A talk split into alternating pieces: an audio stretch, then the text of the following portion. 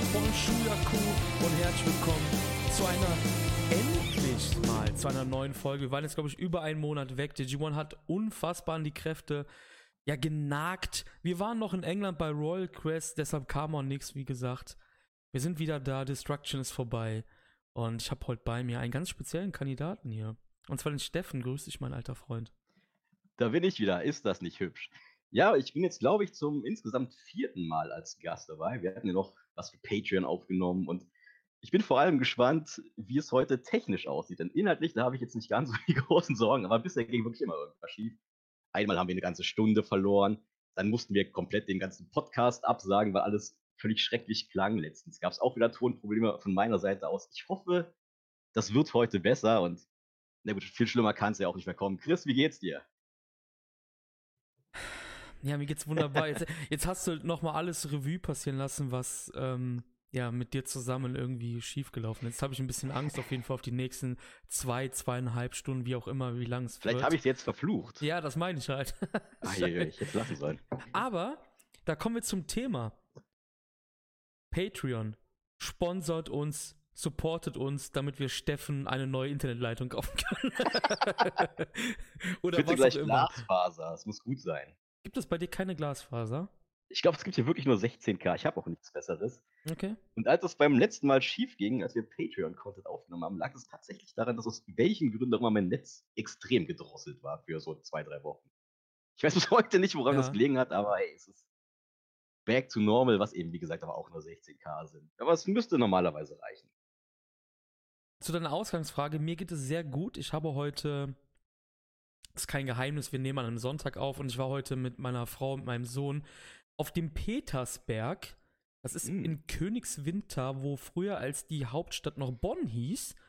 Also du- weißt das ja eh nicht, weil du bist ja von der anderen Seite der Mauer eigentlich. Ich habe keine Ahnung. Ähm, aber ich nicke zustimmend. ja, da haben die die feinen Herren der Politik des Westens auf dem Petersberg in diesem Grand Hotel immer getagt. Da hatte Arafat schon mit irgendwelchen israelischen Vertretern ja bei einem Kölsch wahrscheinlich oder so gequatscht. Da war ich heute.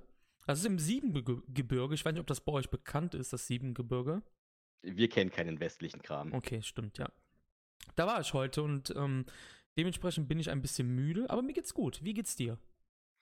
Ja, dass wir am Sonntag aufnehmen, ist auch gerade echt ein sehr entscheidender Punkt, denn wir nehmen nicht nur am Sonntag auf, wir nehmen nach 19 Uhr auf. Das ist schwierig, denn Freunde des besseren Sports wissen, dass gerade die NFL läuft. Es ist gerade der Hauptkampftag des dritten Spieltags und ich bin großer Fan der Minnesota Vikings, die auch gerade gegen die äh, gegen die Oakland Raiders spielen. Also es kann durchaus sein, dass ich ab und zu mal auf die Ergebnisse schauen muss. Und sollte meine Stimmung in Stunde zwei plötzlich massiv kippen, Freunde, dann läuft es nicht gut. Aber ganz ehrlich, also gegen die Raiders brauchen wir doch keine Angst haben. Die haben doch AB nicht mehr. Den hat jetzt gar keiner mehr. Ja, ich weiß, genau. Der sich selbst noch hat, man weiß es nicht so richtig. Ja, die Vikings führen auch schon 7-0 nach. Ich glaube, sechs Minuten. Also es läuft gar nicht so schlecht an. Wie läuft das kannst denn bei bleiben. meinem Team gerade? Ich habe jetzt gerade nichts offen. Das ist eine sehr gute Frage. Die Ravens haben die, spielen gegen die Chiefs. Ja. 0-0 steht's noch. Das ist sehr Habt schön. ihr eigentlich noch, habt ihr eigentlich noch RG3 im Team? Natürlich.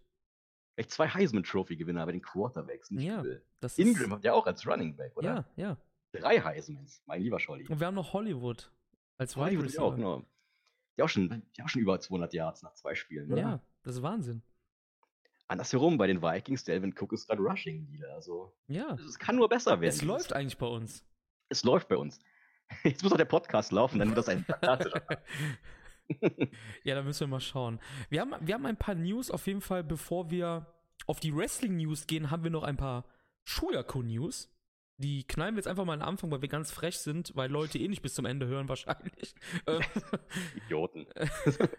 Ach Gott, Punks, ehrlich. ähm, wir haben jetzt einen Shop. Einen Shop für Textilien. Was bekomme ich denn alles für Textilien in diesem tollen Shop? Du bekommst ein T-Shirt zum Beispiel Mhm. in verschiedenen Farben. Diese Farben sind Rot, Schwarz, Burgund und Grau. Das Shirt kostet Mhm. 19,95 ohne Versand. Aber Achtung, es geht auf den Winter zu, Steffen. Was braucht man im Winter?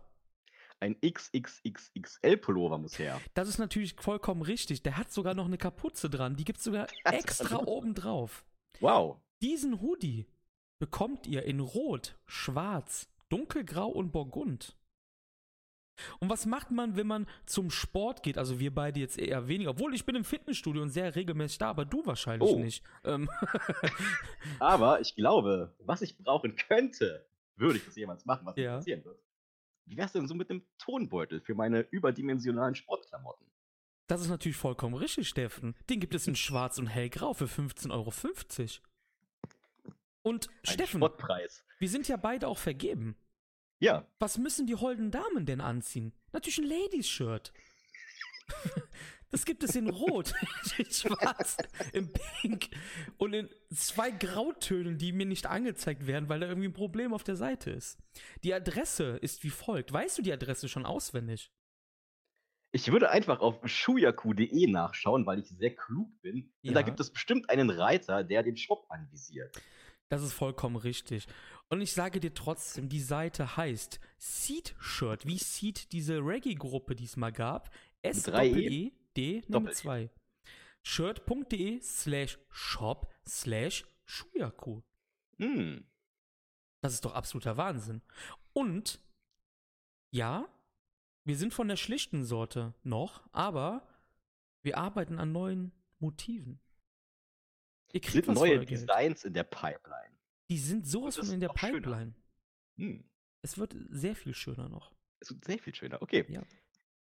Also, Freunde, schaut nach. Ich brauche besseres Internet, damit wir noch mehr aufnehmen können. und ihr diese wundervollen Werbeclips noch besser hören könnt. Weißt du, was auch noch auf schuyaku.de im selben Reiter vorhanden ist? Oh Gott, bitte klär mich auf. Dort gibt es einen Reiter, wo ihr uns monatlich Geld spenden könnt für mehr Content und damit wir Steffen neues Internet schenken können. Ja. Das ist natürlich Das immer kündbar. Kein Abo. Wenn ihr uns 1 Euro spenden wollt pro Monat, könnt ihr das gerne tun. Der Reiter ist auf schuyaku.de unter unterstützt Schuyaku. Auf der rechten Aber wer Seite. kündigt, der ist halt auch kein Freund mehr von uns. Das muss man halt Nee, natürlich sagen. nicht. Also es es gibt ja, immer auch ein Negatives. Ne? Es, es kann nicht alles positiv sein. Nee, um Gottes Willen. Also, wir müssen da schon ein paar Abstriche machen, ne? Also es gibt dann die einen und die anderen halt, ne? Ja, Ja. die besseren und die anderen. Genau. Das Fußvolk und die holden Herren und Damen. Okay, jetzt reicht's langsam, ich glaube.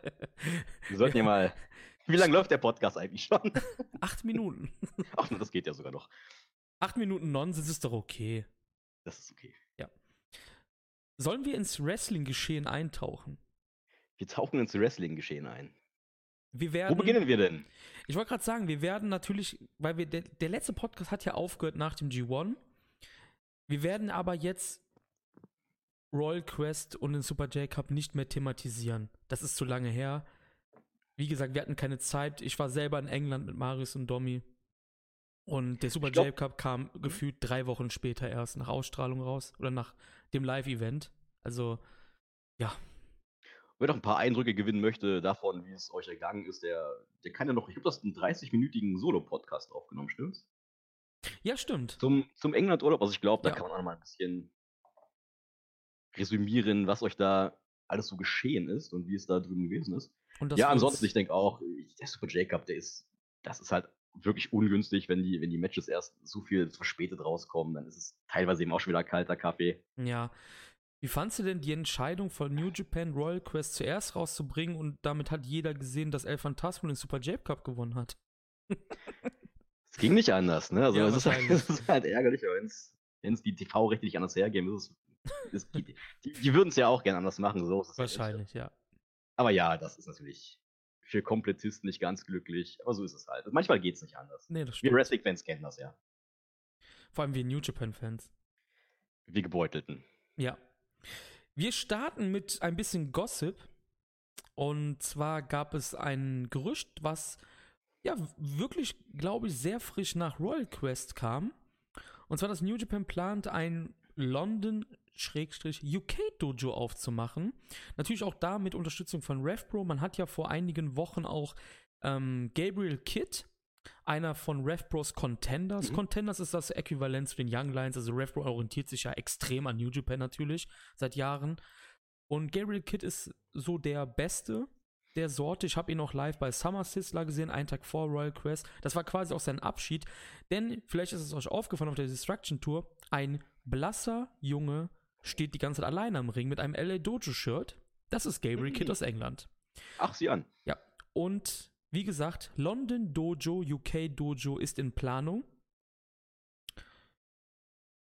Und ich war, Momentan sind es aber noch Gerüchte, oder? Es sind ist Gerüchte. nichts Handfestes. genau, es sind Gerüchte, aber ich habe jetzt mir ist gerade der Name empfallen, Gino Gambino war es, der ja jetzt als Genau, Co-Kommentator Mr. Juicy. Mr. Juicy, genau.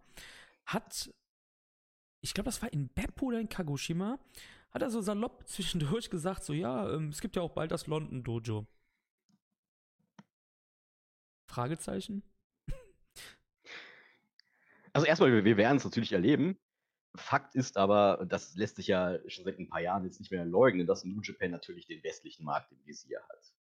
Das ist ähnlich wie WWE. Es geht darum, den Einfluss möglichst weltweit aufzubauen, globale Netzwerke auszubauen.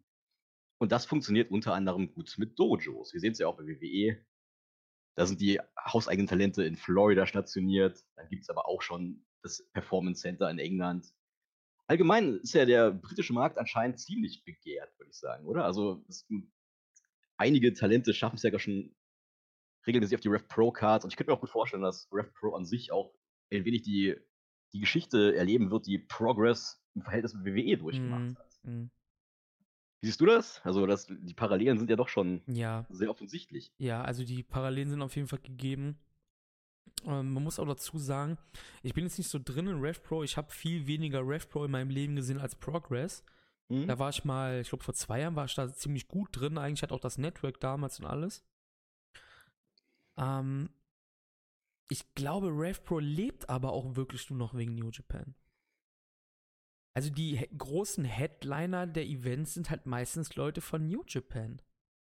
Und auch wenn es halt zum Beispiel mal ein Zack Saber Jr. ist, der ist ja auch ein New Japan-Mann, auch wenn er halt Brite ist, ne? Ja. Talente Allgemein- sind in England da. Auf Genau, jeden darauf wollte ich auch gerade hinaus. Das ist eigentlich ziemlich interessant, wie, wie wichtig der britische Markt auf einmal geworden ist. Und das war ja vor ein paar Jahren nicht abgesehen. Also nicht abzusehen gewesen, fand ich Ja, persönlich. ja. Aber dann kaum hat World of Sports äh, angemeldet, dass bald wieder eine TV-Show ausgestrahlt werden soll, hat erstmal WWE den halben Markt leer gekauft. Ja, Japan setzt sich jetzt natürlich auch ins gemachte Nest, denn du musst diesen, diesen Markt halt nicht komplett neu aufbauen. Du musst einfach die Grundlagen weiter kultivieren. Du musst bessere Rahmenbedingungen schaffen, bessere Verdienstmöglichkeiten. Und so hast du eben in England Stand jetzt doch weitaus weniger zu tun, als wenn du jetzt, keine Ahnung, in Frankreich ein Dojo aufmachst oder ähnliches. hm. Und ja, so wird es halt kommen.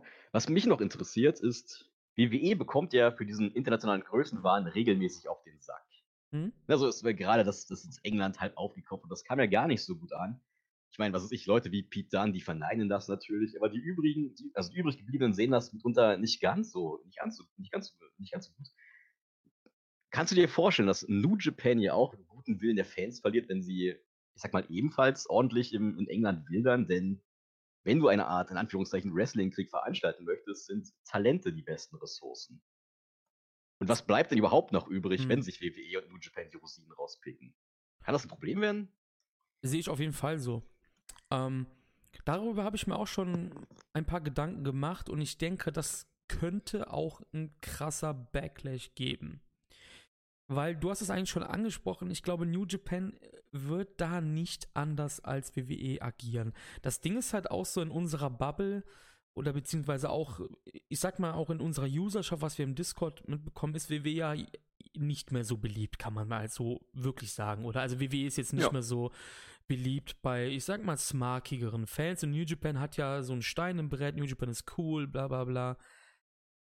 Ich glaube, es wird wirklich Leute geben, die da wirklich einen Unterschied sehen, obwohl es keinen Unterschied gibt. Weißt du, wie ich das meine? Es gibt halt wirklich Leute, die werden New Japan trotzdem weiter in der Beziehung so in den Himmel heben. Ja, die tun was für britisches Independent Wrestling, während auf der anderen Natürlich. Seite der Themse WWEs Performance Center steht dann und ähm, ja, da heißt es dann natürlich so, WWE ist scheiße. Du weißt selber, ich bin kein WWE-Fan mehr, ich schaue das nicht mehr, aber ich bin jemand, der wirklich in dem Sinne halt auch objektiv bewerten kann, obwohl ich New Japan-Fan bin. Ich glaube, dass einige Leute da auch so bewerten könnten wie wir und die sagen dann halt auch, fuck man, New Japan macht eigentlich dasselbe nur in grün.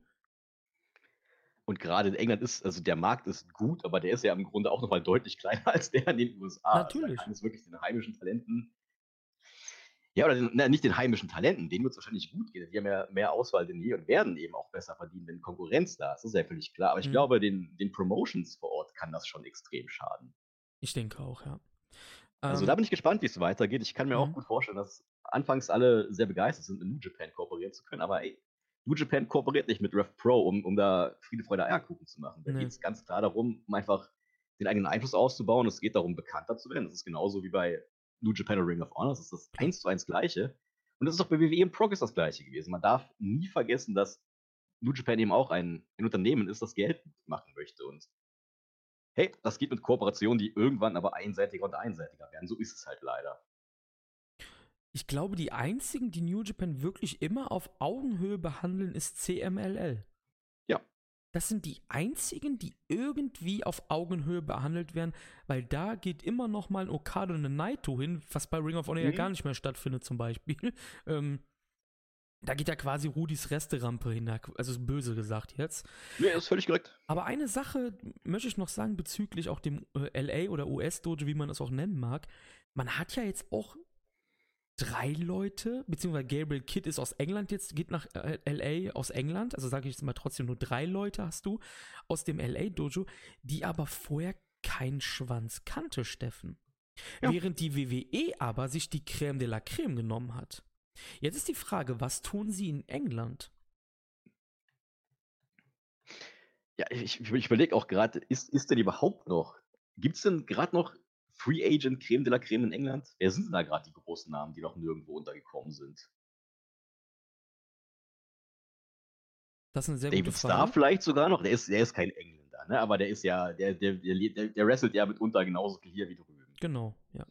Ja, ich, ich denke auch, ich weiß nicht, also ich kann mir schon vorstellen, dass gerade New Japan ja auch immer daran interessiert ist, Wrestler äh, auch wieder wie WWE von der Grund, äh, von der Pike auf neu zu formen. Hm, Und das, darauf kommen wir auch nachher nochmal zu sprechen, wenn wir die, wenn wir eben auf die Young Line ja. Matches zu sprechen kommen. Ja, das war ein sinnloser Satz.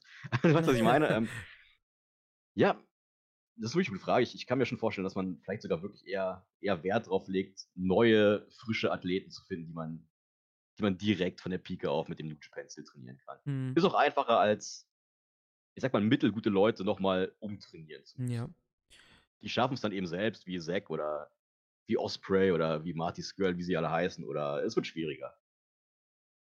Wer auf jeden Fall für mich ein Lock ist zum Holen, ist Michael Oku oder halt auch OJMO. Also der hatte Mhm. irgendwie bei Progress heißt der OJMO. Bei, bei ähm, RevPro hieß der jetzt Michael Oku. Der hatte zum Beispiel freitags ein Match gegen El Phantasmo, wo wir halt da Mhm. waren. Es ging halt um diese RPW oder RevPro British Undisputed British Cruiserweight Championship oder wie auch immer das Ding halt heißt. Das Ding halt, was El Phantasmo halt hält jetzt, ne? Ja. Ähm, und Michael Oku ist, glaube ich, 20 Jahre alt.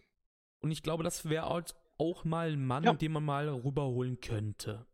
Das werden genau die Leute sein, die mehr denn je im Fokus stehen. Genau, ja. Denn das sind genau die Jungs, die, die, die sind schon mal gut trainiert, die haben gute Basics. Und die werden es einfacher haben, nochmal auf einen anderen Stil umzusteigen, als was ich, ein ein 35-jähriger Wrestling-Veteran, der seit 20 Jahren kämpft in England. Genau, ja. Nee, aber ansonsten die wirklich großen Namen, die entfallen mir halt irgendwie gerade, wenn ich ehrlich bin. Die meisten mit WWE halt eben doch geschnappt haben. Ja, wahrscheinlich. ich glaube, ja. wer, wer halt sonst auf sich aufmerksam machen konnte, der ist halt auch schon in den USA oder in Japan. Ja. Also, Ich glaube mittlerweile, wir haben uns ja auch mal, glaube ich, letztes Jahr so ein bisschen über David Starr lustig gemacht, in dem Sinne, weil er halt irgendwie der Einzige ist, der nirgendwo gesigned ist. Ich glaube mittlerweile, dass David Starr wirklich keinen Vertrag unterschreiben möchte. es wirkt langsam so. Ja, ne? Der hat ja ein ich gutes glaub, Jahr auch genau. grad. Also Genau. kommt überall gute Wertungen, egal wo er kämpft. Ich glaube, dass David Starr wirklich dazu steht, was er sagt und das eigentlich fast als einziger, weil äh, was heißt Random Topic ist ja auch irgendwie New Japan in dem Sinne, weil sie halt Partner sind. Session Moff Martina, die ja neben David Starr die große Independent-Sause da gestartet hat Mhm. mit diesen Shirts, die hat jetzt bei Ring of Honor gesigned. Ich wollte gerade fragen, ist, ist, ist David Starr? Ich dachte, wie David Starr wäre auch dahinter, hinter den Independent Shirts. Ja, ja, genau, Ach, der was. ist halt so der Mann. Und, ne, und ich Ach glaube, er ist der das- Einzige, Das, das Aushängeschild quasi. Genau, und ich glaube, er ist auch wirklich der Einzige, der halt dahinter steht mittlerweile, glaube ich. und ich glaube, der wird gar nicht so schlecht machen, wo er überall catcht. Glaub mir. Und wir dürfen ja auch nicht vergessen, der ist auch noch jung. Also der hat auch noch genügend Zeit. Ich glaube, der ist irgendwo. 28 oder so, wie ich. Ich glaube, also Ende 20, maximal 30. Also nee, nee, ja, ich glaube, der ist ja- 91er, wie ich, glaube ich. Ach so, schau an. Mhm. Also da ist ja, ach, der, der Mann hat eh noch viel Zeit. Wenn er gut Genau. Geld verdient, weil er einfach Bock drauf hat, mal in Deutschland zu sein, mal in England, mal in den USA, mal da, mal dort. Also Genau. dann mehr Power für ihn. Ne? Also es ist ja gut so, wenn Wrestler ihre, ihr eigenes Schicksal entscheiden können, ohne, ich sag mal, finanzielle Probleme zu bekommen, in welcher Art und Weise auch immer. Genau. Ja, gehen wir zum nächsten Thema über. Und Jawohl. das hat auch, ja, New Japan Einfluss in dem Sinne, wir hatten es ja eben schon mit dem, mit der US-Expansion. Und New Japan läuft in den USA auf Access TV, wie wir alle wissen. Da gab es eine andere Expansion Ja. Denn von einem Anthem, Unternehmen. Genau, Ja. Anthem. Das ist der Besitzer von Impact, formerly known as TNA, Total Nonstop Action Wrestling. Der Besitzer, also Anthem, ist auch, glaube ich, ein Fernsehunternehmen oder sowas, oder? Oder irgendwie, weiß ich gar nicht, was die genau machen. Auf jeden Fall, die haben Access TV gekauft und haben erstmal die ganzen, oder fast die halbe, ja, Leute aus diesem Dallas-Studio rausgeschmissen. Und jetzt dürft ihr dreimal raten, was das Dallas-Studio gemacht hat. Die haben halt New Japan da aufgebaut. Jetzt ist die Frage, wir wissen ja alle, wie New Japan zu TNA-Impact steht durch die vormalige Kooperation, die die beiden hatten. Was passiert mit New Japan auf Access TV, wenn Impact, in Anführungsstrichen jetzt, ne? Weil ich habe jetzt keinen Bock, die ganze Anthem auszusprechen. ähm, wenn Impact Kontrolle über den ihr TV-Produkt in den Staaten hat. Ja, also mittlerweile ist es ja auch offiziell. Äh, Impact wird auf Access nach Bound for Glory, glaube ich, starten. Also Ende Oktober ist es soweit. Dann wird der Sender möglicherweise wirklich ganz auf Impact ausgerichtet sein. Ich glaube, das Thema werden wir jetzt nicht ganz so ausführlich bequatschen können Nee. wie andere, denn wir sind leider keine US-Amerikaner. Wir wissen mit Access TV jetzt auch nicht so wirklich was anzufangen. Genau. Wir empfangen es halt nicht logischerweise. Wenn mich nicht alles täuscht, sind die Leute von Anthem jetzt die Mehrheitsbesitzer. Also sie haben auf jeden Fall das Sagen, aber ich glaube, Mark Cuban steckt auch noch drin. Hat aber jetzt nicht mehr den großen Einfluss wie vorher. Hm. Aber wer das nicht weiß, Mark Cuban ist selbst ein großer Wrestling-Fan, Selfmade-Millionär. Dem gehören die Dallas Mavericks. Mavericks, genau. Genau.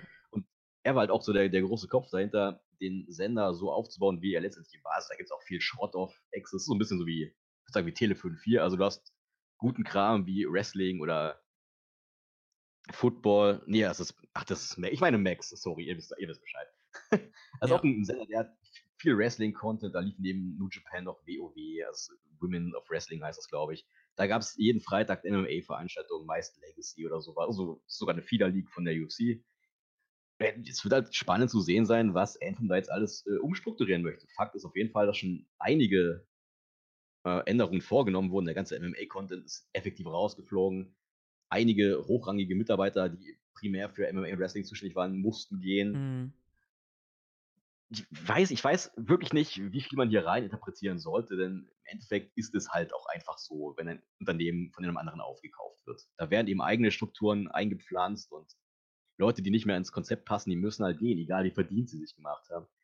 Ich weiß auch nicht, also wie gesagt, jetzt ist zwar MMA als Beispiel raus, aber es sagt ja, stand jetzt noch keiner, dass es keine Chance gibt, dass trotzdem wieder irgendwelche MMA-Veranstaltungen jetzt zum Beispiel im Portfolio landen.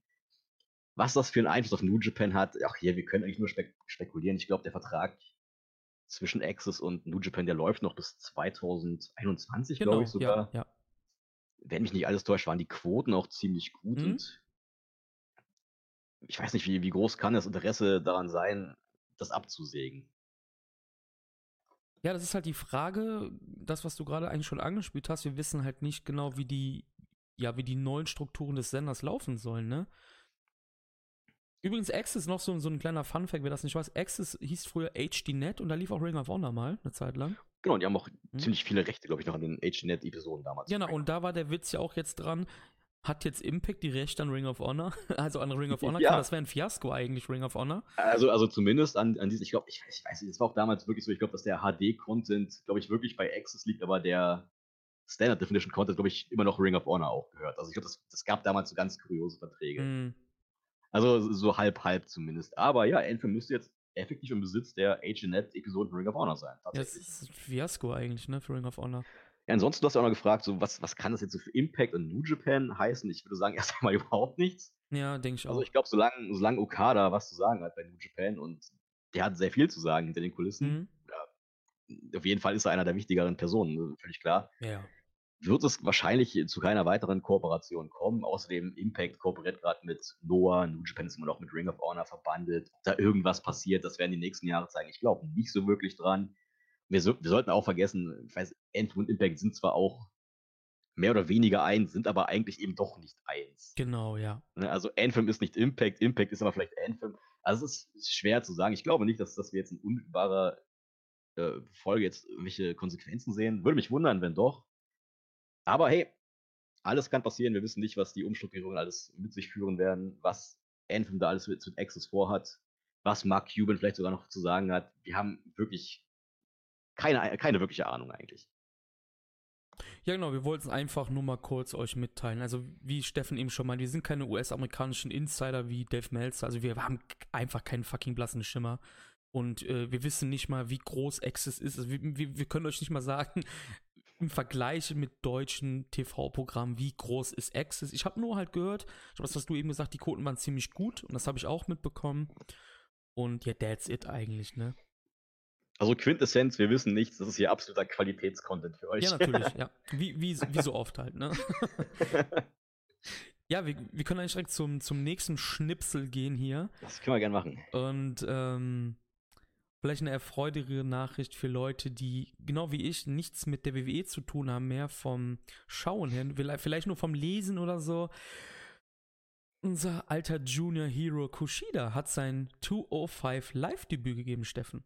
Ich glaube, ein großer Favorit von wahrscheinlich so gut wie jedem, der diesen Podcast hier hören wird. Ja. Auf jeden Fall ein sehr großer Favorit im Schuyaku-Team. Definitiv. Ich erinnere mich sogar noch daran, dass ich meinen ersten Auftritt im Podcast in Episode 3 hatte. Und das war, das war gerade der Moment, ich glaube, es war die New Beginning Tour, als mhm. Kushida gerade sein letztes Match gegeben hat.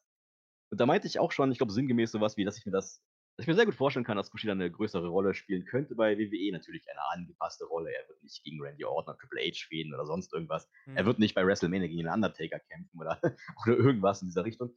Aber ich meinte ja auch, dass ich, dass ich Kushida von diesem Tapetenwechsel auf jeden Fall profitieren könnte, denn bei New Japan hatte er effektiv auch einfach alles gemacht. Er hat den Super J-Cup gewonnen, das Beste Super Juniors, sogar mehrmals. Er war mehrfach Champion, er war Tag Team Champion. Und es war genauso offensichtlich, hey, Kushida würde gern in die Heavyweight-Division wechseln, aber das war halt nicht vorgesehen für ihn. Mhm. Und auch wenn wir das gesehen hatten, damals zum Beispiel ein Match gegen Tanahashi, da ist, das ist doch ein Unterschied von der Größe her, vom Gewicht her, den kannst du nicht einfach wegzaubern. Ja. New Japan macht das zumindest nicht. Und das ist halt, das ist halt nicht wie, keine Ahnung, Big Japan, wo ein, ein dürrer Isami gegen, gegen den dicken Abdullah Kobayashi kämpft. Das ist halt, bei New Japan passiert sowas einfach nicht. Und so ist es noch schön zu sehen, dass Kushidas Abenteuer im Titanland eine, eine sehr positive Richtung genommen haben. Er war in den letzten Monaten ab und zu mal bei NXT zu sehen, hatte auch sogar einen recht großen Entrance, aber es, es ging nicht wirklich vorwärts. Letzte Woche allerdings, das war Tour 5 Live, äh, Episode 146 im Madison Square Garden. Oh. Da ist doch tatsächlich Kushida bei, da ist, da ist er debütiert, nicht schlecht. Und um das mal kurz Revue passieren zu lassen, das war der Opener direkt. Als erstes kamen da Brian Kendrick und Akira Tozawa in den Ring marschiert. Danach kam Jack Gallagher dazu. Das ist gerade der, der Langzeitrival mit Kendrick. So jeder, jeder der, der drei Tour 5 Live-Zuschauer weiß, dass die beiden in den letzten Jahren so alles von, frei, von, von Feind bis Freund und allem dazwischen waren. Aber hey, jetzt war Gallagher verletzt und hat die Zeit effektiv genutzt, um einen Partner zu finden. Das war tatsächlich niemand anderes als Kushida. Ja, wow. Der kam nun im Madison Square Garden rausmarschiert. Das Publikum war sogar, zumindest in den ersten Sekunden, ziemlich positiv gestimmt, überraschenderweise. Und das Match selbst war auch komplett auf Kushida zugeschnitten. Mhm. Kushida hat das Match begonnen. Es ging erstmal auf die Matte mit Kendrick. Danach wurde Gallagher eingezeigt, bis Kushida nach dem Hottag loslegen durfte. Und jetzt haben wir wirklich alles gesehen, was Kushida auch bei New Japan abreißt. Eine, eine komplette aufregende Offensive. Sein Repertoire hat sich auch kaum von seinen New Japan Abenteuern unterschieden. Also ich glaube, der einzige nennenswerte Unterschied, der mir jetzt in den Sinn kommt, der ist wirklich, dass, dass Kushidas Baseball Punch jetzt nur noch ein Transition Move ist und nicht mehr dieser absolut finale Knockout-Blow, der ja bei New Japan gewesen ist. Und auch der Hoverboard-Lock ist noch am Start, aber er heißt jetzt anders, nämlich Chris Sakuraba-Lock. Was das sagt man dazu? Das ist ja interessant.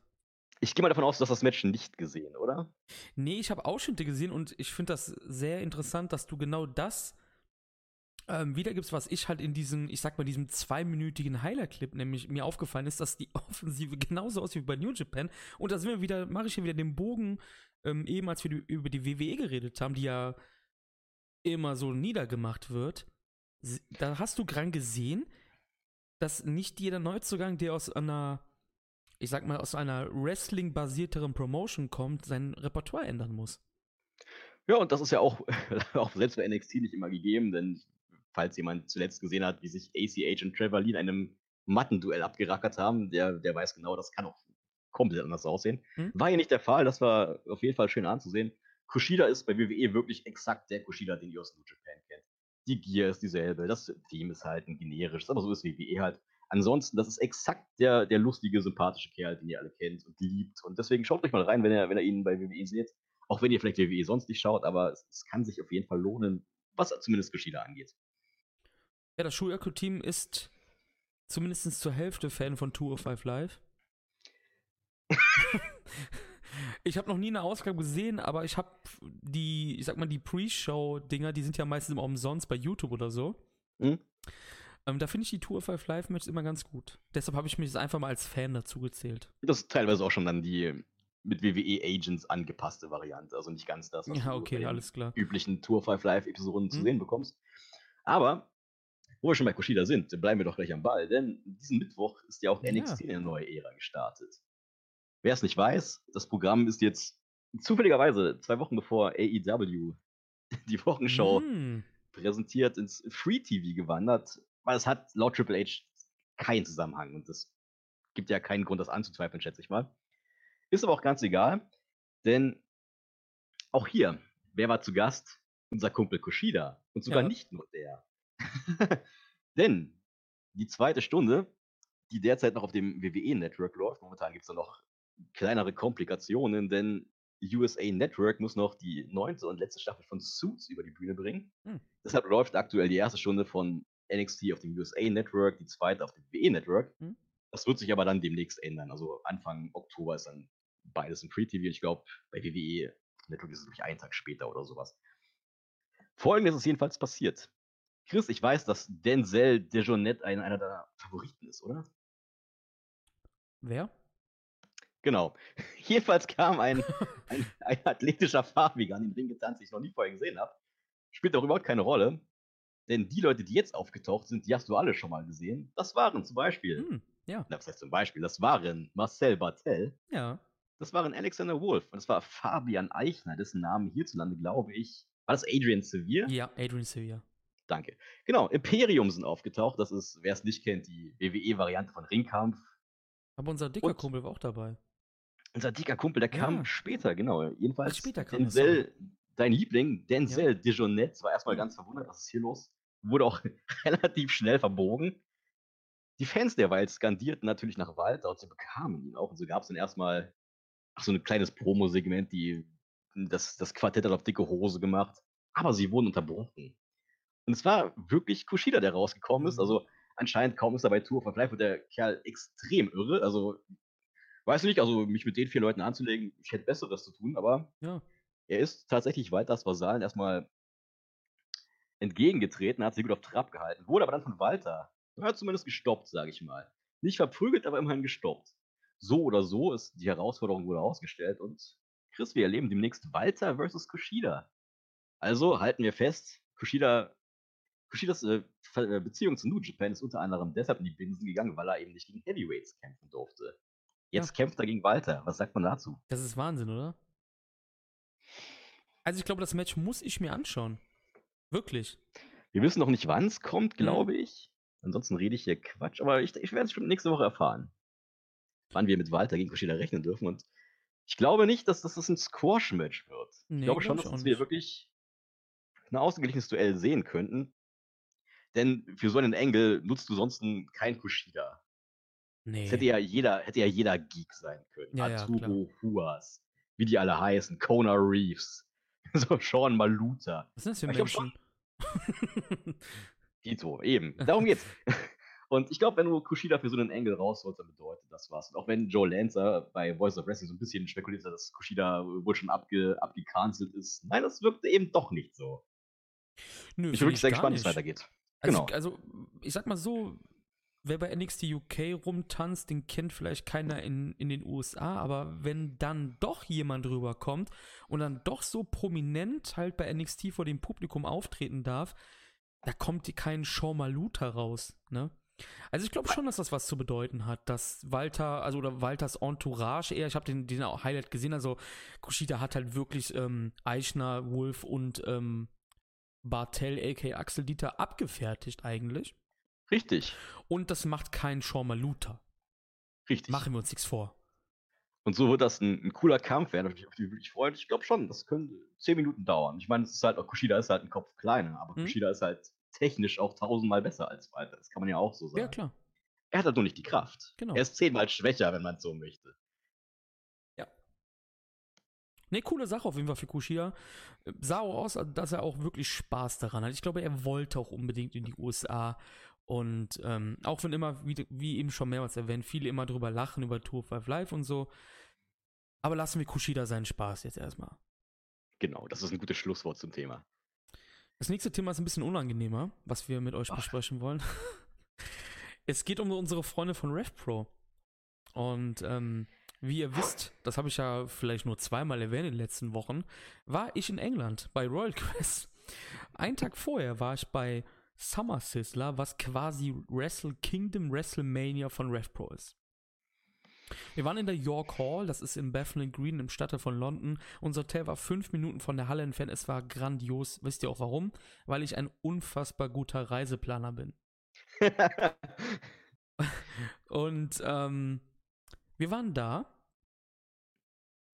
Und es, es, es gab ein Match. Es ist etwas passiert. Es gab ein Tag-Team-Match zwischen Aussie Open und den amtierenden Rev Bro Undisputed British Tag Team Champions Chas Samuels und Josh Bowden. Es gab einen Incident, den ich in der Halle nicht mitbekommen habe, obwohl ich in Reihe 3 saß. Man hat es halt effektiv aus unserer Sicht nicht gesehen. Und nein, es geht nicht darum, dass Josh Bowden mir auf den Arm gespuckt hat. Was er wirklich getan hat. Josh Bowden hat mir auf den Arm gespuckt. Seine Das ist Spucke, vielleicht noch schlimmer als alles, was hier passiert Ja. ist. Das ist nicht in Ordnung. Josh Bowdens Spucke war sehr warm. Es war sehr eklig. Ach Gott. Es Ach, äh, das reicht an Details. Und wie es der Zufall so möchte, war auch der Bösewicht an diesem Abend Josh Bowden. Steffen, um hier mal einen Schwenk zu machen für Leute, die Josh Bowden nicht kennen. Wie ist Josh Bowden so drauf? Unabhängig von dem Incident, mein, Incident meine ich jetzt erstmal. Sagen wir mal so, er, er hat den Ruf weg, dass er keinen mag, keiner ihn mag. Und sagen wir es kurz, es hat sehr gute Gründe, warum keine Promotion, die was auf sich gibt, ihn noch buckt. Denn Ja. er ist einfach ein Pulverfass. Ja. Wann immer du Josh Bode irgendwo auf der Karte hast, du ihn mit auf Tour nimmst oder auch nur irgendwas anderes mit ihm vorhast, es wird immer schief gehen.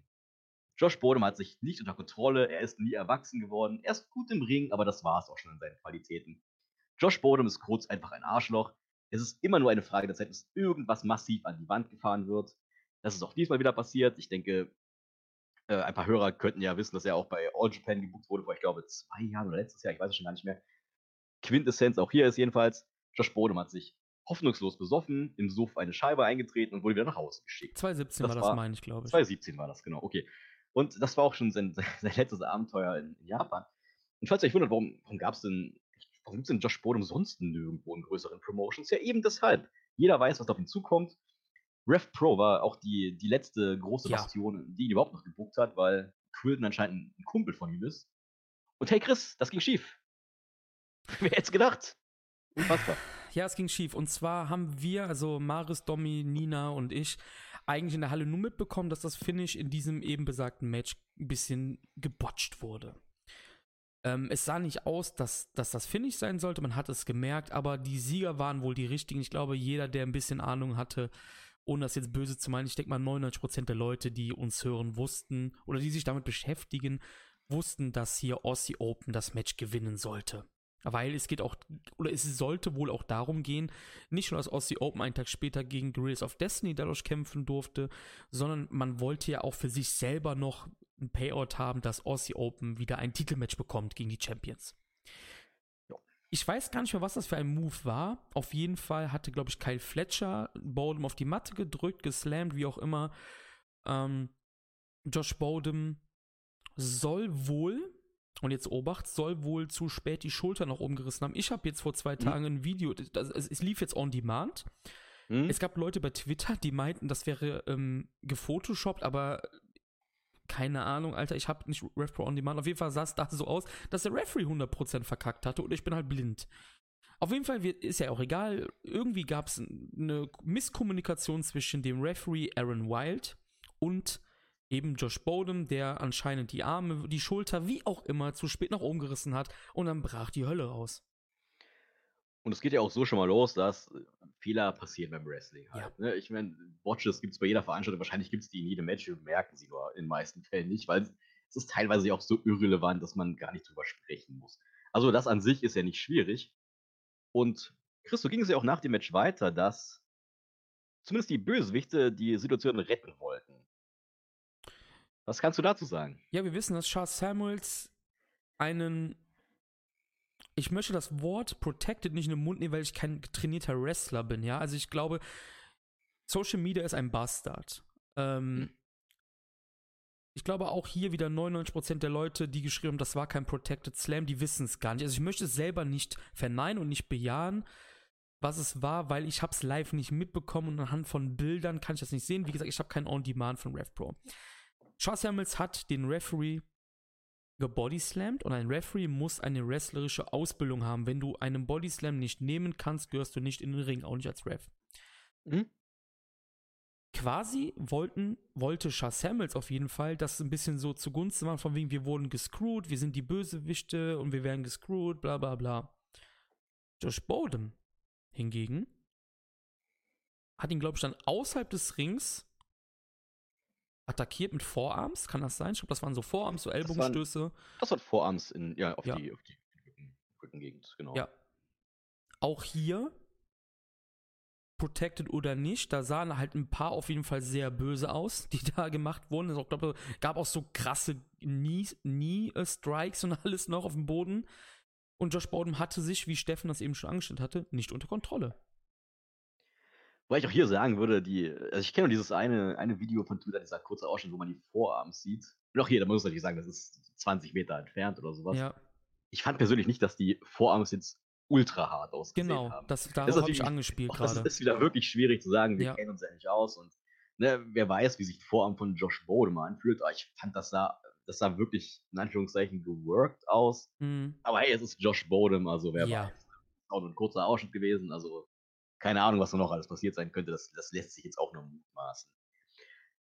Ja, so viel zum Incident selbst, würde ich erstmal sagen, oder? Also, kannst du noch was berichten? Hast du noch irgendwas gesehen in London oder? Das war es jetzt grob mit dem, was passiert Genau. ist. Ne? Also ich, wie gesagt, ich habe es da gar nicht live mitbekommen halt, ne?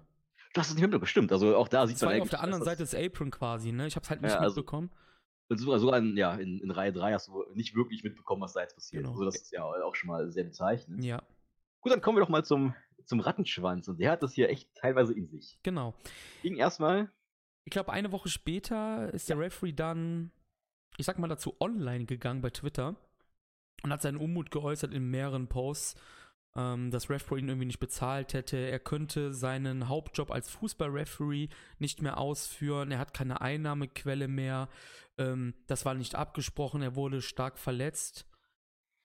Ja, er sprach von, von schwerwiegenden Nacken- und Schulterverletzungen, Genau. ging aber auch nicht näher drauf ein. Also Genau. es blieb relativ oberflächlich. Aber jetzt kommt der Schluss dieses Postwürstchen, die er da abgesetzt hat.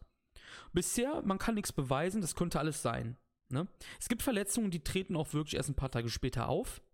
Ja, und ich denke, das, das kennen ja auch viele von uns. Oder Genau. was ich, du spielst ja ab und zu mal mit deinem Sohnemann und ich glaube, du hast es dann auch sicherlich mal, dass du dann einen Tag später aufwachst und denkst, Genau. oh Gott, gestern hätte ihr mir mal ein bisschen weniger auf den, auf den Rücken Genau. auf den Rücken springen sollen oder sowas. Oder keine Ahnung, auch jeder, der mal umgezogen ist und mal ein paar Kartons geschleppt hat, der kennt das ja auch, dass du fühlst dich am Abend noch wirklich gut und dann stehst du am nächsten Morgen auf und denkst du so, ach du Scheiße, ich kann mich nicht mehr bewegen. Alles Exakt. Aber jetzt kommt das Problem. Der letzte Post war quasi, bitte PayPal mir Geld. Ja. Also er hat jetzt nicht wirklich gebettelt, sage ich mal, aber es war schon so ein, hey, wer mir aushelfen möchte, aushelfen möchte, denn hey, ich bin hier arg verletzt und ich kann, ich kann nicht mehr Fußball, wie du schon gesagt hast, da kann ich nicht mehr Referee sein, Wrestling kann ich nicht mehr, oder ich kann kein Wrestling, Wrestling Ref mehr sein. Das ist schon ein bisschen seltsam und ich möchte ja nochmal betonen, das kam wirklich eine Woche danach, was ja an sich schon echt eine seltsame Geschichte ist. Und erstmal so, oder genauso seltsam ist ja auch die Tatsache, dass er eben die Öffentlichkeit gesucht hat für diese Geschichte, das nicht erstmal unter der Hand mit den anderen Leuten besprochen hat. Denn jetzt ging es ja auch weiter. Charles Samuels hat sich wiederum gemeldet. Der meinte eben auch nochmal, also erstmal wollte der auch bei Twitter noch so ein bisschen abhielen und hey, ich habe den Ref attackiert, weil wir fühlen uns hier respektlos behandelt und wir wollen ein Rematch, irgendwie sowas. Ne? Also was halt so ein typischer Heel auf Twitter schreibt, irgendwas schiefgegangen. So, so ziemlich passend zu dem, was er halt im Ring gemacht hat, als er, als er ähm, den, den, guten Aaron noch mit einem Body Slam auf die Matte geschickt hat. Ja, Samuels hat sich auch im Grunde entschuldigt und meinte eben auch das, was ich gerade meinte, also dass, dass er wirklich das einfach das verpatzte Finish nochmal ausgleichen wollte. Und ich fand, das, das klang wie eine absolut nachvollziehbare Entschuldigung. Also das war ernst gemeint, das, das war, er hat jetzt, er hat jetzt nicht den, den, den, was ich, den, den Miesepeter woanders hingeschoben oder so. Er hat auch gemeint, hey, das, das hätte ich nicht machen sollen. Und ich habe mich mit Aaron immer gut verstanden. Ich respektiere jetzt aber auch seine Entscheidungen, dass er damit in die Öffentlichkeit gegangen ist. Es war einfach eine hochprofessionelle Entschuldigung, dass Shah einfach gesagt hat, hey, so war es, so habe ich das wahrgenommen, fertig aus. Mehr gab es erstmal nicht. Und das ist auch schon bemerkenswert, denn zwischendurch sprang er schon wieder halb Twitter auf ihn drauf und erklärte ihn zur mhm. Persona non grata im, im Brit-Dress. Aber gut. Aber ich fand, Shah kam noch am besten weg von allen und ich habe jetzt auch keinen Zweifel daran, dass, dass, dass er das ernst meint und dass er das ehrlich meint und dass er genauso daraus lernt wie alle anderen auch. Aber Chris, hier hört es ja immer noch nicht auf. Ja, ich möchte jetzt, ich weiß nicht, ob du das aufgeschrieben hast, der Ringsprecher von RevPro, Slick ja. Lombardo, hat dann auch, glaube ich, nach Charles Samuels ein ähm, Statement veröffentlicht, wo er dann halt quasi, ich, ich habe jetzt mir nicht aufgeschrieben, ich weiß das jetzt aus dem Kopf, wenn was ist, korrigier mich bitte, falls du es mhm. aufgeschrieben hast. Slick Lombardo sagte quasi, dass ähm, sie backstage darüber noch, ge, wie nennt man das, gefrotzelt haben über diesen Incident, weil ja. es gab nämlich auch die Sache, da kamen auch die bekannten You Fucked Up Chants, die halt dann kommen. Slick Lombardo hat im Ring, ähm, wer war ein bisschen nervös und hat, glaube ich, ähm, lass mich nicht lügen. Ich glaube, es war sogar im Main Event, also wo die Großen dabei waren, Suzuki, Tanahashi, Okada, hat ja. er, hat er ähm, irgendwie was Falsches vorgelesen und er war wirklich, du hast es ihm angemerkt, sichtlich nervös, der Mann, ne? Ja.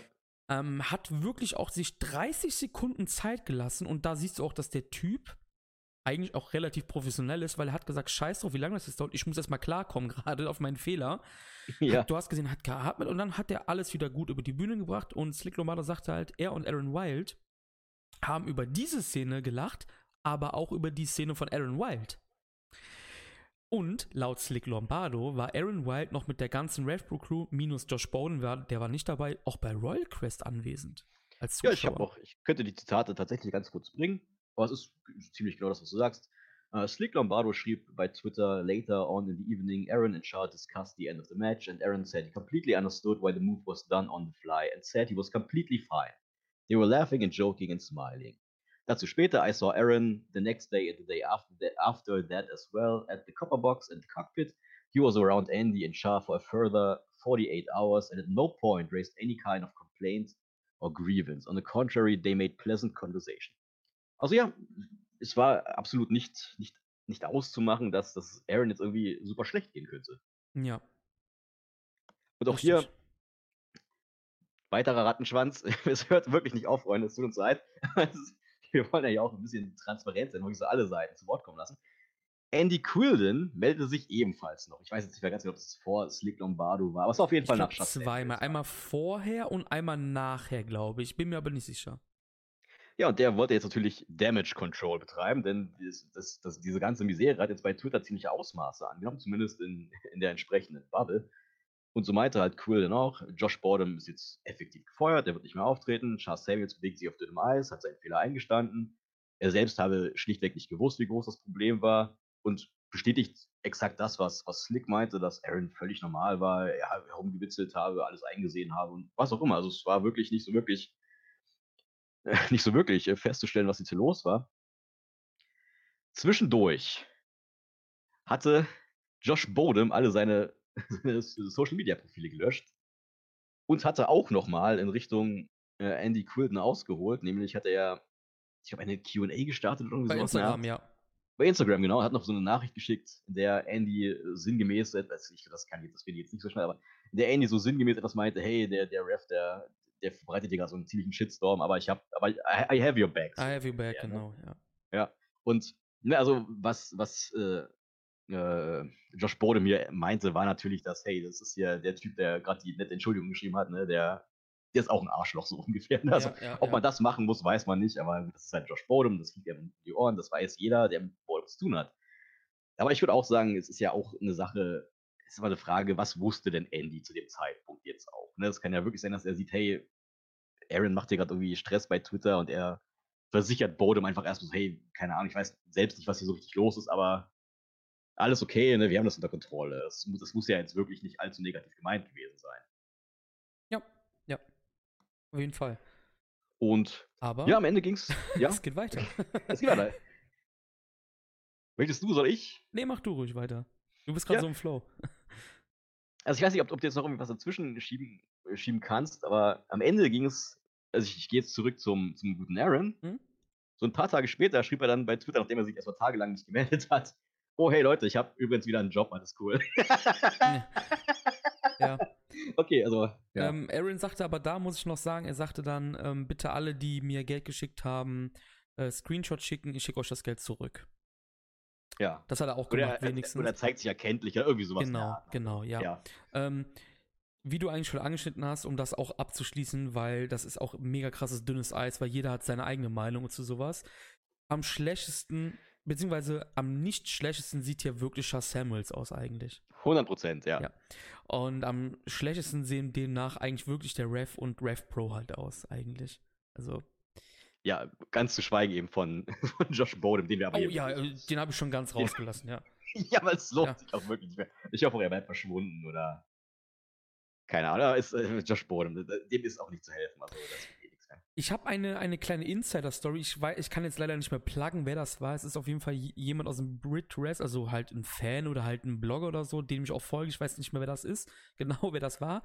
Der sagt halt auch, Josh Bodum hat einen Bruder, der aktiv ist im Brit-Rest, immer noch, aber niemand sagt halt quasi öffentlich, wer das ist. Also das soll geheim bleiben. Oh Also- nein, also haben, die- haben die bestimmt auch ein sehr gutes Verhältnis zueinander. Nee, es geht halt darum, Oh. also so wie das geschrieben wird, ich vermute, dass das Kid Lycos ist. Oh, okay. Wegen Maske und so, weißt du? Also Ja. derjenige schrieb auch so, ich darf nicht sagen, wer das ist, weil er das halt nicht möchte, aber schon immer nicht möchte. Also das soll nicht so sein, dass die dann, weißt du, damit so. das halt so vor den Shows halt immer so, damit, ne, weißt du, was ich meine? Ich Ja, vermute, ja. es ist ein Maskierter, es kann halt eigentlich dann nur Kid Lycos sein, weil der hat auch blonde Haare und so, weißt du? Und ist jünger, der ist nämlich jünger als Josh Bowden.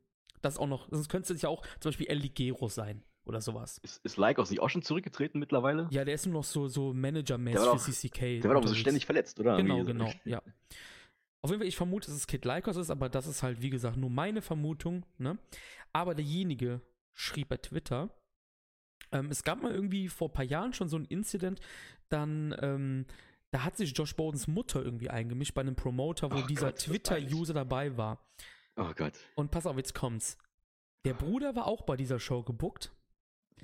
Und dann sagte der Promoter irgendwie was, ja, ähm, irgendwie Josh hat das und das gemacht, der kämpft jetzt heute nicht, dann springt halt sein Bruder ein und so. Dann sagte die Mutter so, nein, der einzige Star der Familie ist Josh. Kein Wunder, dass Josh Bodem so ist, oder? Wenn das eine True Story sein Ah. sollte. Weißt du, was ich meine? Und dann schrieb nämlich dieser User, dieser Twitter-User nämlich auch, und Josh Bodems Bruder ist eine der nettesten Personen, die wir in Brit Britwest haben. Und das passt wie die Faust aufs Auge auf Lycos einfach. Ich glaube, das ist Oh wirklich Gott. Kid Lycos. Aber wie gesagt, das ist halt nur so meine Vermutung. Wir schließen das Thema ab. Also es ist jetzt hier kein so Fire Ant und Orange Cassidy, die sind sehr ähnlich, ne? Also Ja. Ja. Und Drew Gulag und wie sie auch alle heißen. äh, genau. Soldier Ant, ja, ja. Okay, gut, dann würde ich sagen, wir, wir kamen noch ganz gut aus der Nummer raus, oder? Wie bitte? Wir kamen noch ganz gut aus der Nummer raus. Ja, auf jeden ich. Fall, ja. Ja. Wir wollen euch ja trotzdem alles so bieten, was man, was man zu besprechen hat im New Japan Kanon. Das gehört ja eigentlich auch zu New Japan halt, ne Partner halt. Ja, Aber das war halt sehr schwer jetzt gerade eigentlich, ja. Aber wir haben noch etwas anderes, ähm, ja, was Japan-Tech zu besprechen ist, denn ja, es gibt Pro Wrestling Noah noch. Und die veranstalten am 4. und bababam, 5.1. auch in Tokio. ist das schlau. Weißt du nämlich warum? Das läuft parallel zu Wrestle Kingdom. Auch uhrzeittechnisch. Ich glaube, nur die fünfte erste Show könntest du catchen, wenn du wirklich auf deinen Platz rushen möchtest am fünften ersten. Zu New Japan rushen möchtest, so. Ich habe jetzt einen richtigen Scheiß-Take. Ich bin gespannt. Wir werden es sehen. Also ich muss sagen, ich persönlich kann jetzt nur sagen, ich will jetzt hier auch gar nicht so allzu wild herumspekulieren. Ich stecke bei Noah auch nicht gut genug drin, um einschätzen zu können, ob die zwei Koraken-Events parallel zu Wrestle Kingdom veranstalten können und eben Leute anziehen können damit. Allgemein ist ja Japan, was Fans angeht, auch ein bisschen schwer einzuschätzen. Die Crossover-Audience, wie groß ist die, gibt es die überhaupt? Hm. Wie wir alle wissen, ist Wrestling recht teuer in Japan und es gibt schon viele Fans, die, ich sag mal, relativ incestuös auf eine Promotion Mhm. fixiert sind. Also, man hört ja immer wieder von, von Fans, gerade aus Japan, die schauen dann wirklich nur Big Japan, die schauen nur Noah, die schauen nur New Japan, die schauen nur All Japan, was auch immer. Ja. Und vielleicht kannst, vielleicht kannst du die Frage beantworten, was ist denn für Noah aktuell überhaupt ein Erfolg? Also wie viele, 1000 Fans in der Chore? Ich glaube, die ziehen immer so ein bisschen über 1000, oder? 1200 rum? Ja, ja, die ziehen Also was, was könnte denn so der Maßstab sein, bei dem man sagt, hey, wenn, wenn Nora das knackt am 4. und 5. in der Chora kennen, dann ist das ein Erfolg? 1000 ungefähr? 1000 wäre ein Erfolg, ja. 1000 wäre ein Erfolg. Sie haben, sie haben beim N1 Victory, also quasi den Äquivalent zum ähm, G1 Climax, hatten sie jetzt in der to äh, Ko Toraken, kennst du Toraken schon? Hatten sie in der Koraken Hall mit ähm, Sugiura Main Event gegen Shiozaki 1100. Ja, das ist doch, das ist doch ganz, ganz, ganz gut. Sie hatten aber bei ihrer Anniversary Show, da war Marufuji im Main Event gegen Suzuki Kotaro, hatten sie 1300. Mhm. Jetzt läuft es halt parallel zu Wrestle Kingdom und wie gesagt, der vierte, erste läuft zeitgleich.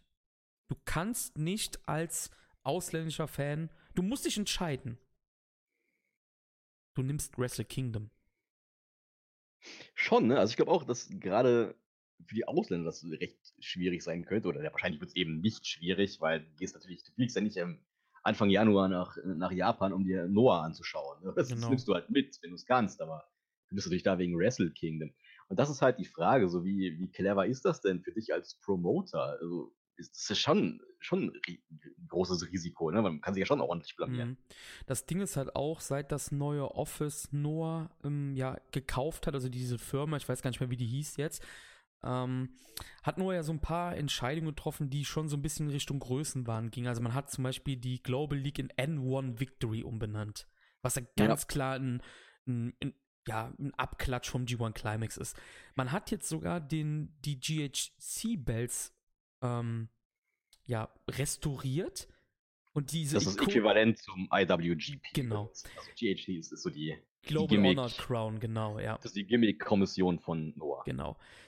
Und die hatten ja immer diese ikonische schwarze Schrift drauf.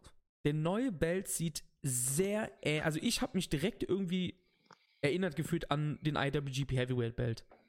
Ja. Ähm, man veranstaltet beide Tage in der Korakin. Man hat natürlich hier auch dann die Gunst der Stunde genutzt, dass der Dash halt wegfällt im 220, ne? Fällt der weg? Ich dachte, der, fällt- ist trotzdem am N 6. nee, der fällt, glaube ich, weg. Achso, okay. Ich dachte irgendwie ist am 6. trotzdem. Auch, also auch bei New Japan dann. Mhm. Der fünfte erste, die Show wird The Reborn heißen von Noah. Mhm. Also die machen oder, ernst. oder Reboot oder so sogar. Also, Hm? ne, da wird halt irgendetwas passieren. Man hält halt eisenhart fest an Kito, äh, äh, Kaito Kiyomiya als Champion, der eins zu eins wie eine Mischung aus Okada und Misawa rüberkommt. ähm, ich möchte nicht sagen, dass Kiyomiya schlecht ist, um Gottes Willen. Die paar Matches, die ich gesehen habe, dieses Jahr waren in Ordnung alle, also auch gut. Aber du weißt, glaube ich, worauf ich hinaus will. Da ist halt sehr viel. Man, sag mal so, man orientiert sich meistens immer am Branchenprimus, ja? Genau. Ganz Kann ja auch klappen. Sache. Siehe Kento Miyahara bei All Japan. Genau. Der ist ja auch sehr, sehr ähnlich. Ich sag mal, in die Richtung modelliert, die zum Beispiel Tanahashi früher hatte. Genau. Aber es gibt die eine Sache. Zum Beispiel, ich war im Urlaub ja in Griechenland, wie du weißt, und mein Sohn hat sich da in der Hotelanlage Lego gekauft und wir haben erst abends auf dem Zimmer gesehen, dass das Lepo hieß. Also es war eine Fälschung. Lepo. Oh, Es war oh. sehr billig. Ich glaube, es hat, glaube ich, einen Euro gekostet. So Figuren in der Größe kosten hier 10. Also Ja. scheiß drauf eigentlich gesagt. Aber ist ja nur ein Kind. Na gut, der ist schon ein bisschen älter auch, aber. Ja, aber das Ding ist halt, worauf ich hinaus will, es gibt halt die eine Orientierung und diese billige Fälschung. Und Noah bewegt sich halt auf so einen krassen Grad, finde ich, so einen schmalen Grad zwischen den beiden Sachen irgendwie, ne? Aber so ist Wrestling halt auch. Ja, ne? Also wahrscheinlich, auch ja. später, wir werden dann noch auf den Koffer zu sprechen kommen, den, Ja, den natürlich. New Japan auch jetzt ja. seit mehreren Jahren hat. Das ist ja auch eins zu eins mit WWE kopiert. ja, ja, Eigentlich klar. Auch, eigentlich auch ein super beschissenes Gimmick. Aber ey, ich, allgemein finde ich es schon mutig, dass Noah oder eher die, das Unternehmen, äh, das jetzt Noah besitzt, das mal ein paar neue Dinge ausprobiert. Ich meine, es kann in die Hose gehen. Aber ey, was ist denn, wenn das Resultat gut wird am Ende? Dann hast du es probiert. Ist ja, auch nicht klar, schlecht. Natürlich. Und wenn nicht, dann weißt du immerhin, okay, bis hierhin kommen wir gerade, weiter geht's noch nicht. Hm? Und dann mal schauen, ob man halt vielleicht noch, was weiß ich, einen Keno noch weiter aufgebaut bekommt oder irgendwas. Ist Mhm. ja auch hier, wir werden, wir werden es in Zukunft sehen. Es ist so ein bisschen wie bei Access und Anthem. Es ist schwer zu sagen, wenn hier zwei dicke Deutsche über sowas reden, aber Ja, natürlich, klar. Wir werden, wir werden auf jeden Fall zeitnah informiert werden, was da passiert. Ich finde es interessant als Fan, Hm? aber wie gesagt, als Promoter, ich, ich würde es wohl eher lassen. Ja. Schließen wir das auch ab. Yes. Und damit sind wir für die ersten Schnipsel durch, aber wir möchten noch etwas anderes besprechen. Ich glaube, da kannst du eher so anfangen. da haben wir ja, das hast du ja schon angeschnitten, so ähm, ja, in privaten Gesprächen. Genau, also das, das Ding ist jetzt auch, wir, wir nehmen jetzt schon bisschen verspätet auf Ja, du eigentlich. kannst erstmal sagen, warum eigentlich. Also, das kannst du auch sagen, warum wir erst Oh jetzt Gott, ich, wir hatten. Also wir nehmen jetzt gerade am Sonntag auf, das ist genau der Abend nach äh, Destruction in Kobe. Ich, erst hatten wir Montag angedacht, glaube ich. Nach, nach Kagoshima, glaube ich. Erst wollten wir nach Kagoshima machen, dann haben wir gesagt, ah nee, komm, wir machen es am Dienstag, ist besser, da können wir weiter in Ruhe noch Kagoshima schauen. Das haben wir dann auch gemacht und ich habe schon gesagt, so, oh Gott, die beiden Events, die waren jetzt nicht der Oberkracher. Mhm. Und deswegen haben wir eben den Termin auf heute verlegt, damit wir eben gleich noch Kobe mitnehmen können. Aber wenn ich jetzt, ich glaube, wir sind jetzt schon relativ lang dabei, also wahrscheinlich hätten wir es trotzdem alles so machen können, wie wir es vorhatten, aber ist auch egal. Ja. Und jedenfalls war äh, der 11. September noch relativ nah. Er hat gerade seinen 18. Geburtstag gefeiert. Und ist ja schon ein einschneidendes Erlebnis oder ja, Ereignis eher in der Geschichte der Menschheit gewesen. Und ja, mein Gedanke war schon so, ey, man kann ja mal ein bisschen quatschen, so, was hast du denn da damals erlebt? Denn es gibt ja immer so, äh, oder man sagt ja ganz gern so, jeder weiß doch genau, was er da getan hat. Mhm. Und da können wir ja schon mal anfangen. Chris, was hast du denn gerade getan, als am 11. September 2001 die, das World Trade Center in sich, in sich eingestürzt ist? Ähm, erstmal, ja, ich glaube, jeder weiß, was er da gemacht hat. Ich glaube das wirklich. Ich glaube, jeder weiß das. Der Mhm. damals auf jeden Fall zurechnungsfähig war und keine zwei Jahre alt war oder sowas. Das ist so ein bisschen wie die äh, Schwiegereltern von mir, die erzählen immer vom Golfkrieg 91. Die, wiss, die wissen Oh, bis wow. heute, was da passiert ist. Also die wissen genau, Ja. was die damals, als der Golfkrieg angefangen hat, wussten die genau, was sie getan haben an dem Tag. Es war Ja. wahrscheinlich auch so ein einständiges, die hatten halt Angst wegen dem Kalten Krieg und so, das war ja ganz frisch alles Genau. noch. Ich kam von der Schule, ich war, glaube ich, wenn ich mich recht erinnere, in der fünften Klasse und kam da von der Schule und ich hatte damals neben mir wohnen, also ich habe im Haus Nummer 1 gewohnt, in Haus Nummer 3 war damals mein bester Kumpel, der hieß Vincent, war ein Portugiese. Und sein Vater Antonio, also ich bin, bin da zu meiner Mama, hat gesagt, er hat schnell reingerufen, quasi so, Mama, ich gehe zum Vince, ich esse bei denen, okay, Mama sauer, weil die Essen gemacht hat und bin rüber zum Vince. ähm, und äh, Antonio, Vincents Vater, der hat uns quasi schon an der Tür empfangen Ja. und Vince und ich waren, wir waren halt auch, wie gesagt, in der Grundschule, dann habe ich nicht gesagt, aber in der Grundschule waren wir in einer Klasse und jetzt fünfte Klasse bis zehn waren wir zusammen. Wir waren halt immer zusammen in der Klasse, haben halt immer zusammen nebeneinander gewohnt quasi. Ähm, und wir waren beide relativ ähnlich, was so geschichtliche Sachen und was politische. Wir waren schon in der fünften Klasse interessiert, so, sage ich mal. ja. Und darum wusste auch Antonio, hey, wenn ich den Jungs das jetzt erzähle, so die wissen ein bisschen mit da anzufangen. Und Antonio stand wirklich vor der Tür, hat was aus dem Auto geholt, glaube ich, und sagte so, Jungs, ähm, in Amerika gab es einen Angriff äh, auf ein Hochhaus und Menschen sind gestorben. Wow. Und Antonio hat uns mit reingenommen und wir haben wirklich von Vincents Mutter das Essen auf den Schoß bekommen. Wir saßen mit Kissen auf dem Boden, Antonio im Sessel und wir haben zu dritt, bis abends es dunkel wurde, bis ich nach Hause musste, haben wir die Sendungen geschaut. Die Mhm. News-Sendungen. Ganz detailliert kann ich jetzt nicht reingehen, aber ich glaube, das war so das Gröbste halt. Das, das ist schon Ja. detaillierter, als ich das erwartet habe. Okay. Aber ich weiß es wirklich legit, wie du sagtest, bis heute, ich werde es nie vergessen wahrscheinlich. Also ganz so, ganz so krass kann ich jetzt nicht ausholen. Ich weiß Mhm. aber auch tatsächlich noch, dass ich war mit einem, mit einem Buddy im Kino, das war ebenfalls wie bei Chris, ein guter Schulkumpel. Also ich war 2001, da war ich 14 Jahre alt. Und wir haben Tomb Raider geschaut im Kino. Damals noch mit Oh. Angelina Jolie. Das Aber die Hände waren über der Hose, oder? Ja, ja, ja, das, das kann, ja, ja. Sagen wir mal ja. also, das, wir sind ja hier keine, keine Reiners, also bitte. Ähm, nee, also ich weiß auch noch, also dafür, ich mit mit 14 ist man noch nicht so der große Kritiker, aber ich weiß auch ziemlich genau, dass ich den Film ziemlich scheiße fand. Hm?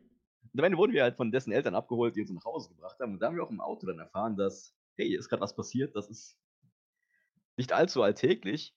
Und ich, ich war auch, das hat, mich, das hat mich auch wirklich schon damals echt ein bisschen schockiert. Das war echt seltsam, denn ich meine, die USA sind am anderen Ende des Planeten.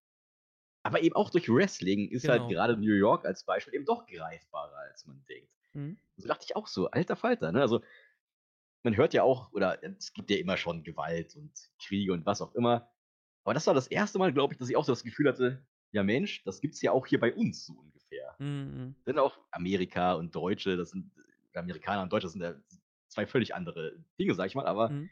man ist ja doch schon sich vertrauter als mit irgendwelchen, was ich, mir damals noch völlig unbekannten Wüstenstaaten. Mhm. Und Chris, wie sieht es denn bei dir aus? Hat, hat sich damals in deinen jungen Jahren schon irgendwas am Sicherheitsgefühl geändert? Hast du Bartträger mit Turban vielleicht kritischer beäugt als vorher oder, oder war es dir eigentlich egal? Ich glaube, mir war es in der fünften Klasse dann doch noch egal. Aber ich kann mir vorstellen, weil ab, ab da an hat man ja Leute aus Wüstenstaaten sehr stereotypisiert, ne? Also ich glaube, Leute, die älter waren als ich, wie alt ist man in der ähm, fünften, zehn, elf? Ja, 10, 11 genau. Ja. Ähm, ich glaube, ich war zehn eher. Hat es mich, glaube ich, nicht so sehr gestört. Das habe ich auch nochmal nachgedacht. Ich meine auch, dass mich das dann erstaunlich wenig am Ende doch interessiert hat. Also, wie gesagt, man ist ja auch jung und ist ja Gott sei Dank Genau. so schnell erstmal nichts weiteres passiert. Und ich bin auch zwei Jahre später selbst in die USA geflogen und ich kann mich wirklich nicht erinnern, dass ich jetzt da irgendwie dachte, hey, hier passiert irgendwas. Genau, ja, ja, Also, es ist ja auch nichts passiert. Und genau. ja, so viel dazu. Ich dachte, als ich das Thema mal angeschnitten habe, dass, hey, ich bekomme irgendein Wrestling-Thema hier raus. Ich, irgendwas, irgendwas wird mir hier einfallen. Ich werde über irgendwas stolpern. Ich habe, ich habe tatsächlich gesucht. Und der Hintergedanke war hier auch erstmal, ne, heutzutage sind wir ja durch Social Media etc. alle näher aneinander gewachsen. Genau, ja. Es ist ja heutzutage einfacher denn je möglich, mit Leuten aus abgelegenen Orten zu sprechen ne, oder zu kommunizieren Mhm. über Twitter, Instagram, Facebook, was auch immer. Seien das Leute aus Japan, Kanada, Schottland, Neuseeland, Bayern oder was auch immer. ne? Und genauso wissen wir ja mittlerweile auch sofort, wann, wann es wo ein Massaker gibt, wann es wo Ja. ein Attentat gibt. Und wir sind natürlich alle super, super schnell und solidarisch zu zeigen. Und wir ändern alle ausnahmslos unser Facebook- und Twitter-Profil. Und wer das nicht macht, das Profilbild zumindest, wer das nicht macht, der ist ja ohnehin ein schlechter Mensch. Also ich zum Beispiel. du, bist der, du bist der Schlimmste von allen. Ja. Und dann fiel mir auch ein, hey, auch bei WXW gab es doch damals, als das, war das 2011, das Tohoku-Erdbeben, weißt du das noch? 2010, 2011, ist doch egal. 2010 oder 11, ja. Jedenfalls hat WXW zum Beispiel auch damals ein Benefiz-Event veranstaltet, äh, bei dem alle Einnahmen eben ja, an, die, an die Kollegen in Japan gewandert. Wrestler haben da auch alle ohne Gage gekämpft und ach, keine Ahnung, oder ich glaube, Fans konnten auch noch Geld spenden. Da kam auch ganz gut was zusammen. Jetzt habe ich auch so überlegt, gab es denn vielleicht andersrum 2001 auch sowas ähnliches, aber aus Japan? Ich dachte auch so, hey, vielleicht gibt's ja, I- Inoki ist verrückt. Antonio Inoki ist ein absolut Ja. verrückter Typ. Ich dachte, vielleicht finde ich ja irgendwo, dass er einen Terroristen zum Shootfighter rausgefordert hat oder irgendwie sowas ähnlich Verrücktes. Ne, ich habe einen Observer gewählt, ich habe geschaut, okay, ist da irgendwas passiert? Es ist in der Hinsicht nichts passiert, Hm, habe ich mir gedacht. aber Chris und alle Zuhörer, ich habe ein grandioses New Japan Turnier gefunden. Und halt die Finger am besten still, denn es wird noch lustiger, wenn ich es dir erzähle. okay, ich bin Hast gespannt. du jemals vom G1 World Tournament gehört? Ne. Das ist echt schade, denn das fand genau in dieser Zeit statt. Es begann am 7. September und es hörte am 16. September auf. Okay. Gesucht wurde der nächste Herausforderer für Yuji Nagata. Der war damals IWGP Champion. Ja. Aber ist ja nicht umsonst das G1 World Tournament. Es haben nur Gaijin teilgenommen, fünf an der Zahl. Ja. Und pass auf, ich lese dir das Teilnehmerfeld vor. Ah, Okay. Ich bin gespannt. Der größte Name Scott Hall. Okay. Aber wir reden hier nicht von Razor Ramon oder dem coolen 96er Scott Hall. Das ist der abgefuckte 2001 Ja. Der seinen Zenit längst überschritten hat. ja. Nach vielen WCW-Jahren fauler denn je ist, auch bei, WC bei WWE gerade rausgeflogen ist. Bei dem Typen war 2001 alles vorbei. Ja.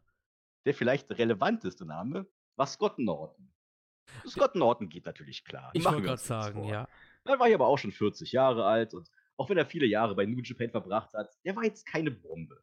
Ja. Der war immer nur ein solides Powerhouse. Aber sehr beliebt. Der war sehr beliebt. Ja. Außerdem war dabei, jetzt wird schon lustiger, Don Fry. Don Auch Fry der war damals- dabei 2-1. 2-1. Auch der Wahnsinn. war damals bei New Japan unter Vertrag. Auch hier natürlich ultra taffer Typ. Ja. Ziemlich cool, war auch recht populär. Hatte seinen den absolut legendärsten MMA-Kampf aller Zeiten, vielleicht gegen Takayama. Ja. Und auch, ich würde auch sagen, ähnlich wie Buzz Rutten war jetzt Don Fry nicht untalentiert, aber er war jetzt auch nicht so der Tonangeber im Ring. Ja. Der konnte halt gut grappeln, aber das war es halt auch schon im Endeffekt. Ja. Ne? Ja. Ebenfalls am Start der vierte Teilnehmer, ein gewisser Super J. Das war jetzt aber kein verrückter Junior Heavyweight, das war Jeff Farmer, der ehemalige NWO-Sting. Auch hier kann man sagen, das ist so, so ein bisschen so eine sehr viel schlechtere Variante von Scott Norton. Relativ brauchbares Powerhouse, hat auch viel Mhm. Erfahrung in Japan. Abermals ist aber auch niemand, der dir im, im Ring den Arsch rettet. Ja. Also der braucht selbst jemanden, der ihn führt. Und jetzt kommt's, der fünfte Teilnehmer. Kannst du uns, wenn du uns Blaue rätst, fällt dir irgendwer ein, der Anfang des Jahrtausends bei New Japan gekämpft hat? Ein Ausländer war? Kriege ich einen Tipp von der Nationalität oder so? Oh Gott, was ist das? Ich glaube, es ist ein, ist das ein Argentinier? Das müsste ich noch mal schauen. Ach, fick dich doch weg. Das ist Giant Gonzalez oder was? Nicht ganz, aber fast. Es ist Giant Silver. Ach, Giant Silver, genau, vom Das ist Pride. Brasilianer, aus Bra- Brasilien, aus Der vom Brasilien. Pride, oder? Unter anderem, genau. Ja. Und genau, Giant Silver, das ist nicht, das ist weder El Gigante, wie Chris gerade dachte, das ist auch nicht der Great Kali. Die, ich glaube, die meisten westlichen Fans könnten ihn kennen als Teil der Oddities bei WWE 98. Auch ein absoluter Riesentyp, Mhm. der vom Qualitätslevel her aber auch auf dem Stand von Great Kali oder El Gigante ist. Ja. Kurz, der kann überhaupt nichts. Der ist einfach nur 10 Meter groß, wiegt recht viel und das war's. Also, gehen wir das doch mal durch. Du hast Scott Hall, du hast Scott Norton, du hast Kann, Don darf ich Fry. ganz kurz noch was sagen? Yes, ich bitte drum. Übrigens, wir hatten es ja eben mit Sugiura und Sugiura hat sogar gegen Giant Silver gekämpft, das weiß ich. Schau an. Also ein MMA-Kampf, also kein Wrestling-Kampf jetzt Sugiura. Also Noahs Sugiura hatte einen äh, FF, hm, einen MMA-Kampf bei Pride gegen Giant Silver. Plus, minus 30 Sekunden. Das weiß ich jetzt nicht, aber ich weiß, dass sie gekämpft haben und Giant Silver hat halt verloren, ne? Ja, Ja, der, Ja. der kann sich auch nicht bewegen, der arme ja, Kerl. ja. Okay, also halt mir fest. Du hast Scott Hall, Hm? der nicht nach New Japan oder nach Japan fliegt, um zu verlieren. Du hast Don Fry, der gerade ein Pride-Kämpfer ist, nicht verlieren kann. Du hast Scott Norton, der sehr wichtig ist, auch nicht viel verlieren wird. Und du kannst einen Giant Silver nicht ständig ablösen lassen. Ne? Denn das ist halt damals noch einer deiner hoffnungsvolleren Talente, in Anführungszeichen. Mhm. Das ist schon mal sehr gut. Chris, wie, wie buchst du so ein Turnier? Wenn du eigentlich wirklich nur einen Wrestler hast, der verlieren kann. Super J, Jeff Farmer. Ja, das ist jetzt eine schwierige Frage, weil es ist eigentlich, ei- eigentlich gar nicht zu bucken irgendwie. Du hast richtig, das, du bist völlig richtig, denn du machst jetzt einfach 1000 Fuck Unentschieden Finish oder after sowas. Fuck Ja, genau, ja. after Fuck Finish. Ja, irgendwie und, sowas. genau ja. das ist, und genau das ist in so einem Turnier auch passiert. Don Fry hat beispielsweise Scott Hall nach einer Minute per Ringrichterentscheid besiegt. Mhm. Ich weiß leider nicht, was hier passiert ist. Ich habe gesucht, ich habe es nicht gefunden. Aber man kann schon wissen, wenn das eine Minute geht, da ist irgendein Kack passiert, weil Hall nicht verlieren wollte, ganz klar. Dann hast du Giant Silver versus Super J, Double Countout. Dann hast du Don Fry versus Giant Silver, Double Countout. Mhm. Dann hast du Scott Norton, der Scott Hall per Countout besiegt, weil Scott Hall natürlich nicht geschultert werden kann. Und dann hast du ebenfalls, Don Fry muss ja vielleicht auch mal verlieren, und der hat auch verloren gegen Scott Norton. Auch das war ein Fuck-Finish, denn Fry hatte Norton gerade in einer Submission, aber seine Schultern waren auf dem Boden. Also richtig gut alles, Oh. richtig gutes Turnier. Ja. Und am Ende der, der Round-Robin-Vorrunde stand es folgendermaßen. Scott Norton hatte sechs Punkte gesammelt. Don Fry hatte fünf Punkte gesammelt. Hall und Silver hatten vier, Super J hatte einen Punkt. Also Finalkampf, Scott Norton gegen Don Fry am 16. September. Ich wiederhole nochmal, es ging darum, den Herausforderer für Yuji Nagata am 23. September Mhm. ausfindig zu machen. Damit, mit dieser Prämisse, wurde das G1 World Tournament äh, gestartet quasi. Mhm. Im Finale gewann Don Fry, um sich zu revanchieren, gegen Scott Norton. Mhm. Ne? Denn Don Fry kann ja, wie so einige andere in diesem Turnier, nicht verlieren. Jetzt wird es aber noch geiler. Der Kampf gegen Nagata konnte niemals stattfinden. Es ging nicht. Denn die ganze Zeit war Don Fry für den 24. September, für einen Tag danach, in einem Pride-Kampf gegen Gilbert Ivel gebucht. Also, so Oh völlig Gott. glasklar. Fry ist verrückt, aber der wird nicht einen Pro-Wrestling-Kampf bestreiten, einen Tag bevor er MMA kämpft. Das ist, so, so irre ist nicht mal der. Also schon mal, die Prämisse war schon mal eine Lüge quasi. Denn der Sieger, er konnte nie gegen Nagata kämpfen. Ja. Was ist am Ende passiert? Ja, Scott Norton ist eingesprungen, es gab ein Non-Title-Match, es hat Norton verloren. Dieses ganze Turnier war ein absolutes Fiasko. Aber ich fand das sehr lustig und ich wollte euch unbedingt davon erzählen. Wir müssten eigentlich auch mal einen Podcast machen mit New Japan Historie, weil, wie ihr gerade hört, New Japan war nicht immer so geil, wie es. Also wer wirklich denkt, alle, jeder G1 war immer so geil wie jetzt, fuck off, das war nie. Also das war wirklich, das ist erst eine, das ist eine Sache der letzten Jahre. Ja, ja, auf jeden Fall. Es gab wirklich früher haufenweise Schund wie, wie dieses G1 World Tournament. Und ich glaube, da kann man auch episodenlang füllen mit dem New Japan. Deshalb meine ich ja, ja. Haben wir nämlich der gar nicht gemacht. Ja, Alter, also da, das, ist ein, das ist auch eine Fundgrube an Auf jeden Fall, ja. Auf jeden Fall. Das, das war sehr schön, aber auch sehr anstrengend, weil man erstmal diese Namen hört. Also ich, ich bin Fan vom ersten FC Köln, also ich bin da schon masochistisch veranlagt, ne? Aber ähm, ja, Läuft, ne? das ist halt, das ist halt richtig Hardcore SM-Style, ne? Also wenn, wenn du dir da jeden Kampf anschaust, das ist halt, äh, ja, das ist schön. Vielleicht, vielleicht mochten die Fans das ja. Vielleicht waren sie ja auch so. Ich weiß es nicht, es gibt ja, es gibt ja immer noch diesen Krieg zwischen äh, Fuck Inoki und Pro Inoki, ne? Der, ist, der, deut, der dauert ja bis heute an, ne? Also auch bei den westlichen Fans wirklich- jetzt. Gibt es wirklich, also ich meine, klar, das gibt ja, Ja, immer gibt's das. Con Contrarians, sage ich mal, so wie bei Dave Meltzer zum Beispiel. Alles, was Dave Meltzer sagt, ist erstmal per se schlecht. Glaubst du, also klar, jeder kann ja sagen, hey, Gedo ist kacke, Inoki war geiler. Aber glaubst du wirklich, dass es Leute gibt, die sich 2001 Events anschauen und dann wirklich denken, das ist, ja, das ist ja der richtig geile Scheiß? Mhm. Glaube ich, ja. Wow, okay, na gut. Ey, gut, es gibt auch Fetische der verrücktesten Natur, Eben. also wer weiß. Wahrscheinlich ist das noch so am, am unteren Ende der, des Härtegrads. Ja. Sollen wir zu schöneren Dingen kommen, die im Jahr 2019 stattfinden?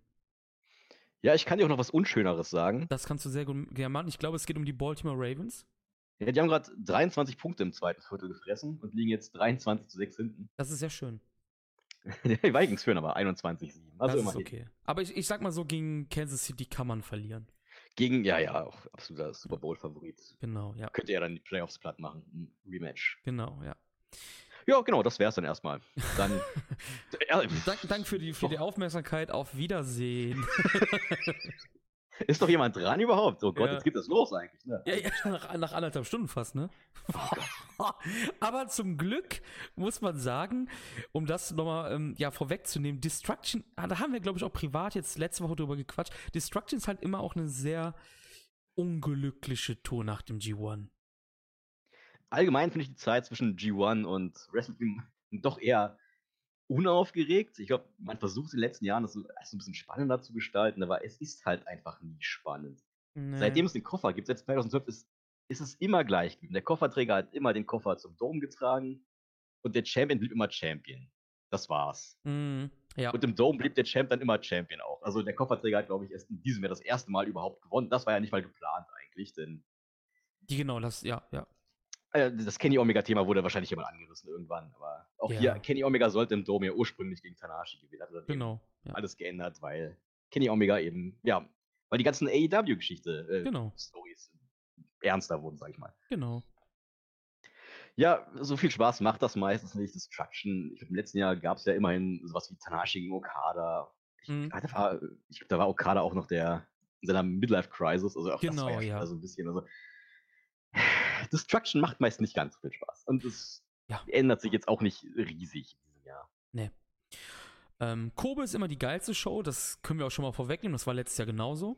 Da gab es Mhm. nämlich das angesprochene ähm, Tanahashi gegen Okada-Match und wir hatten damals dieses ähm, Junior Heavyweight Title Tournament, da gab es Kushida gegen Bushi Genau. zum Beispiel, während es in Beppu halt Naito gegen Suzuki um nix ging. Oder halt in Hiroshima damals, was quasi mit Kagoshima getauscht worden ist. Da gab es Kenny gegen Ishii, was nicht schlecht war, aber es war halt super vorhersehbar. Ne? Ja, das ist ja das Da- Problem das, genau, ja, also kein Kenny oder Kenny-Bashing, was mir immer sehr nachgesagt wird. Ähm, das war halt einfach vorhersehbar as fuck. Wir haben diesmal die Tour, also das heißt die Tour nicht, aber wir haben die, die großen drei, sage ich mal, diesmal nicht mit Hiroshima bzw. Kagoshima angefangen, sondern mit Beppu. Und ähm, es kamen 2400 Fans nach Beppu. Und zum Vergleich, letztes Jahr gab es in Beppu, jetzt habe ich es geschlossen, aus Versehen ist wieder typisch, gab es 2200 Fans. Mhm. Also man ist eigentlich, ja, man hat 200 Fans dazu, aber man ist auf demselben Level geblieben, kann man sagen. Ja. Solide was draufgepackt, Ja. aber ja, das passt. Selber Halle, man kommt, glaube ich, ein oder zweimal im Jahr nur nach Beppo, also ist das für die, für die lokalen Fans auf jeden Fall immer eine dicke Sause. Und wir haben die Show angefangen mit einem Young Lions Cup Match. Carl Fredericks gegen Yuta Tsuji und Carl Fredericks hat, nein, eine Quizfrage. Mit welchem Move hat Carl Fredericks dieses Match gewonnen? Gibt's da mehr als einen?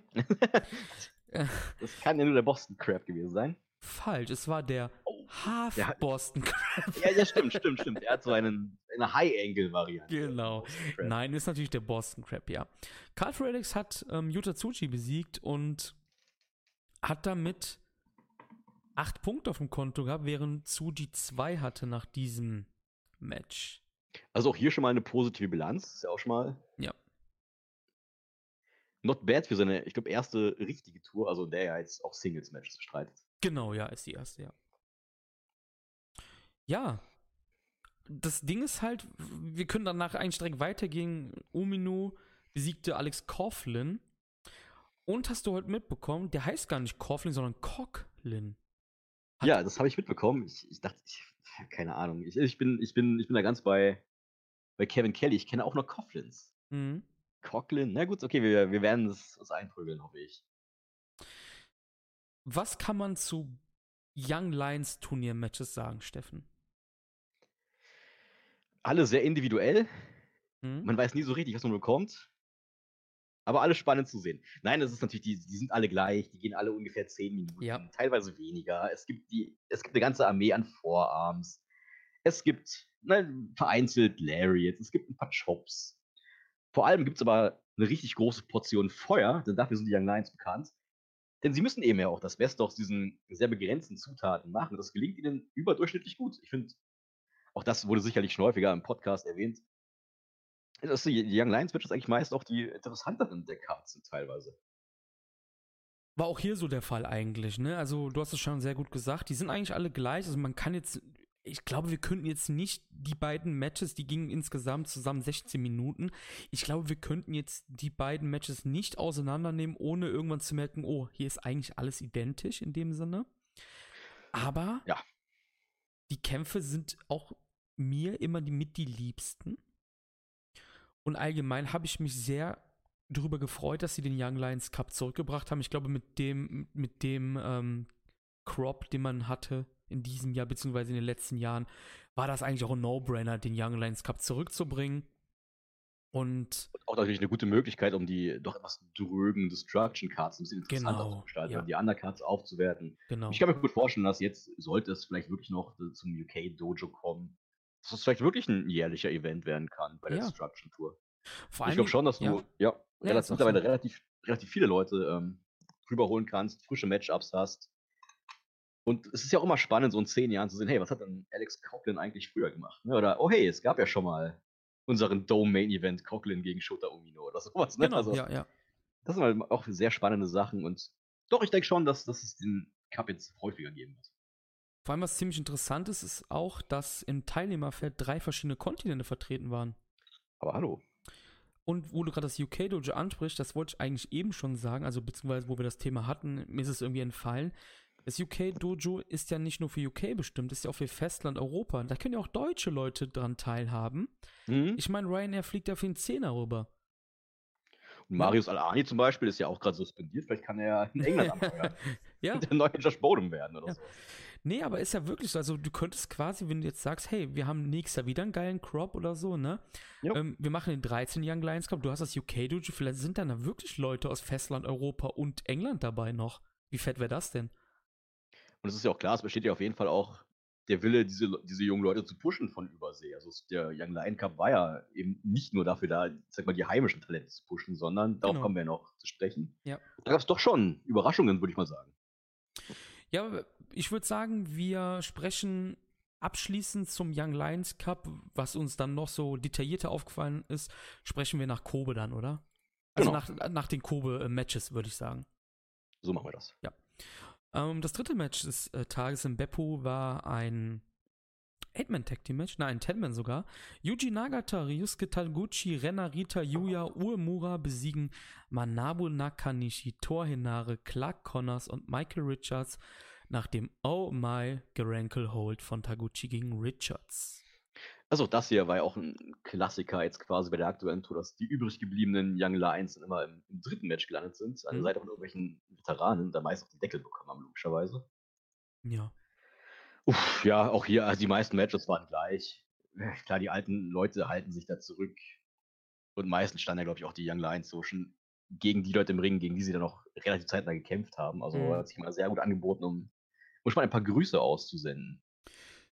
Ja, wir haben das jetzt eben nicht erwähnt, aber wirklich die Undercards bei ähm, Beppu und Kagushima waren halt wirklich nicht der Brüller. Also wir Ja, komm, wir, wir sind doch schon zu lang. Also Genau. fass einfach kurz zusammen jetzt, Ja, um die was mir- wichtigeren Matches zu sprechen.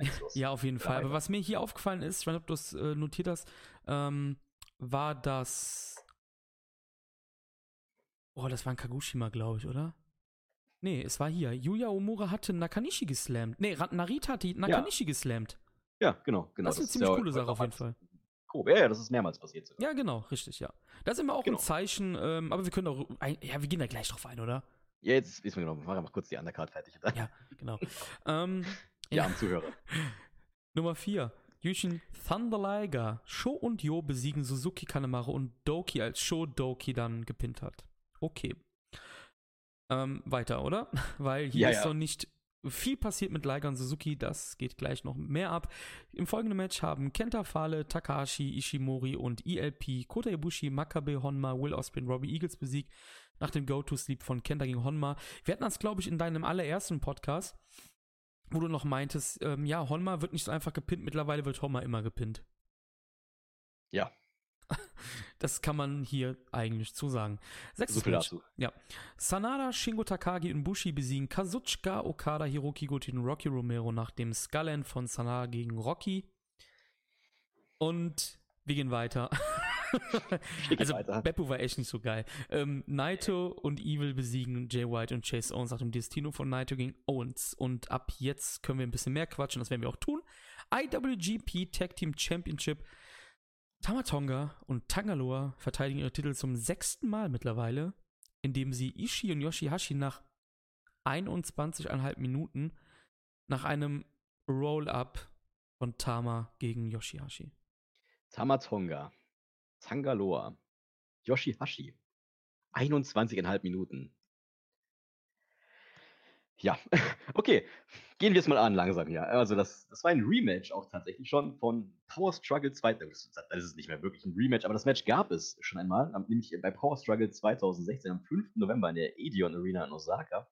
Das war damals die erste und einzige Titelverteidigung der zweiten Regentschaft der Guerrillas. Es gab mittlerweile sie fünffache Champions, kann das sein? Ja, das, das sagt schon alles aus über diese Titel eigentlich. Ohne böse zu sein jetzt wieder. Richtig, und witzigerweise haben die Guerrillas die Titel dann bei Wrestle Kingdom verloren an Ishii und Yano. Ich weiß nicht, ob du dich erinnerst, das war auch damals auch so Ja, ja. Ein, eher, ein eher schrecklicher Schrottengel. Denn Makabe und Honma damals noch ein bisschen besser drauf. Mhm. Vor allem Honma Prä-Verletzung, haben die Tag League besiegt, äh, Tag League besiegt, die Tag League gewonnen. Und hätten eigentlich das Match bekommen sollen, aber Yano hat dann einfach sich mit Tiefschlägen quasi ins selbst ins Match gebuckt mit Ishii. Hat aber die Gürtel gestohlen damals. Das war auch, äh, wie das so manchmal ist, so kurz vor Wrestle Kingdom, wo einfach mitunter auch nochmal Schrott passiert. Hm? Ja, die, die Story zum diesjährigen Match, wie kann man das sagen? Also, du warst ja bei Royal Crest am Start. Was ist denn da mit Ishii und den Guerillas passiert, Chris?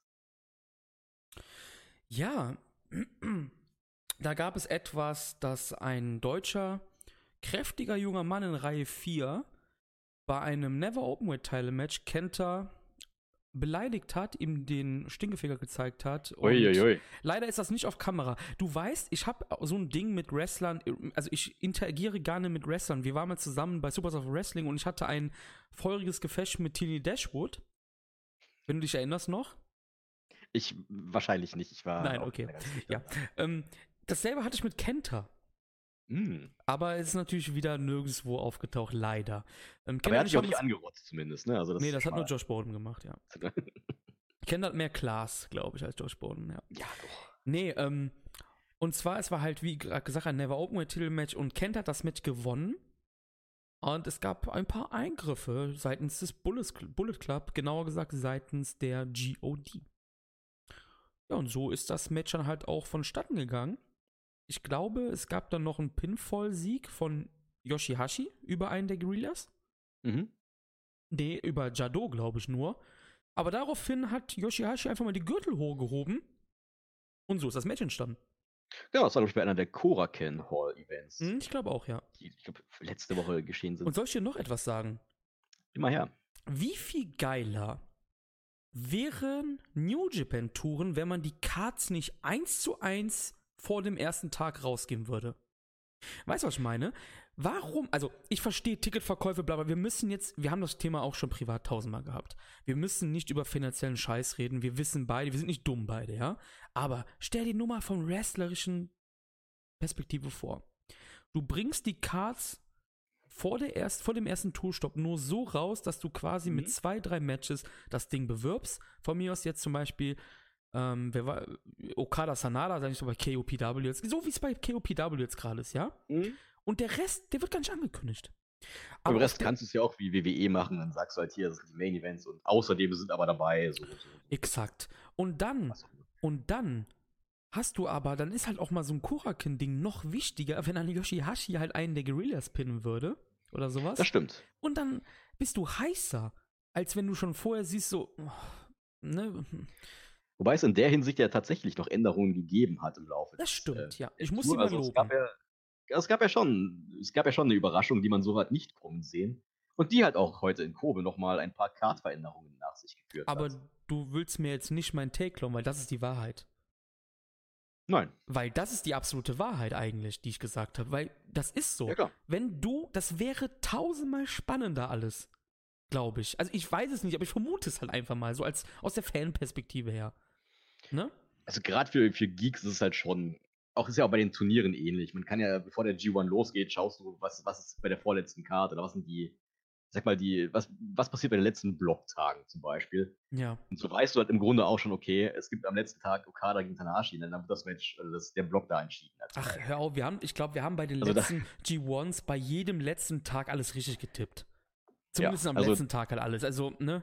Also da bin ich bei dir, ich glaube, da, da würde ich auch sagen, die, die Tickets verkaufen sich ja auch so. Ich glaube, du musst gar nicht wissen, dass es GOD gegen Ishii und, und, und Yoshihashi Ja. gibt. Also das ist ja auch jetzt kein Match, das jetzt wirklich super viele Fans anzieht. Nee. Aber Steffen, du bist ja auch großer Fan von einem ähm, hoffentlich irgendwann in 100 Jahren zukünftigen Ishii und Goto Tag Team.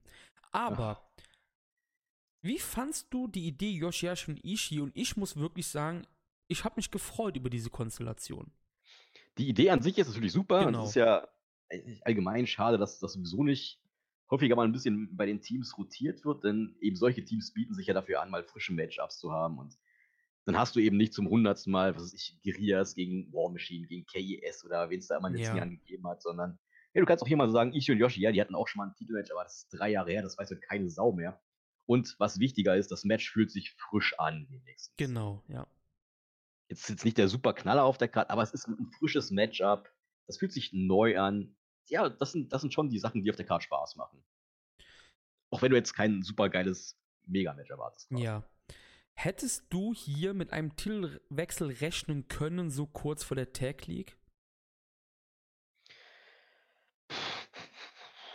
Ich hätte nicht drauf getippt, Hm? aber warum nicht? Also, Ja. ich, ich hätte es doch durchaus erwarten können. Oder nicht, nicht ich hätte es nicht erwarten können, aber ich hätte, ich hätte, mich nicht überrascht, sagen wir es mal so. Hm? Denn auch Yoshihashi mal einen Brotkrumen hinzuwerfen, ist ja nicht die schlechteste Idee, denn wie wir ja erfahren haben, über Social Media ist Yoshihashi so einer der wenigen Wrestler, der wirklich noch nie einen Titel bei New Japan hatte. Ja. Wirklich noch nie. Also nicht mal ein Six-Man oder so. Nein, sogar gar Leute wie, wie Matt Seidel oder David Finlay schon hatten. Yoshitatsu. Yoshitatsu ist ein Champion bei New Japan, Yoshihashi nicht. Aber ich glaube, es wurde auch bei Twitter schon äh, so ein bisschen durchgegeben. Ich glaube, hätte, hätte man darauf gepocht, dass es eine Chance für Yoshihashi wirklich ist, wäre der Titelwechsel wahrscheinlicher gewesen. Aber so wurde es ja völlig an den Teppich gekehrt. Ich glaube, das weiß auch bei Japan selbst kaum einer. Also, ich glaube, es einfach Ach so, so, ja, das kann sein, ja.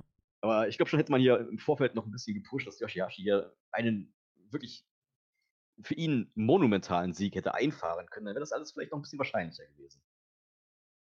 Ja, also ich gebe dir recht. Ähm, ich habe nicht mit gerechnet, aber ich hätte es vielleicht sogar besser gefunden, um ein bisschen mehr frischen Wind für die Tag League zu haben, eventuell. Hm? Weil, wenn wir jetzt eine mega krasse Aussicht auf die Tag League geben, die ja, glaube ich, erst im November anfängt, aber nur ganz kurz so angeschnitten, du hast halt wieder wahrscheinlich dieselben Teams, die gewinnen werden, wenn die GOD als Champion reingehen. ich hoffe wie jedes Jahr auf Ishii und Goto. Ja. Die gab es ja vor, ich glaube, drei Jahren einmal in der Tag League, Mhm. Wo ich felsenfest davon ausging, dass die auf jeden Fall im Dome sein werden, aber das ist nicht passiert. Ja, Damals hat man auch wieder Honma und Makabe gewonnen. Und das, genau das meine ich halt, ja. Ich war damals sehr, sehr erfreut, die beiden in der Tag zu sehen. Das ist auch eine Zeit, damals noch mehr als heute, dass wenn ein Team aus zwei, in Anführungszeichen, Stars bestand, dann war die Gewinnwahrscheinlichkeit schon so locker 25 Prozent. Ja, ja. Das war ja bei Ishii und Goto der Fall, bei Makabe und Honma natürlich auch. Ansonsten merkst du recht schnell, wenn Teams nur aus einem etablierten Mitglied bestehen und eben einem Job-Guy, einem, einem Ja, ja. designierten Ballfresser. Ja, kommen wir doch mal aufs Match selbst zu sprechen. Wie hat es dir gefallen? Ja, ähm, ich muss sagen, ich fand es in Ordnung. Hm? Es kommt mir ein bisschen zu schlecht weg. Ich fand zum Beispiel, also ich habe ich hab zum Beispiel gelesen, ähm, dass viele Leute sagten, dass das Publikum nicht da war. Das habe ich zum Beispiel gar nicht so gesehen. Vielleicht hast, hast du es auch wieder anders gesehen. Es gibt ja, ja Leute, die sagen, Yoshihashi. Ich glaube, das ist auch nur im Westen so, dass der halt unfassbar unbeliebt ist, ne? Ich weiß es halt nicht, wie es in Japan aussieht, aber ich hatte das Gefühl, dass die Leute schon wollten, dass Yoshihashi das Ding macht. Es gab zum Beispiel zwei Sachen, wir haben es ja eben auch schon angesprochen mit diesen Botches. Ich glaube, ähm, Tangaloa hat verkackt, wenn man das so sagen darf, ähm, dass Ishii das Sliding D zeigen wollte. Und Oh, wie- das sah ja peinlich aus. genau, ja, also Tangaloa Ishii hat, hat ja, Tangaloa genau zu verstehen gegeben, hey, steh mal auf, Kumpel. ja, Und Tangaloa hat es nicht kapiert. Also fing, ja, Tangaloa hat das Sliding D erwartet, genauso wie Kevin Kelly. Also es fing ja jetzt an, sich in Richtung Ishii zu robben. ja, Also es ging wirklich so fünf Sekunden oder fünf Ja. bis zehn Sekunden. Das war wirklich eine der ulkigsten Situationen. ja, Am Ende hat dann, vor allem Ishii also mit Händen und Füßen zu wedeln, dass er jetzt auch wieder aufstehen soll. ja, Am Ende ja, hat ihn, glaube ich, auf die Beine geprügelt einfach. ja. Und ähm, was muss dann natürlich zwei Minuten später passieren? Yoshihashi verkackt den ganz dann. Also wenn du schon denkst, es wird nicht schlimmer, kommt Yoshihashi dann leider noch um die Ecke, ne? Ähm, das sind aber so die einzigen Sachen, die halt in diese Richtung gegangen sind. Ich mochte zum Beispiel diese Transition, wo die beim Turnbuckle standen, also auf der Ringhecke, und Yoshihashi springt runter von diesem Pulk an Menschen Hm? und krallt sich Tamatonga in den Butterfly-Lock, also aus der Luft quasi. Das sah Mhm. wirklich fantastisch aus. Ich hat dann parallel diesen Sleeper-Hold an Tangaloa gemacht. Und dann kam Jado rein und dann fing das halt an, was mich halt wieder, also wir sind ja 18 plus, darf ich das sagen? Also mein Schwanz hat sich wirklich nach innen verabschiedet, ne? Als dann Jado reinkam, Yoshihashi hat ihn zwar abgefertigt und ähm, dann gab es noch so einen coolen Konter von den beiden aus dem Gangster in so eine Art Powerbomb. Mhm. Und Yoshihashi hat dieses Running, Running Knee dann noch mit einem krassen Nearfall auf jeden Fall. Dann gab es noch die coole Larry. Also ich fand die, die Closing Switch, das Ende, hat mir wirklich gut gefallen. Jetzt kommt aber das Aber. Du hast es eben schon angeschnitten. 21,5 fucking Minuten. Zu lange. Mhm. Zu irrelevant. Mhm. Passagen. Und dann kommt Kenta rein. Und macht, ein, macht im Endeffekt das Royal Quest, finde ich. Und er wird eingerollt. Ja. Und das Ding ist Ende. Freut mich, dass du es noch einigermaßen positiv mitgenommen hast. Ich fand das Match voll, vollkommen kacke. Okay. Ich, Ich fand, es ich fand auch das Ende los. ziemlich geil eigentlich. Also, außer das finde ich halt jetzt. Das das Finish ging auf jeden Fall klar. Ich, ich fand schon einfach seltsam, warum man Ishii und Yoshihashi eigentlich in verkehrten Rollen kämpfen lässt. Denn Das Das habe ich ja ganz der- vergessen. Ja, erzähl's. der, der Stimmt. typische, man kennt das ja bei, beim Tag Team Wrestling, eigentlich funktioniert alles heute wie beim Rock'n'Roll Express. jedes Team hat einen Ricky Morton. Das ist der Typ, Ja. der gut leiden kann, der gut zählt, der gut bumpt. Und Ja. du hast den Robert Gibson. Robert Gibson ist der für den Hot Tag. Ja. Für den richtig heißen Hot Tag. Und so hat, er, so hat der Rock'n'Roll Express, äh, Rock'n'Roll Express früher sein Geld verdient. Morton bekam auf die Fresse, dann kam Gibson rein und das Publikum ist völlig explodiert. Hier ist ja relativ klar, wie das, wie das aufgebaut sein sollte. Yoshihashi ist der Ricky Morton, der kassiert. Und Ishii Ja. ist das Feuerwerk namens Robert Gibson, das reinkommt, zu Plätzen verteilt, Lariats auspackt und eben einfach die, in dem Fall die Gurias auf Trab hält und völlig demoliert. Das ist hier nicht passiert. Satz mit X Ishii. war wohl nix. Und ich fand schon, dass die Fans, ja klar, es gab Momente, da, da waren die Fans bei, bei Yoshihashi gerade am Ende, ganz klar. Mhm. Ich fand das schon peinlich, als, als es dann eben zum Hot Take zu Yoshihashi gekommen ist, es drei Sekunden lang Reaktion gab und dann herrschte Totenstille. Das stimmt, Ich fand's, ja. ich fand's noch schlimmer, als Yoshihashi dann eben tatsächlich äh, den guten, ich glaube, Tama im, im Butterfly-Lock hatte Hm? Und die Fans einfach nicht reagiert haben. Ja, dann kam halt Ishii und dann ging's halt ab, ne? Also als dann- parallel Tanga in diesen Sleeper Hold genommen hat, dann waren die Fans da auf einmal, ne? Es hätte halt ein Stimmt, Finish sein ja. können, aber ich Ja. glaube, jeder an der Halle hat wirklich nur darauf gewartet, dass irgendwas passiert, das Match weitergeht. Keiner Ja, hat auch nur eine Sekunde geglaubt, dass Yoshihashi jetzt die Titel gewinnen könnte. Ich fand, das war, das war echt, das fand ich wirklich nicht gut. Ja, über die Botches hast du, hast du gesprochen. Das, das war für mich auch so ein Moment, wo das Match für mich als Zuschauer auseinandergefallen ist. Also dann noch dieses, dieses peinliche Debakel mit Tangaloa und Ishii. Ach, das, ich weiß, ich fand das schlimm. Yado mit dem Kendo-Stick, also keine Ahnung. Ich fand's nicht gut. ich Weißt du, was, weißt, was das große Problem ist, was New Japan hat? Ich glaube, das hatten wir auch privat. Wir können es jetzt natürlich nochmal durchkommen, ist ja egal. Die Leute haben ja unsere privaten Gespräche hoffentlich nicht ne, abgehört.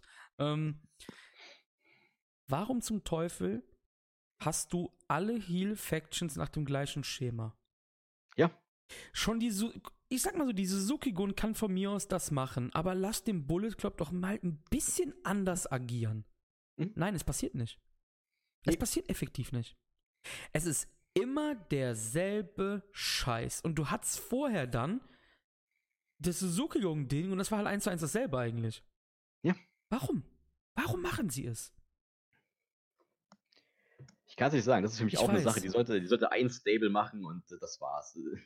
Weil ansonsten, du hast halt bei New Japan sowieso schon diesen Overkill mit Outside Fighting, mit Guarding Rails, Spots. Richtig. Ja, fast jeder Match. Es ist ätzend, es ist, irgendwann wird es einfach sehr monoton, gerade die Midcard der vielen Events ist einfach fast deckungsgleich, das macht Ja. keinen wirklichen Spaß. Und also ich finde ich find schon gut, dass der Bullet Club so wieder ein bisschen oldschool gegangen ist. Und so, so ging es ja damals auch los mit Finn Balor, oder wie hieß der damals, Prince David. Prince David, ja. So ging es genau, oder mit Tamatonga damals, mit Anderson, mit Fadel. Das war noch spannend, das war frisch. Genau. Jetzt ist halt Suzuki-Gun wieder da, das ist überhaupt nicht mehr frisch. Genau, also eine Jetzt muss reichen halt normalerweise. Dazu hast du auch die LIJ, das sind jetzt keine Fieslinge dieser Art, die greifen nicht füreinander ein, aber auch die arbeiten ja durchaus in den meisten Matches als Heels. Also, Genau, ja klar. und zwar auch als solche Art Heels. Eben, wie gesagt, nicht mit Eingriffen, aber auch da wird das Regelwerk gern aus dem Fenster rausgeschmissen und ja, also gerade bei Koraken-Events zum Beispiel, wenn du wirklich vier Matches in hast, Bullet Club, Suzuki Gun, Bullet Club, Bullet Club, dann nochmal vielleicht ein Main-Event mit LIJ, ah, das kann echt schlauchen. Ja, auf jeden Fall, ja. Äh, bezüglich der Ratings, also du hast ja auch gemeint, äh, du siehst hier so viele. Hier, es gibt schon eine Diskrepanz in gewisser Weise. Ne? Es gibt Menschen, die, die mögen das Match, andere nicht. Das, das stimmt tatsächlich. Also, wenn ich jetzt auch Melzer hat zum Beispiel dreieinhalb Sterne gegeben, was ich überraschend fand. Er, er schrieb sogar von Strong Performances von den Gurias und Yoshihashi. Die habe ich überhaupt nicht gesehen. Ich fand, das war ein Zwei-Sterne-Match und nicht mehr. Gehen wir bei Cage-Match, da stand das Match nach sechs Bewertungen bei 5,83. Ich nehme hier mal den Algorithmus raus, das ist jetzt wirklich der Durchschnitt der Bewertungen und nicht hier Abzüge mit, weil es zu wenig Bewertungen etc. pp. Auch hier, das sind ja umgerechnet was, vielleicht zwei, zwei, drei Viertelsternchen oder so und es ist, weiß ich nicht, also. Aber war das jetzt unbedingt ein Match, das man als Co-Main mit in einer größeren Show bringen muss, Chris? Ich glaube nicht. Nein. Ähm, ich, ähm, ich weiß nicht, ich, ich- ist ja keine Werbung. Ich benutze Grapple, die App.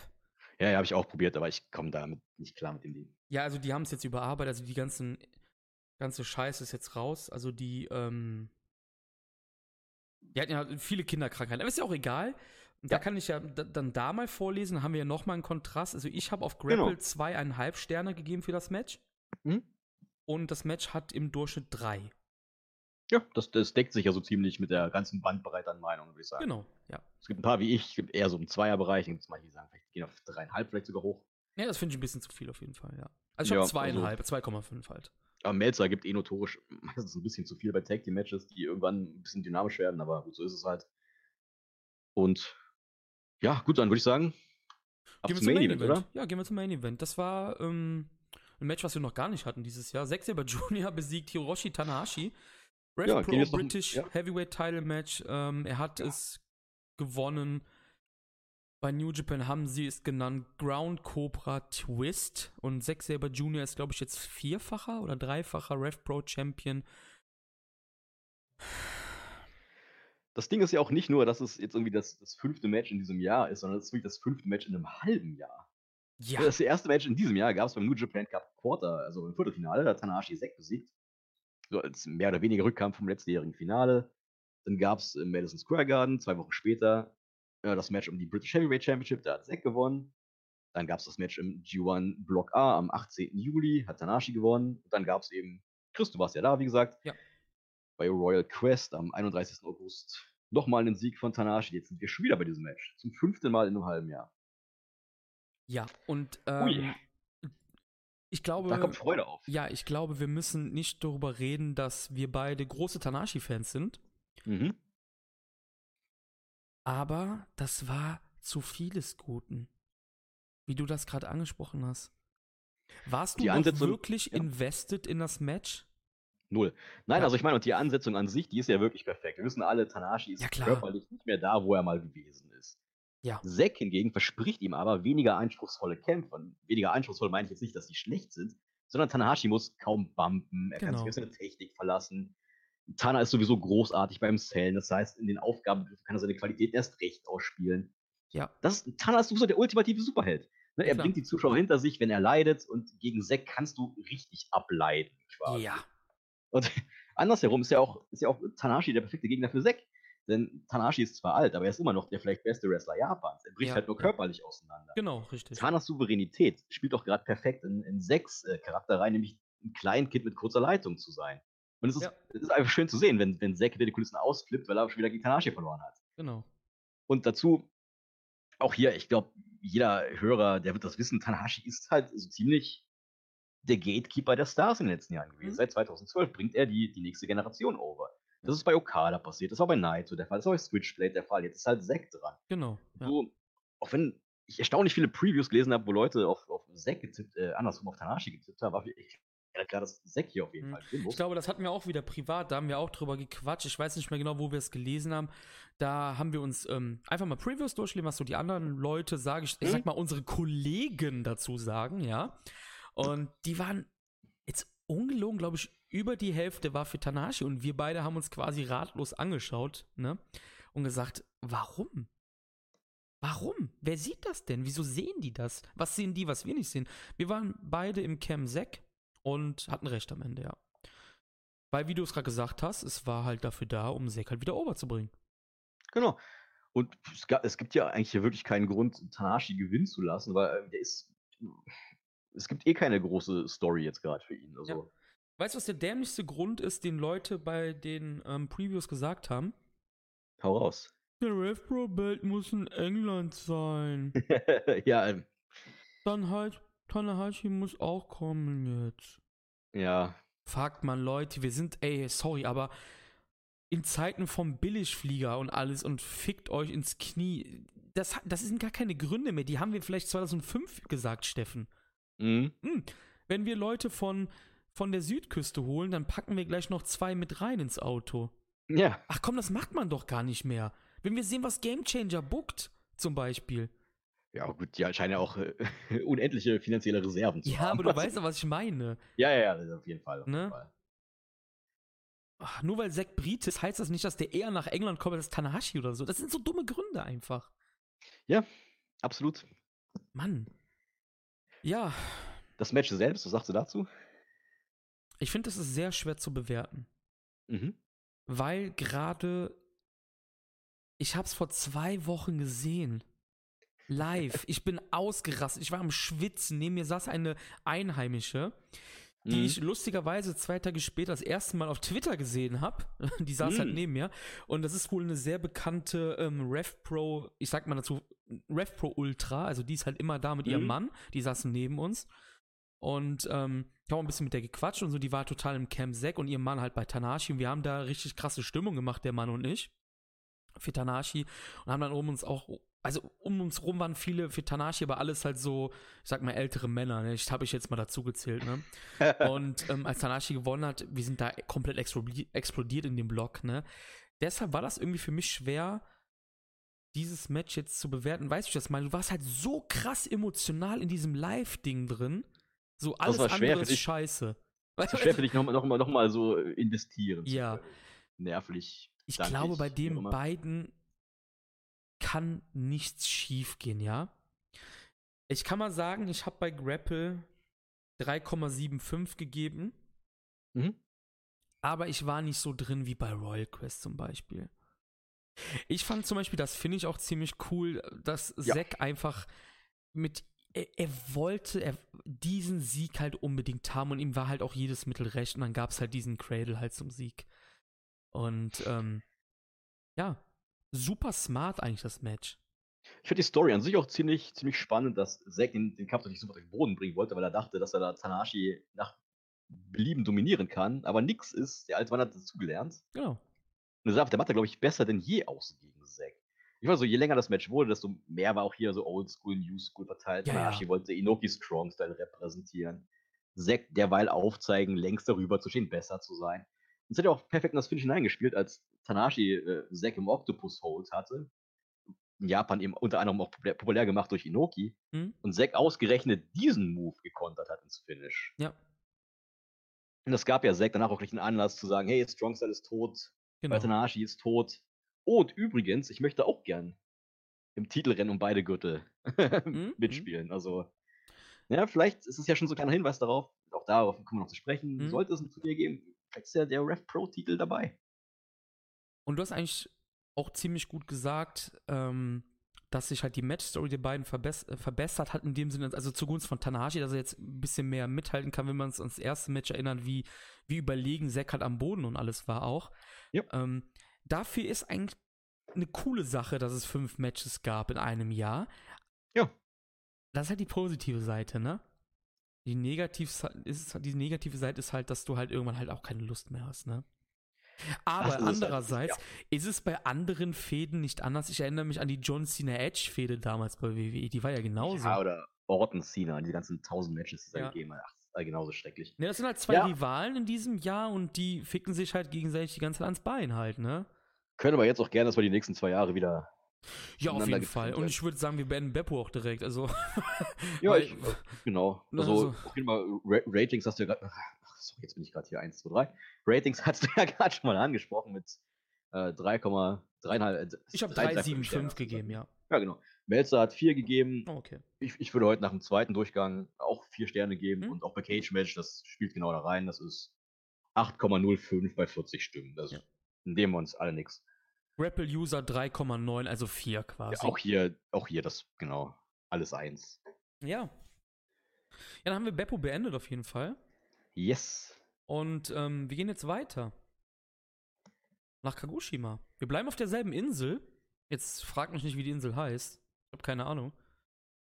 ähm, ich habe ich hab absolut keine Ahnung. Absolut keine Ahnung. Aber auch hier haben wir mit Young Lions Action gestartet. Natürlich. In äh, Kagoshima waren übrigens 4000 Fans, nicht ganz ausverkauft die Halle, es war genau einen Tag später, also wie ich gerade gesagt habe, das ist beides auf derselben Insel und dadurch halt auch logistisch ähm, ganz gut zu machen für New Japan.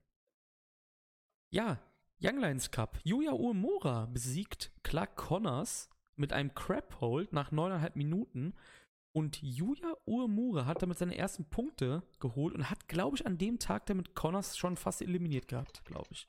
Bin mir jetzt gerade nicht mehr sicher.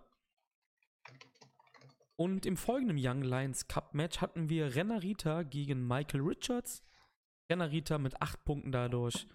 Und Narita hat es aber mit der Narita Special 4 gewonnen. Da sieht man auch, dass Narita schon genau wie Umino so eine eigene, eigene einen, einen eigenen Kosmos quasi hat bei den Young Lions. Bist du noch da? Okay, er ist gerade nicht. da. Ich glaube, es gibt gerade ein kleines Problemchen. Aber ich gehe einfach weiter. Wie gesagt, wir reden gleich über die Young Lions nochmal ausführlich. Narita auf jeden Fall mit 8 Punkte, Michael Richards mit 2 Punkten. Wir hatten danach wieder eines der angesprochenen Dead-Matches, kann man sagen. Wir hatten Yota Tsuji, Shota Umino, Yusuke Taguchi und Yuji Nagata, die verloren haben gegen Alex Coughlin, Carl Fredericks, Toa Manabu Nakanishi. Und diesmal hat Hinare Tsuji nach dem Torbotten gepinnt. Also auch hier wieder nichts Aufregendes. Es war sogar so aufregend, dass Steffen gar nicht da war. Also unfassbar aufregend, dieses Match. Alles gut. Weiter geht's. ja, ich, ich, hab's, ich hab's einfach gar nicht gerafft gerade und hab erstmal so 10 Sekunden gewartet, bis was kommt. Aber dann habe ich erst gesehen, okay, der ist gerade gar nicht da, also mache ich einfach. Achso, ich habe dir geschrieben, weil ich hier wusste jetzt nicht, ob du es schnell. Ja. Ich habe mich beeilt. Alles gut. Das ist auf jeden Fall Qualitätspodcast, aber so ist es. Es ist auf jeden Fall. Aber hey, aber du kommst, du kommst genau richtig, denn in dem folgenden Match gab es etwas ganz komisches. Ishii, Yoshihashi Shonyo besiegen Tama, Tanga, Fall und Owens nach einem Inside Cradle von Yo gegen Tamatonga. Ja, der Sieg an sich ist natürlich jetzt weniger überraschend, ja. aber ja genau, wer wen hier geschultert hat, das ist schon überraschend. Und auch, dass es auch noch Yo gewesen ist, oder? Der vermeintlich schwächere Teil des, des Roppongi 3K-Duos. Hm? Und aber man darf nicht vergessen, das sind Junior Heavyweights gegen Heavyweights. Das gibt es bei New Japan nicht oft. Ja. Vor allem nicht, wenn, wenn natürlich noch die Champions gerade in einer Rivalität mit einem anderen Team Ja. Ja. Die beiden werden wahrscheinlich in der Tech League teilnehmen. Das wäre cool. Also ich vermute es, ich weiß es nicht. Ähm, das Ding ist halt, Super Junior Tech League ist halt auch nächsten Monat. Oh, ja gut, dann wird es doch ein bisschen zu eng für die beiden. Bist du dir sicher? Also, Weil Osprey hat auch beides hintereinander gemacht. Oh Gott, stimmt auch wieder. Also ich sehe halt keinen, keinen Gegenpunkt halt, ne? Puh, ja, kann sein. Es kann, natürlich, es kann, natürlich, auch sein bei KOPW oder Fighting Spirit Unleashed, wobei ich das nicht glaube, weil die drei Shows in den USA werden nicht live übertragen und auch nicht on demand. Ich glaube, da verschwendet K man das nicht. KOPW wäre wär schon nicht schlecht, oder? Ja, Aber keine wir werden sehen. Ja. Cards werden ja auch bald wahrscheinlich kommen. Ja, nach, nach Fighting Spirit wahrscheinlich, oder? Mhm. Ähm, nächstes Ach, das ist auch noch, stimmt, ja, ja. Ach Gott, ich bin gerade. Ja. Okay, weiter geht's. Jetzt, wie gesagt, es wird nicht übertragen, wir können es eh nicht sehen. Das, mhm. nicht, das, kommt auch nicht auf Wort. Nirgendwo einfach. Ja, gut, dann, dann ne? ist es ja echt Bums. Ja. Hiroshi Tanahashi, Togi Makabe, Tomoaki, Honma und Laiga besiegen Suzuki, Zack, Kanemaru und Doki, als Doki disqualifiziert wurde. Und auch hier ist etwas mehr passiert als am vorherigen Tag.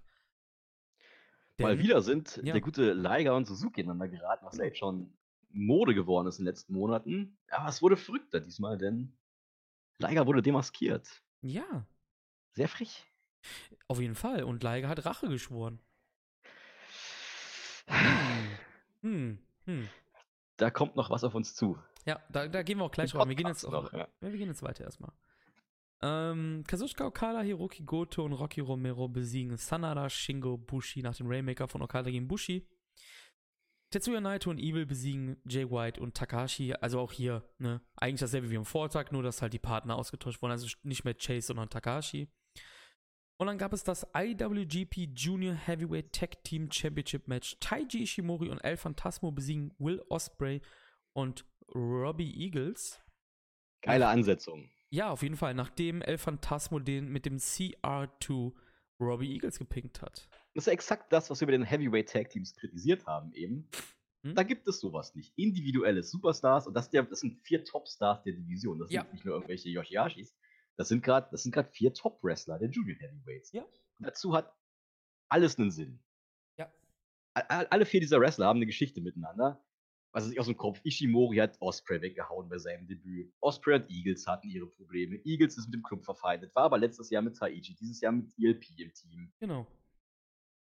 Äh, das ist wirklich, äh, wirklich die, die beste Junior Tech-Einsetzung der letzten Jahre. War auch das und beste Match wahrscheinlich der letzten Jahre, oder? Das, ja, ja. War auch das beste Match der Tour. Das ja. würde ich jetzt zumindest auf jeden Fall vorwegnehmen, also ja. von meiner Seite aus. Von meiner Seite auch übrigens, ja. Und hey, Eagles hat jetzt nach dem schrecklichen BOC doch mal eine vernünftige Gear wieder an, angesammelt. Also mittlerweile, seitdem er jetzt im Team mit Osprey kämpft, hm? sieht er besser aus denn je, der Bursche. Ja, ich finde beide, also auch ELP, ne? Auch ELP. Du weißt, ich bin ganz großer Kritiker von El Phantasmo. Ja, das, ja. ähm, Beim Summer Sizzler habe ich fast im Kreis gekotzt. Und das lag wahrscheinlich daran, weil sein Gegner Michael Oko halt 20 Jahre alt ist und nicht so gut Bescheid weiß wie halt jemand, der schon länger dabei ist. Mhm. Da hat man seine Schwächen gesehen. Er wusste nicht ganz, er muss halt das Match quasi führen, ja? Ja. Er ist der Veteran. Das kann er absolut nicht. Ja, die, ja, ist ja allgemein auch meist die Aufgabe vom Heel, das Match zu leiten. Ja, aber das konnte er gegen Oko absolut nicht. Man hatte phasenweise beim Summer Sisters das Gefühl, dass er halt absolute, absolut Trash ist. Einen Tag später sitze ich in der Copperbox und es knallt. Genauso wie das Match. Du hast es ja gerade auch gesagt. Es war das, das Match des, der Tour. Die vier harmonieren absolut. Auch Eagles und Osprey, die haben eine unfassbare Chemie miteinander. El Phantasmo, genau wie Eagles, hast ja gerade auch gesprochen, auch Eagles hat bei mir ein bisschen vorher geklickt. El Phantasmo fängt jetzt erst langsam so, wo ich sage, okay, der gefällt mir immer besser. Und ich glaube, das Thema hatten wir auch schon, weil ich ja kritisiert wurde, ne, weil ich halt ELP halt Mist finde oder fand. Da hast du ja auch selber gesagt, ich glaube, da warst du auch im Podcast, hey, wir sind Typen, wir lassen uns gerne überzeugen. Und ich habe sowohl bei Eagles als auch bei ELP werde ich gerade ein bisschen wärmer. ELP wird auch immer besser im New Japan Ring und ich glaube, das tut ihm auch richtig gut, so gerade dieses Programm mit den Leuten zusammen, die er halt aus dem FF kennt. Ich finde allgemein, also ELP ist enorm an mir gewachsen. Also ich finde, Ja. mittlerweile sehe ich ihn, ich, ich, ich weiß nicht, ob du jetzt die Freundschaft kündigst, aber ich sehe ihn mittlerweile ganz gern. Nee, ist auch in Ordnung. Und ich muss auch sagen, er ist ja, im Endeffekt ist ja das, auch was wir kritisieren, auch ein Teil seines Gimmicks, dass er eben ein nerviger Saftsack ist. Du siehst den Kerl und denkst schon so, oh Gott, ich will umschalten oder den Typen Ja, umbringen. Oder ja. mich umbringen, wenn das so weitergeht. Er ist einfach ein, wirklich ein, ein, eine nervige Gestalt, die einen nerven soll, dementsprechend ja, auch. ja. Und das ist ihm ja bestens gelungen. Und ich finde auch, manchmal muss man dann auch im Nachhinein eingestehen, hey, das ist das, was ihn, was ich finde, was ihn kacke macht, macht ihn vielleicht gar nicht kacke, sondern das macht er genau richtig. Und ich finde auch, dass vielleicht sogar seine Eskapade um, um Will Osprey, als er ihn als Autistic Assassin diffamiert Mhm. hat, vielleicht sogar noch ein bisschen geholfen hat, weil jetzt wirkt er wirklich noch wie ein, wie ein unfassbarer Affe, also noch mehr als vorher. Ja, Allgemein finde ich auch, dass er sich langsam akklimatisiert hat bei New Japan. genau, und das dass war ja auch so, ein. Entschuldigung, dass ich Hm? unterbreche, aber das war ja eigentlich auch eher mein Problem. Ja. Mein Problem war, ich fand, er war halt im Ring halt nicht so gut, wie er gemacht wurde. Super, super sloppy manchmal und, ne, und sowas. So, aber ich finde, wie du gesagt hast, der wächst immer weiter. Und das habe ich bei Eagles halt auch das Gefühl. Ich glaube, denen tut das gerade extrem gut, dieses Programm. Problem ist halt auch, dass ELP eben beim BOSJ gestartet ist und da Ja. gleich ein großer Name war. Und wenn du halt Genau. von einem Tag auf den anderen 25 Minuten füllen musst, das ist nicht, das ist nicht so leicht. Also, Ja. und das war ja auch der, das war ja auch der Fall, dass ich glaube, gegen Rocky, du merkst, mein Gott, jetzt fällt ihm schon teilweise gar nichts mehr ein, so richtig. Also, Ja, genau. wirklich irgendwann weißt ja jetzt, jetzt, das Match müsste für ihn fünf Minuten kürzer sein, Minimum. Aber ich finde jetzt auch im, im Team mit Taichi, das, das ist perfekt. Die sind beide absolute Komplementäre zueinander. Ja. Du hast Taichi, der super schnell ist, aber der ist nicht super charismatisch. Dann Genau. hast du auf der anderen Seite eben ELP, der ist super charismatisch, aber vielleicht nicht ganz so gut im Ring. Genau, Taichi hat ja. einfach das Match besser unter Kontrolle als ELP. Mhm. Und so fand ich auch, dass die, die Formel des Matches sehr gut funktioniert hat. Denn es waren halt natürlich Phantasmo und Taichi, die die Geschwindigkeit aus dem Kampf genommen haben. Aber anders als eben bei den BOSJ-Phasen oder bei den Phasen, die du jetzt auch gerade beschrieben hast, in denen El Phantasmo als Ziel einfach nicht gut aussieht, fand ich es hier überhaupt nicht langweilig. Genau. Ich finde auch diese, diese, diese Backrakes, finde ich zum Schreien komisch. aber das klappt halt in so einem Match umso besser, weil du weißt, halt, hey, da hinten, da hinten steht Osprey, da steht Robbie Eagles und beim Hot Tag knallt dir gleich richtig. Und so war es ja dann auch, als, als Roberto Ader dann doch mal zu Osprey getaggt hat, wurde massiv aufgeräumt. Das Match war auf einen Schlag dynamisch. Es ging fünf Gänge hoch und auch wenn man vielleicht sagen kann, hey, in der Offensive ist ELP kacke, aber der Typ kann bumpen wie kaum ein anderer, fand ich. Ja, ja. Also wie was der gefressen hat für Osprey, auch für Eagles, Ja. Hammer. Also. Ja, ich glaube, das ist auch so die große Kritik, die ich immer, immer an ihn hatte, halt Offensive, ne? Das ist halt das große Ding bei ihm. Und wie gesagt, gegen Oku, das ist genauso gewesen wie damals gegen Rocky, so du wusstest, und das Match gegen Oku ging auch über 20 Minuten am äh, Summer Sizzler, ne? Ja, und da das hast du halt gemerkt, so, und dann hast du neben dir Marius, der halt blind alles abfeiert, was Phantasmo macht. Und Grüße ich gehen sitz- raus. Grüße gehen raus. Und ich sitze dann halt da und sehe halt unfassbar, wie er halt in der Offensive laggt halt so, ne? Ja, Aber das meine ich halt damit, dieses Programm gerade tut ihm halt wirklich sehr, sehr gut mit Leuten, die er aus dem FF kennt. Und wie du gesagt hast, ich glaube, das war halt echt ein großer Fehler. Was heißt großer Fehler? Es war halt schwer für ihn beim BOSJ so einen dicken Jungen wie mich direkt halt über, zu überzeugen. Einfach. Hat Eagles aber auch nicht gemacht. Letztes Jahr bei der Ja. Tech League, meiner Meinung nach. Jetzt langsam akklimatisieren die beiden sich immer mehr und Eagles ist unfassbar beliebt in Japan, weil, das hat mir Domi erzählt, Grüße genauso an Domi, Eagles ist halber Asiate und dann habe ich gesagt, hey, das sieht man Hm. gar nicht. Und dann sagte Domi, ja, aber die sehen das und feiern den halt krass ab. Und ich habe darauf echt geachtet, man merkt halt, der kriegt relativ gute Reaktionen und alles, ne? Ach, Also- habe ich, hab ich auch notiert, dass der sehr viel besser ankommt als Yoshihashi zum Beispiel. Ja, das Also, genau. Und Domi sagt halt auch, das liegt halt auch daran, weil die sehen halt, dass der auch halt über Asiat ist, die können sich dann noch ein bisschen besser mit dem identifizieren und alles. Ja. Ähm, ich glaube, da hat man halt wirklich zwei sehr, sehr interessante Additions für die Junior-Division ähm, geholt le- in den letzten äh, anderthalb Jahren. Also äh, Eagles war ja ein halbes Jahr vorher da, glaube ich, oder, oder sogar neun Monate vorher da. Aber weißt du, was ich ziemlich lustig finde bei dem Match? Was denn? Was ist mit Ishimori irgendwie? Der ist, äh, ich weiß Ja, noch, krass eigentlich, ne? so ein bisschen unter, unter Wert. Ja, Ja, unter ja. Wert verkauft nicht, aber so ein bisschen vergessen wieder. ja, total. Ich mir noch dachte, hey, vielleicht gibt es ja demnächst im Dome irgendwann mal Taiji Ishimori gegen Hiromu Tagashi, wenn der Kerl wieder fit ist. Wahrscheinlich ja, nicht, ne? Absolut gar nichts, ne? Also, Nee, nee. Ja, Jetzt ist er wirklich abgehängt im Prinzip. Ja, jetzt auf ist jeden Fall. Phantasmo hat jetzt seinen Spot im Prinzip eingenommen. der holt ich jeden Fall und alles, ne? Also, Wird die Zukunft zeigen, was jetzt mit ELP weiter passiert, ne? ob der einen Vertrag unterschreibt oder nicht, oder was da jetzt der Plan ist. Aber ja, Ishimori wird schon, wird schon ziemlich verloren. ja, auf jeden Fall. Also so zu, quasi die, die hotteste Junior-Verpflichtung äh, hat man gedacht, ja, pff, nö. So für, für ein halbes Jahr. Und ja, obwohl, ich glaub, danach war er ja auch kurz verschwunden, bevor er dann sich angegriffen hat um den Titel. Ne? Also, Ja, das, das, das Problem war, glaube ich, damals, die haben ihn debütieren lassen, glaube ich, eine Woche vom G1. Und im G1 haben, haben sie den halt für die Tour nicht gebuckt dann halt. Hm. Weil er halt ein Junior ist, ne? Oder war es nicht kurz vorm BOSJ, hat er im Finale verloren und ist dann ewig nicht? Ah, ich weiß es, ach, keine Ahnung, ich weiß Ja, das gar nicht. BOSJ ist ja vom G1. Achso, ja, ja, ja, stimmt, genau. Ja. Irgendwie, irgendwie war er dann, glaube ich, im BOSJ-Finale Ja, ja, genau. und dann war einfach, genau, da war G1, dann war einfach überhaupt nichts mehr. Genau, Ja, das ist halt sehr dumm platziert gewesen auf für ein jeden halbes Fall. Jahr. Ja. Genau. Ja. Also wir sind uns Ja, hier einig, war's. oder?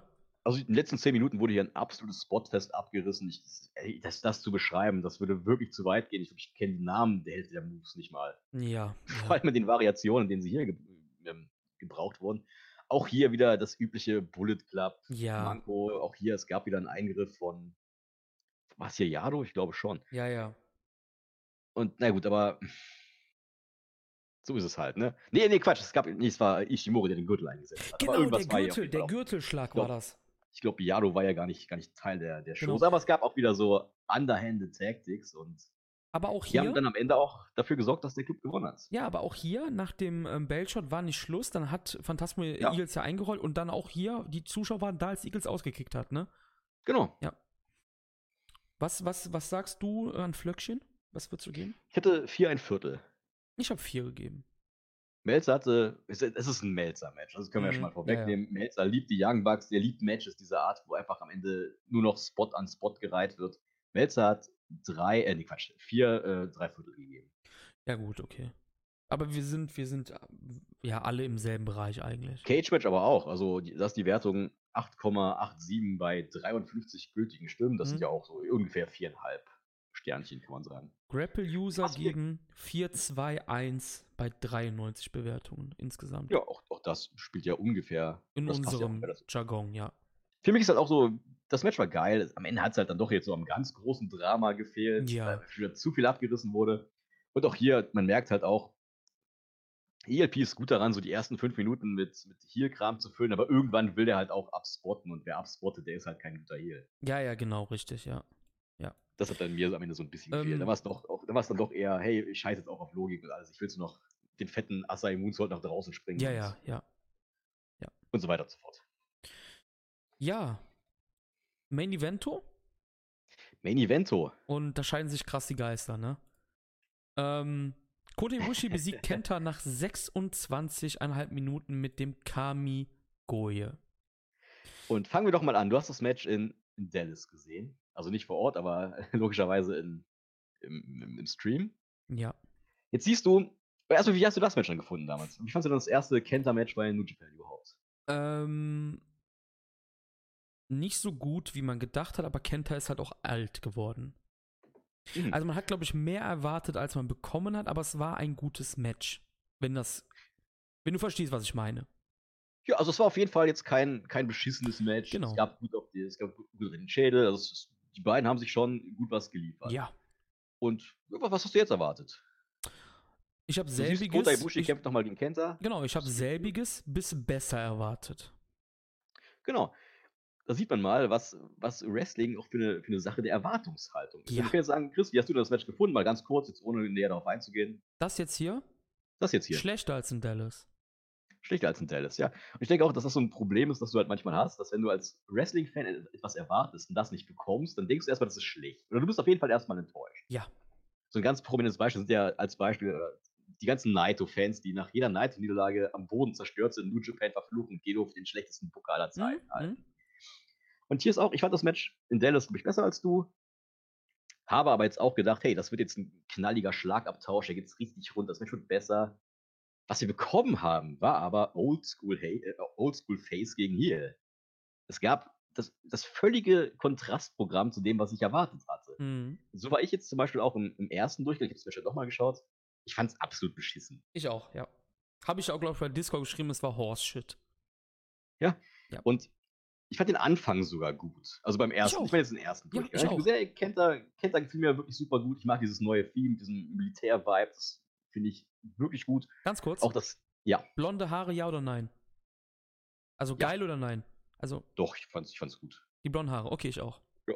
Okay, weiter. Genau. Also auch hier, auch dass er sich dort down und down ein bisschen verändert hat, das fand ich gut. Und dann auch, was er, was er erstmal abgerissen hat. Ne? Er, haut Ibushi sofort oben, bevor der Ringgong ertönt ist. Er, er haut ihm den Koffer an die Rübe. Das Ding zerstört er gleich. Er hätte noch eine Promo, wo ich, dass er dieses hässliche Ding jetzt zum New Japan Koffer machen wird. Das fand ich geil. Also ich, ich hab's gesehen, ich dachte, fuck, das ist ja richtig gut. Nee, wir wissen, wie du gerade schon gesagt hast, Kenta ist alt, der ist nicht mehr ganz so gut wie früher, der, ist, der kann nicht mehr so viel, der ist Genau. verletzungsanfällig. Und so dachte ich mir, das ist ja richtig gut. Jetzt kann ja Kenta mal sein Micwork präsentieren und zeigen, was er in, bei WWE gelernt hat. Und so beides verschmelzen lassen zu einem neuen Kenta. Zu einer Mischung aus Kenta und Hideo. Jetzt habe ich mich wirklich drauf gefreut. Dann habe ich das Match gesehen. Und Ibushi wurde zerstört. Ibushi wurde zerstört. Er wurde weiter zerstört. Hope Spot, Ibushi wird zerstört. Hope Spot, Ibushi wird zerstört. Er wird weiter zerstört. Es hat sich gezogen wie Kaugummi. Ja. Gefühlt ist einfach überhaupt nichts passiert. Und dann, als es gerade so wirkt, hey, jetzt passiert mal endlich was, kamen schon wieder die fucking Gorillas rein. Das Ja. war unfassbar. Also ich, oh, ich, ich glaube, beim Live-Schauen habe ich noch nie ein Match so sehr gehasst wie das hier. Vor allem, es ging auch ewig lang, ne? Es ging ewig lang. Wir sind auch wieder beim Thema. Muss der Scheiß sein beim Bullet Club, wenn schon diese Sukigun und XY so sind? Könnt ihr nicht so sein wie Kenta am Anfang? Einfach nur so fiese Bastarde? Ja, das wäre super. Kenta ist doch, Aber eh hey- der, Kenta ist doch eh der größte, fieseste Bastard, den es gibt, oder? Der größte, kleinste fiese Bastard. Das macht ja auch gerade wirklich Spaß, die- diese Dynamik anzuschauen, dass die Fans ihn wirklich verabscheuen. Die Ja. können ihn einfach nicht leiden. Ja. Da wird wirklich, ich glaube, der wird einfach mal über, also die, die buhen ja wirklich mit aus voller Inbrunst. Ja. Das ist ja, das ist ja wirklich nicht mal irgendwie so, so ein lustiges Buhen wie bei Taichi oder so. Nee. Nee, nee. Das ist, die, die, die wollen ihn da einfach nicht sehen. Und ich finde großartig, wie Kenta eben deshalb mit dem, Publikum spielt. Ja, ich habe dir erzählt, also ich kann das jetzt auch mal sagen, ähm, ich habe mir beim G1 auch etliche einheimische Twitter-Reaktionen übersetzen lassen. Ihr wisst, der, Mhm. der Übersetzer ist jetzt nicht so prall ins Deutsche vom Japanischen, aber man versteht schon den Sinn so ein bisschen. Und das ist das, was du gerade gesagt hast. Die Leute, also die, die, die inzestiösen New Japan-Fans verabscheuen Kenta und da waren halt auch oft Ausdrücke wie zum Beispiel grüner Kobold. Und worauf spielt das an mit grün? Ja, auf Noah. Auf, Ja, die, natürlich, auf Noah. auf die ehemals grüne, legendäre, ikonische Ringmatte. Genau, ja. Sie verabscheuen ihn, weil er ein. Noah-Mann ist. Herrlich. Ja. Ja, und ich, das, ich muss sagen, das, das gefiel mir hier, das ist mir hier aufgefallen, aber halt auch, dass ich, ich habe das Match halt, wie gesagt, nochmal gesehen. Ich fand es erstmal wesentlich besser, weil ich aber diesmal auch wusste, was ich bekomme. Ich konnte jetzt nicht mehr enttäuscht werden, weil es eben kein, kein Match wie, keine Ahnung, Iba, äh, Shibata gegen Ishii oder sowas gibt, Mhm, sondern ich wusste genau. jetzt, okay, das wird wie so ein Southern-Style-Match von Anno dazu mal in Amerika. Und jetzt aber, jetzt ist mir aber auch aufgefallen, wie, wie investiert die Fans waren. Aber wirklich die ganze Zeit. Also klar, es war jetzt ja auch die, die Heimat von Ibushi auch, mich Ja, nicht alles täuscht. Das ist die Heimat, ja. Und die Fans waren da, das, das war ja nicht mehr feierlich. Also die haben ja wirklich jeden Hope-Spot gekauft bis zum geht nicht mehr. Ja. Also war, da dachte ich auch so, okay, ich, ich, lieg, ich glaube, ich liege falsch in meiner ersten Analyse. Das Match ist wirklich gut für das, was es ist. Es ist aber halt auch nicht mehr. Ja. Und so hat das Match auch gestaltet. Das war über weite Teile ein einseitiger Beatdown. Dann Mhm. gab es ab und zu mal einen Dropkick von, von Ibushi, einen Moonsault. Dann wurde er wieder abgeschnitten. Finish war natürlich auch ziemlich interessant, als Kenta anfing, Ibushis Knie zu zerstören. Dann Kamigoi verhindert hat, ihn später sogar selbst Mhm. angebracht hat. Und mal wirklich die Halle ist explodiert. Ja. Wahnsinn. Ich glaube, Kenta hatte noch den Shibata Dropkick gekontert, um ihn Ja. dann selbst zu zeigen. Ja.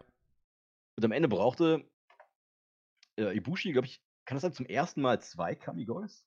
Ich möchte mich jetzt nicht darauf festlegen, dass es zum ersten Mal war. Ich meine, es gab schon mal gegen Jay White 2 Ah, okay. im Aber auch hier ist G1-Finale. ja- Aber ich bin mir nicht sicher.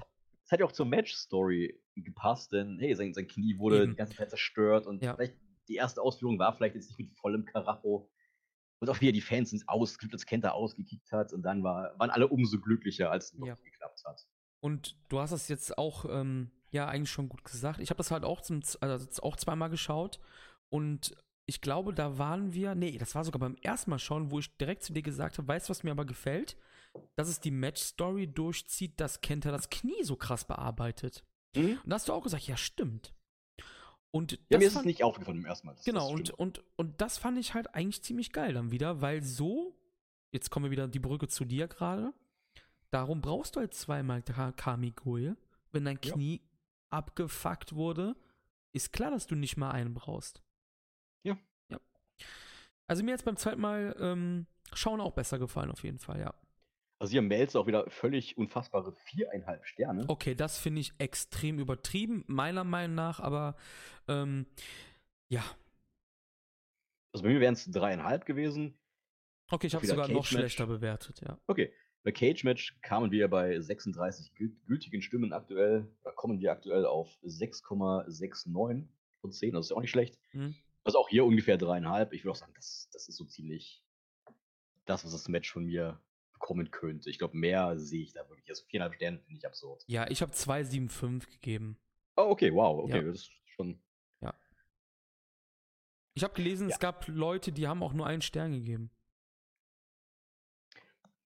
Das ist halt wie ich, als ich es zum Ja. ersten Mal gesehen habe und nur dachte, alter Falter, das ist schrecklich. Ja.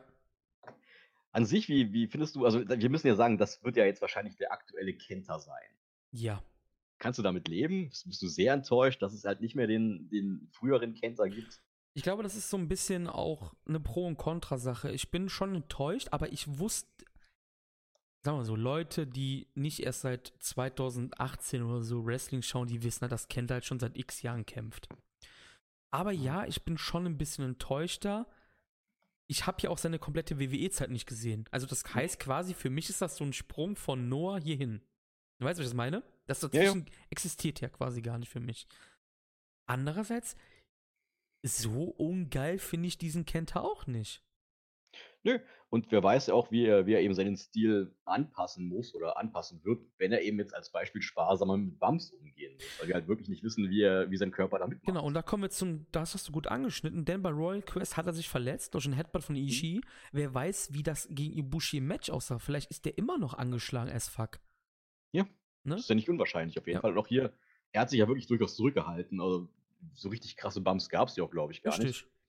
Also, bin gespannt. Also, wie gesagt, ich weiß auch nicht, wie es vertraglich aussieht mit ihm, aber Ich denke, er hat keinen Vertrag, keinen festen. wahrscheinlich nicht, genau. Ja. Aber ich denke schon, dass, wenn man jetzt eben weiß, wie wir am Anfang jetzt gerade ist, äh, unserer Unterhaltung zum Match, es ist eine Erwartungshaltung. Es, es Ja. kommt immer darauf an, was erwartest du vom Match. Aber ich glaube schon, dass ich mich mit dieser Art Kente anfreunden kann, wenn ich eben vorher weiß, was mich erwartet.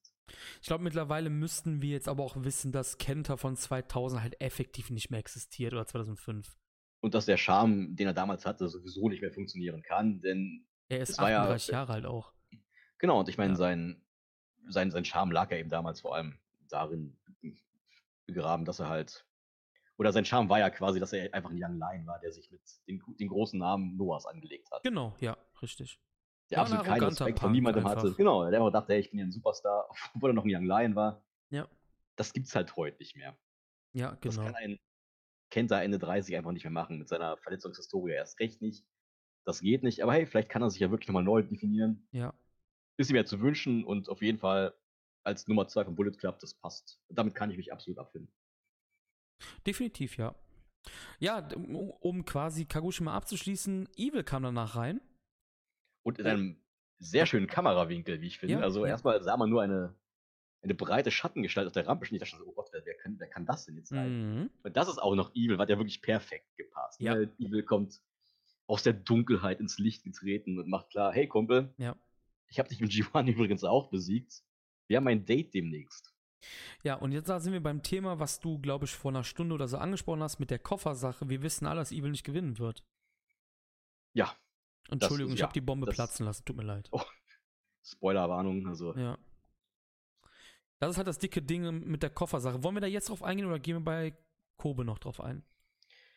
können wir jetzt schon abhandeln. Also, Ja. Der Koffer sah übrigens aus wie von Tanashi. Und er wurde ja zerstört von Kenta. Meinst du, es war extra, weil sie gemerkt haben, fuck, ich wollte, Ibushi wollte auch einen blau-weiß-goldenen haben. Boah, gute Frage. Ich finde allgemein das Koffergimmick einfach absolut langweilig. Ja, natürlich. Es ist immer das Gleiche und das sieht einfach auch zu sehr von WWE geklaut Ja, aus. Also klar. ich finde auch, wenn er, wenn sich dann New Japan irgendwas anderes einfallen lassen würde, wäre ich da allgemein ein bisschen erfreuter. Und ich weiß auch nicht was, keine Trophäe oder so vom G1, keine Ja, Ahnung. Aber guck mal, heute war es noch schlimmer, um das kurz vorwegzunehmen. Ibushi kam nur mit dem Klemmbrett raus. Warum? ja, das sah natürlich richtig buschlig aus, aber Und dann hält er das wirklich so in die Kamera, als ob das halt ein Belt wäre. Also fuck off, Alter. Aber wenn es einer bringen kann, dann Ibushi, Ja, oder? klar. Bei dem, sieht, bei dem sieht alles niedlich aus. Ja, wahrscheinlich. Ja, ist Kagoshima Ende oder willst du noch was zum Koffer sagen? Nee, oder? Ach, nee, komm. Komm, wir gehen, wir gehen in die, in die dickere Show von Destruction. Wir gehen nach Kobe, in die World Hall. Die Heimat von Dragon Gate, kann man sagen. ähm, Ich will Gate- doch noch was sagen. Okay, dann Ich glaube, die. Insel ist Kyushu. Danke. Und, So. ähm, Jetzt reicht's aber. Dankeschön. ähm, ja, Kobe World Hall, wie gesagt, ist Dragon Gate Heimat immer. Ähm, wir hatten im ersten Match wieder ein Young Lions Match mit einem Dad. Yota Tsuji und Yuji Nagata und Yuya Omura besiegen Alex Coughlin, Michael Richards und Manabu Nakanishi mit einem Boston Crab von Tsuji an Coughlin. Zweites Match. Young Lions Cup Match zwischen Narita und Clark Connors. Das Ding war, Narita konnte sogar noch gewinnen. Also das Turnier gewinnen hätte er hier gewonnen, hat er aber nicht, er hat verloren gegen Clark Connors. Zur Überraschung von keinem mit dem Boston Crab. Jetzt kommt das wichtigere Match. Wenn genau. Omino und Fredericks aufeinandertreffen, wusste man jetzt, nachdem Narita verloren hat, hey, hier geht's um den Turniersieg. Und Shota Omino verlor gegen Karl Fredericks nach sieben Minuten durch den Half Boston Crab.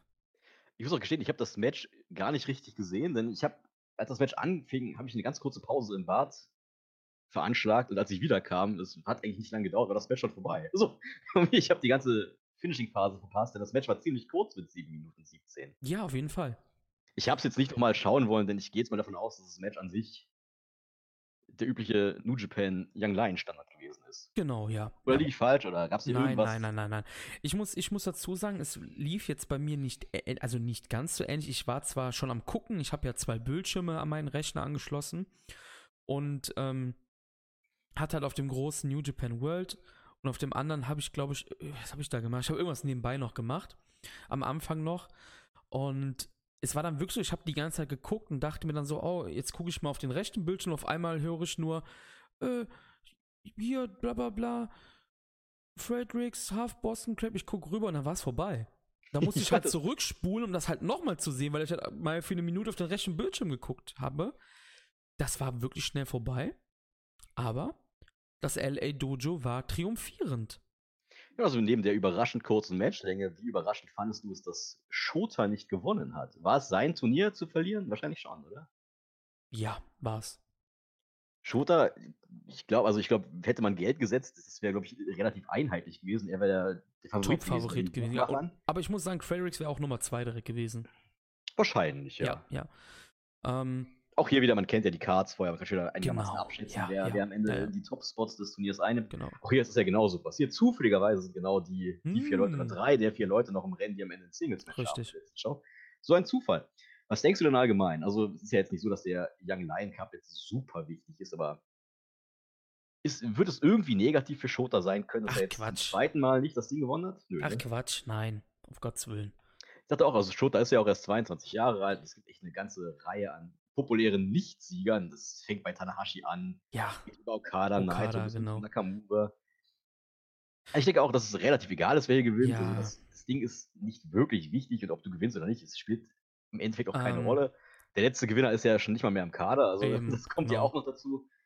guck mal, Und ja, ich denke, ja. Ich, ich sag dir mal so ein Ding, ne? Ich möchte jetzt hier nicht wieder wie so ein elitärer Spinner rüberkommen und uns hier über irgendwelche Leute drüber stellen. Aber ich, ich, ich, ich sag's jetzt trotzdem einfach mal. Leute, die denken, dass das Shota Umino wehtun würde, auf, auf die Langzeitbasis gesehen, die haben keine Ahnung von Wrestling. Punkt. Die haben noch Ja. weniger Ahnung als wir von Wrestling. Weil das ist nämlich der Fehler, den oft Leute bei, ich sag jetzt mal dazu, japanischen Round-Robin-Turniere machen. Die lassen immer die größten Namen gewinnen und im Finale stehen. Ein Fehler. Deswegen, deswegen gewinnen die auch kein Tippspiel. Also, Ja, das ist ein sorry. Fehler. Das ist ein Fehler. Und ja, wie du gesagt hast, es war klar, dass einer der beiden wahrscheinlich ähm, den Sieg unter sich ausmachen wird. Ich habe zum Beispiel aber gedacht, dass Narita Connors besiegt. Also ich habe quasi die Rollen ich auch, ja. vertauscht. Also ich dachte vorm Turnier, okay, Connors wird an diesem Tag rausgenommen und nicht umgekehrt. Aber wie gesagt, ich wusste auch hier, in welche Richtung das geht, wenn man die Cards gesehen hat. Das auch, das kann ich auch sagen, als ich heute mir ein paar Notizen gemacht habe zur Show, habe ich erstmal auch direkt in den Editor geschrieben, Ren Narita besiegt Clark Connors. Also bevor das Match gestartet ist. Okay, das so war geil. dazu, war falsch. Ja. Aber hey, das macht ja auch Spaß, dass du sowas halt verpasst. Wie spannend wäre es denn eigentlich, wenn Fredericks und Umino in, in der Tag League wären? Das wäre sehr spannend, mein Freund. Oder geht das nicht? Weil, ich meine, da müssen sie Niederlagen fressen, ne? Hat Narita auch im BOSJ? Stimmt, ja. Aber Umino, der frisst halt gerade relativ wenig Niederlagen. Ne? Das Also stimmt schon- natürlich, ja. Also es, ne, es gab Das ja wäre einen vielleicht sogar dass- was dagegen spricht, ne, dass mhm, einer mhm. von beiden halt ständig gepinnt werden muss und beide wirken nicht unbedingt oder beide sind ja schon Young Lions auf einem etwas höheren Stand. Aber es kommt darauf an, vielleicht auch von wem du die frisst. Das stimmt. Wenn du die von dem stärkeren Glied immer frisst, ist das vielleicht halb so schlimm? Das stimmt. Das was anderes, Sprich, du hast du ein. Team, Ja. ich sag mal wie vor zwei Jahren Kenny und Chase. Wenn du immer von, also wenn du von Kenny frisst und nicht von Chase, ist das Ja. nicht egaler? Das ist korrekt, genau. Ja. Stimmt. So, also, das könnte natürlich ich finde, find, das wäre ein Hammer-Team und ich hoffe, das wird es geben. Wer weiß. Ja, ähm, der Young Lions Cup ist damit beendet und es war auf jeden Fall eine coole Sache, dass er bei Destruction dabei war, hat auf jeden Fall die Shows aufgewertet, meiner Meinung nach. Ähm, um vielleicht mal so einen kurzen Roundup zu geben, so, wer war für dich das schwächste Glied, wenn man das irgendwie bei diesen wirklich fast identischen Matches sagen kann? Kauklin. Ich finde, der ist für mich am ehesten farblos geblieben. Hm? Und ich, ich habe auch, ich hab auch hier geschrieben, dass er mich extrem an Dennis Seaver erinnert. Wer den Oh. nicht kennt, das ist ein deutsch-russischer MMA-Kämpfer gewesen. Der war auch früher mal ganz gern Top 10 in seiner Gewichtsklasse im Leichtgewicht in der UFC. War aber auch nie gut genug, um jetzt in, in den Titel anzutreten oder ähnliches. Man kennt ihn vielleicht noch als handverlesenen Gegner für Conor McGregor, in dessen zweiten UFC Main Event also auch gnadenlos gegen den Iren runtergegangen. Warum er mich daran erinnert, an, warum er mich an Sieber erinnert, ist, dass ich finde, er bewegt sich relativ wenig, wirkt teilweise doch ein bisschen steif. Und so ein bisschen ähnlich wie, wie ELP Probleme im BOSJ hatte, die ganzen Minuten zu führen, fand ich auch, dass Kaukle nicht immer so aussah, als wüsste er jetzt wirklich, was er zehn Minuten lang anstellen soll. Auch hier gerade in der Offensive, das waren mir dann teilweise doch ein paar klatschende Jobs zu viel. Klar, die haben ihre Reaktion gezogen, was klatschende Jobs halt immer tun. Ja. So viel mehr habe ich von Kauklin in diesen Kämpfen nicht gesehen. Wie heißt der Typ jetzt? Coughlin, Kauchling oder Cochlin? Ich habe Cochlin gerade eben ja, gesagt. keine Ahnung. Alex C. also wer weiß. Sagen wir Coughlin. Coughlin, ist echt keine Ahnung. Ach, leck mir ich doch. Ich glaube, in diesem Podcast sprechen wir auch jetzt nicht mehr über ihn, hoffe ich mal. Also, Ja.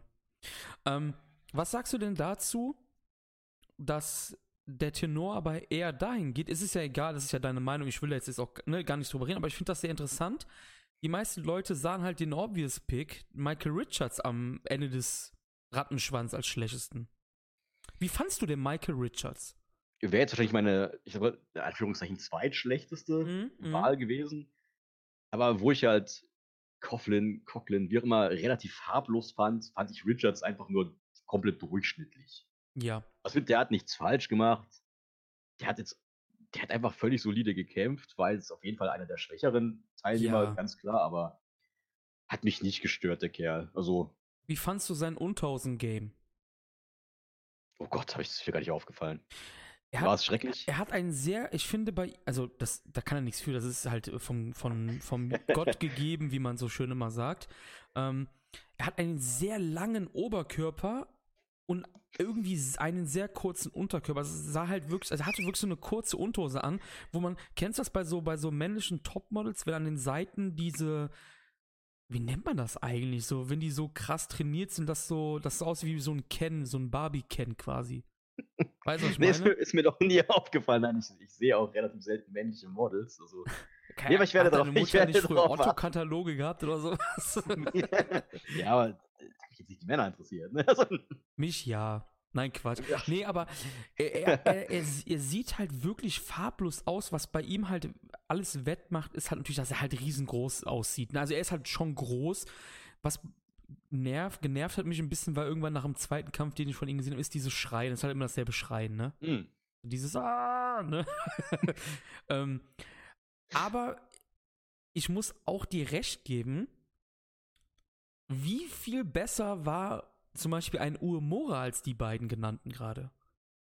Der wiederum ist für mich auch neben Narita also der Kandidat gewesen, der am meisten Profil gewonnen hat. Ja, Einfach mal schön, den Kerl wirklich einfach regelmäßig in Singles-Matches zu sehen gegen eine Vielzahl von Gegnern, dass du wirklich mal siehst, hey, was kann denn Uemura mal so ausrichten, wenn er halt nicht nur immer gegen Umino verliert, wenn er nicht nur gegen Narita kämpft oder gegen Tsuchi oder sowas. Da gefiel mir der Kerl mir wirklich gut. Ich war überrascht, dass ich mir zum ersten Mal so ins Auge gesprungen, jetzt kommen wir gerade wieder zu den Models, dass der Kerl ziemlich gut aussieht, vielleicht sogar der attraktivste der aktuellen Bande ist und hey, das kann nicht schaden. Auch Wrestling ist natürlich ein Performance-Sport, wo es auch um die Optik geht. und Und weißt da einen hübschen Kerl zu haben, auf jeden Fall. hast rein. Nomura, der, der wird sich schlagen, der wird sich gut schlagen vor allem. und weißt, was ich auch noch ziemlich interessant finde? Ich finde, es gibt eine Parallele aus dem, ich glaube, das war 2017er Young Lions, ich glaube, also aus der Ausgabe 11. Mhm. da hat, da haben viele Leute immer gesagt, und ich erinnere mich da, ich muss leider sagen, Domi und ich hatten damals diese Diskussion, wo ich gesagt habe, Kawato ist halt besser als Kitamura. Und er hat natürlich immer Ja, gesagt, nee, Kita, Kitamura, das ist halt wie im Körperbau und alles. Und Ja, wie ja. viel besser, ohne Tsuji wirklich schlecht zu machen, wie viel besser ist Uemura als Tsuji? Also ich fand, das war wirklich bemerkenswert besser. Tsuji ist nicht schlecht, ne? Versteh mich bitte nicht falsch. Ich fand Tsuji auch gut, ne? Aber ich finde, Tsuchi ist halt eine Ecke charismatischer geworden. ja, das Auch- ja. gibt ja auch diesen, irgendwie so einen Werbespot hier kurz bevor die Shows beginnen. Genau, diesen- ja, ja, ja. Wo ich auch dachte so, Halleluja, die, die Kamera liebt den Kerl. Ja. Aber ich fand Uemura trotzdem besser. Ja, doch, damit, damit kann ich durchaus d'accord gehen. Aber jetzt so viel besser finde ich ihn nicht. Wie gesagt, ich finde, Uemura ist jetzt ein bisschen dynamischer, vielleicht technisch ein bisschen besser, aber ich glaube, Tsuji wird der charismatischere Kerl vielleicht. werden. Das kann sein, ja.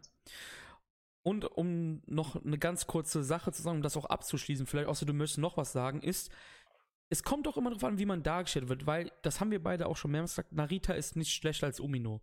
Es ist mal eine Frage Nö. der Darstellung. Ja, klar. weil genau. Umino wird überall hochgelobt, aber Narita ist nicht schlechter als Umino. Ne?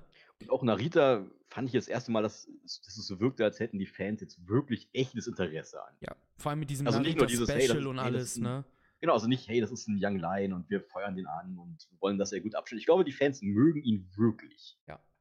Eben darüber hinausgehend, Genau. dass er halt, hey, wir müssen ihn anfeuern, denn der ist jung und wir sind höflich. Ja. Nee, nee, ich glaube, da ist auch schon eine Verbindung aufgebaut, die, die wachsen wird in den nächsten Jahren. Also ich glaube, auch von Narita müssen wir uns keine Sorgen machen, Nee. dass, dass der irgendwie verloren geht. Also, Und jetzt kommt noch Breaking News. Das war ja, was ich dir vor der Aufnahme gesagt habe. Vielleicht hast du es mitbekommen. ach, jetzt weiß ich, was- worauf du hinaus willst. Ja, ja, der Backstage. Narita, der nach L.A. möchte, glaube ich. Genau. Das- das Backstage, schon. Backstage waren äh, Shibata und Fredericks, die so, ich sag mal jetzt dazu ganz salopp, gefeiert haben zusammen.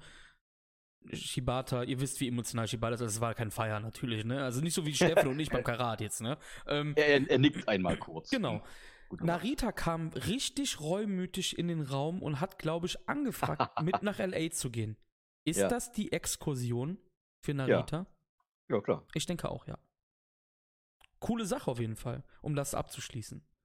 Auch das wäre ja natürlich super fetzig für die Young Lions, wenn du eben überall ein Dojo hast. Ne? Wenn, du, wenn du Leute nach England schicken kannst, zu Shibata, zu CMLL.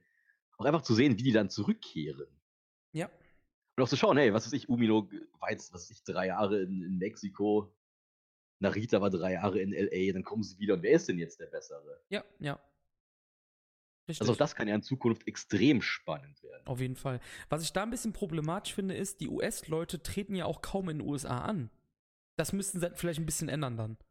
Das werden sie auch ändern. Denke also ich auch, ja. Ich denke auch deshalb hat es ja Sinn, dass du das Dojo aufgebaut hast, damit halt nicht wieder so ein Quatsch passiert wie, wie damals mit Evil oder genau. Show, der so wenige Bookings bekommen hat, dass er einen Amateur-MMA-Kampf noch zwischendurch veranstaltet hat. Also ja. einfach um fit zu bleiben. Genau, ja, ja. Ich denke schon, dass wenn du dann Dojo hast und die Leute da vielleicht auch einfach leichter gebucht werden können, das, das kann schon, ich glaube schon, dass das besser wird. Auf also, dass es nicht mehr so, ja. so völlig verkackte Exkursionen gibt wie mit Okada, wie mit Evil, wie mit Show und Joe und Konsorten. Ja. Sollen wir weitergehen? Wir gehen weiter. Viertes Match. Bad Luck Fale, Yuji Tak Yujiro Takahashi und Chase Owens besiegen Makabe, Honma und Hinare. Ja. Jetzt kommt es ein bisschen interessanter. Ja, ich würde doch sagen, du hast gerade tatsächlich ein recht spannendes Thema getroffen. Du meinst ja auch so, es ist ja, was anderes, wenn du ich, gegen jemanden wie Chase Owens verlierst, als gegen Kenny Omega. Und ich habe mir ja auch notiert, ist denn in der Hinsicht nicht Toa Hinare gerade eine recht interessante Personalie? Ja. Er ist ja einfach im Niemandsland gefangen. Er ist kein ja. Nein mehr, er ist aber auch kein anerkannter Veteran. Er steht irgendwo da, wo David Finley steht. Wo ist der eigentlich? Vermisst ihn jemand? Nö. Also, was, was, was ist denn da los? Also, klar, auch Hinare ist noch jung, da kann vieles passieren in den nächsten mhm. Jahren. Ein großer Turn, alles ist anders. Aber ist es eben nicht auch so, dass wenn du so, so viele Matches gegen Chase Owens verlierst, so lange in der Midcard kämpfst, dass einfach irgendwann so der Point of No Return erreicht ist? Und das ist, dass glaub, du irgendwann so ein Chase Owens selbst bist, dass du irgendwann selbst ja. so ein Yujiro geworden bist, der einfach nicht mehr nach oben kommt. Und ich glaube, das ist das, was passiert gerade. Weil das ist mir halt bei dieser Tour echt aufgefallen, dass Henara hat auch mal einen Pin bekommen und so. Ich dachte so, ja, aber weißt du gegen wen? War das auch, was ich auch Chase oder ich weiß das schon Nein, nicht. nur gegen die Young Lions. Puh ja, okay. Das ist, e, das ist ja exakt das Thema. Also ich ja. weiß nicht, mangelt es da an Interesse oder sieht man nicht genug in ihm, aber ich finde, das ist ja, was macht denn Hinare gerade? Der hatte mal irgendwie sein kurzes Programm mit Ishii, das ja auch kein wirkliches Programm nee. war. Das, das kann doch nicht helfen, wenn du immer nur, du es ja auch schon vorhin nett genannt hast, so mit der Resterampe kämpfst. Mhm. Hinare ist immer in dem Match, hey, wir sind noch, wir haben jetzt noch sechs Leute über, jetzt da ist Hinare dabei. Also Aber hör mal, ähm, kannst du auch nicht sein. Meinst du nicht, dass gerade dieses Ende, dass Owens den Packaged Pie Driver an ihm zeigt, dass da irgendwas vielleicht in der Tag League vielleicht hinausläuft? Ich denke mal, dass Honma nicht der Partner von Maccabi sein wird, sondern nee. Hinare wieder. Es sieht wieder besser aus, aber ich glaube, das wird da nicht. Ja, und ich vermute halt irgendwie, dass Hinare sich äh, so ein kleines mit diesem Bullet Club C-Team rumschlagen wird jetzt. Ist natürlich ist auch nichts Gutes, ja. aber ist besser nee. als nur mit Nakanishi zu teamen. Ja, irgendwann muss ja mal ein bisschen was passieren. Das passiert einfach. Der Typ ist aber, also. der ist ja auch nicht schlecht. Nee, eben. Der darf halt nur nichts zeigen. Ja, ich finde schon, dass langsam man doch Gefahr läuft, dass er einfach zu lang in Reste-Rampe-Matches kämpft ja. und ich weiß nicht, also wie gesagt, ein großer Turn kann alles verändern, aber ja. irgendwann ist der Punkt erreicht. Du kannst jetzt aus Chase Owens keinen Superstar mehr machen, zum Beispiel. Nee, nee. Du bekommst jetzt Yu-Gi-Oh! nicht mehr ans, ans obere Ende der Karte. Das ist nee, vorbei. Ja. Die sind einfach zu lange als, ich sag mal, in Anführungszeichen, mit Kader gebrandmarkt, da wird nichts mehr. Nee. Tinare, ich finde, der ist langsam gefährlich nah an diesem Punkt angekommen. Ich glaube ja, ich glaube ja. Wo es dann auch irgendwann, hast du dann genug Falls gegen Chase Owens gefressen. Ja, und ich glaube, das ist ja das, was ich gerade meinte. Ich glaube, wir sind an dem Punkt langsam angereicht. Wir haben ihn erreicht, glaube ich. Wir haben ihn erreicht. Und danach, es war ja auch jetzt eher ein Übergang, dass Chase den Rock'n'Roll Express herausfordern kann. Ja, witzigerweise auch schon vorhin erwähnt, kurz. Und ja, ja. Boah, ja, ansonsten das übliche. Das Match war scheiße. Das übliche Match, ja, Mann. in dem eigentlich keiner wirklich was macht. Jeder bekommt zwei, drei Minuten, das war's. und ja, am Ende verliert die Nare. Ja, gehen wir weiter. Oh boy. Suzuki Zack Kanemaru und Doki besiegen Tanahashi, Liger, Tiger Mars. Tiger Mars war dabei und Rocky Romero nach drei Minuten als Liger disqualifiziert wird. Es war kein Match, es war halt ein Angle. Ich habe gar nicht gemerkt, dass das Match ange angeläutet wurde überhaupt. Ich auch nicht so wirklich, aber ähm, Liger hat, Entschuldigung, Liger hat etwas getan, Steffen. Also erstmal, es ging ja wirklich phänomenal los. Suzuki kam zu seiner eigenen Musik die Rampe herunterspaziert. Das gab es auch schon länger nicht mehr, glaube ich. Stimmt, weil ja. sonst gibt es ja doch mal das, das Theme der, der ganzen Bande. Genau. Und auf einmal bricht die Hölle los. Äh, Liger hat seine Kumpels mitgebracht und sie alle attackieren die Suzuki. Und, äh, Es wurde Feuer mit Feuer bekämpft.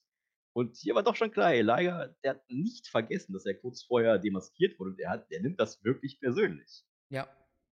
Ja, so ging es dann auch relativ schnell am Ring umher. Also es, hat, es haben sich drei oder vier Grüppchen gebildet. Vier, genau. Stuhl flog in den Ring, ein Tisch flog in den Ring. Das Match ging hier zumindest noch nicht los. Ich glaube, es wurde auch relativ schnell. Also Suzuki, gewinn- äh, Suzuki, äh, Suzuki hat einen Stuhl in die Hand bekommen, hat erstmal Referee Kenta Sato umgehauen, hat Liger umgehauen, wollte Liger schon wieder demaskieren. Aber das konnte er sich schenken. Denn Liger hat es gleich selbst gemacht. Und Chris dann war folgendes zu sehen. Was ist passiert? Kishin Liger war unter der Maske. Liger war weiß angemalt. Es hatte ein bisschen was vom Heath Ledger Joker. Hast du das auch so Ja. gesehen? Also das hat Ja, mich direkt daran erinnert. Kishin Liger ist halt quasi das alter Ego von Liger, was bisher, glaube ich, dreimal erst zum Vorschein kam in seiner Karriere. Genau, 96 gegen Muta. auch in 2006 Kobe übrigens. Auch in Kobe. Ja. 2006 gegen Bad Boy Heel und zuletzt 2012 in einer langen Fehde damals gegen Taichi und Taka. Genau. Und jetzt werden wir zum vierten Mal die böse Seite, das böse alter Ego von Yushin Liger sehen, als Kishin Liger. Und ihr habt es ja gesehen, Liger dreht dann völlig am Rad, knallt jeden weg, den er vor die Flinte bekommt. Halleluja, also als Und hat sich da am, am dann- Tisch lehnte. ja, Gott, genau. Das war ein Mordversuch, oder? das war ein Mordversuch. Und ich frage mich, wo lag das fucking Messer? Der hat ja, da hatte da so einen riesen langen Spike in der Hand. Ja, der hatte, der hatte irgendwie an, ähm, ich glaube, an Rocky rumgezerrt. Hatte das Rocky eine Jacke vielleicht oder so? Hatte der noch seine Keine Jacke an? Auf jeden Fall, er, er kommt halt einfach an und hat dann so ein, so ein, ja, so ein, wie nennt man so ein fucking Messer? Es war auf jeden Fall ziemlich lang und hat Ja. halt ein echtes Messer in der Hand, ähm, ist dann wie ein Irrer auf Suzuki draufgestürzt, der am Tisch angelehnt war. Suzuki ist dann in der letzten Sekunde perfekt getimed weggesprungen. Und man hat gesehen, das Messer ist halt legit durch diesen Holztisch durchgegangen. Was macht Kishin Liger? Wirft den Tisch samt Messer auf Suzuki. Ja, Kishin Liger Läuft. ist in der Haus. kannst du machen. Ja, also sehr cooles Match. Match wurde abgebrochen sofort. Das war es Ja. dann auch schon. Also hier war ja wirklich an, an kein Match mehr zu denken. Nee. Liger an dieser Persona, mit dem willst du ja jetzt auch nicht diskutieren oder so. Also so lebensmüde ist keiner. Denke, es wird ziemlich spannend zu sehen sein, wo das Ganze hinführt, denn also jetzt ist ja, spätestens jetzt sollte ja klar sein, dass wir Liger gegen Suzuki am 5. Januar sehen werden. Ja. Frage ist halt nur, was, was könnte da auf dem Spiel stehen?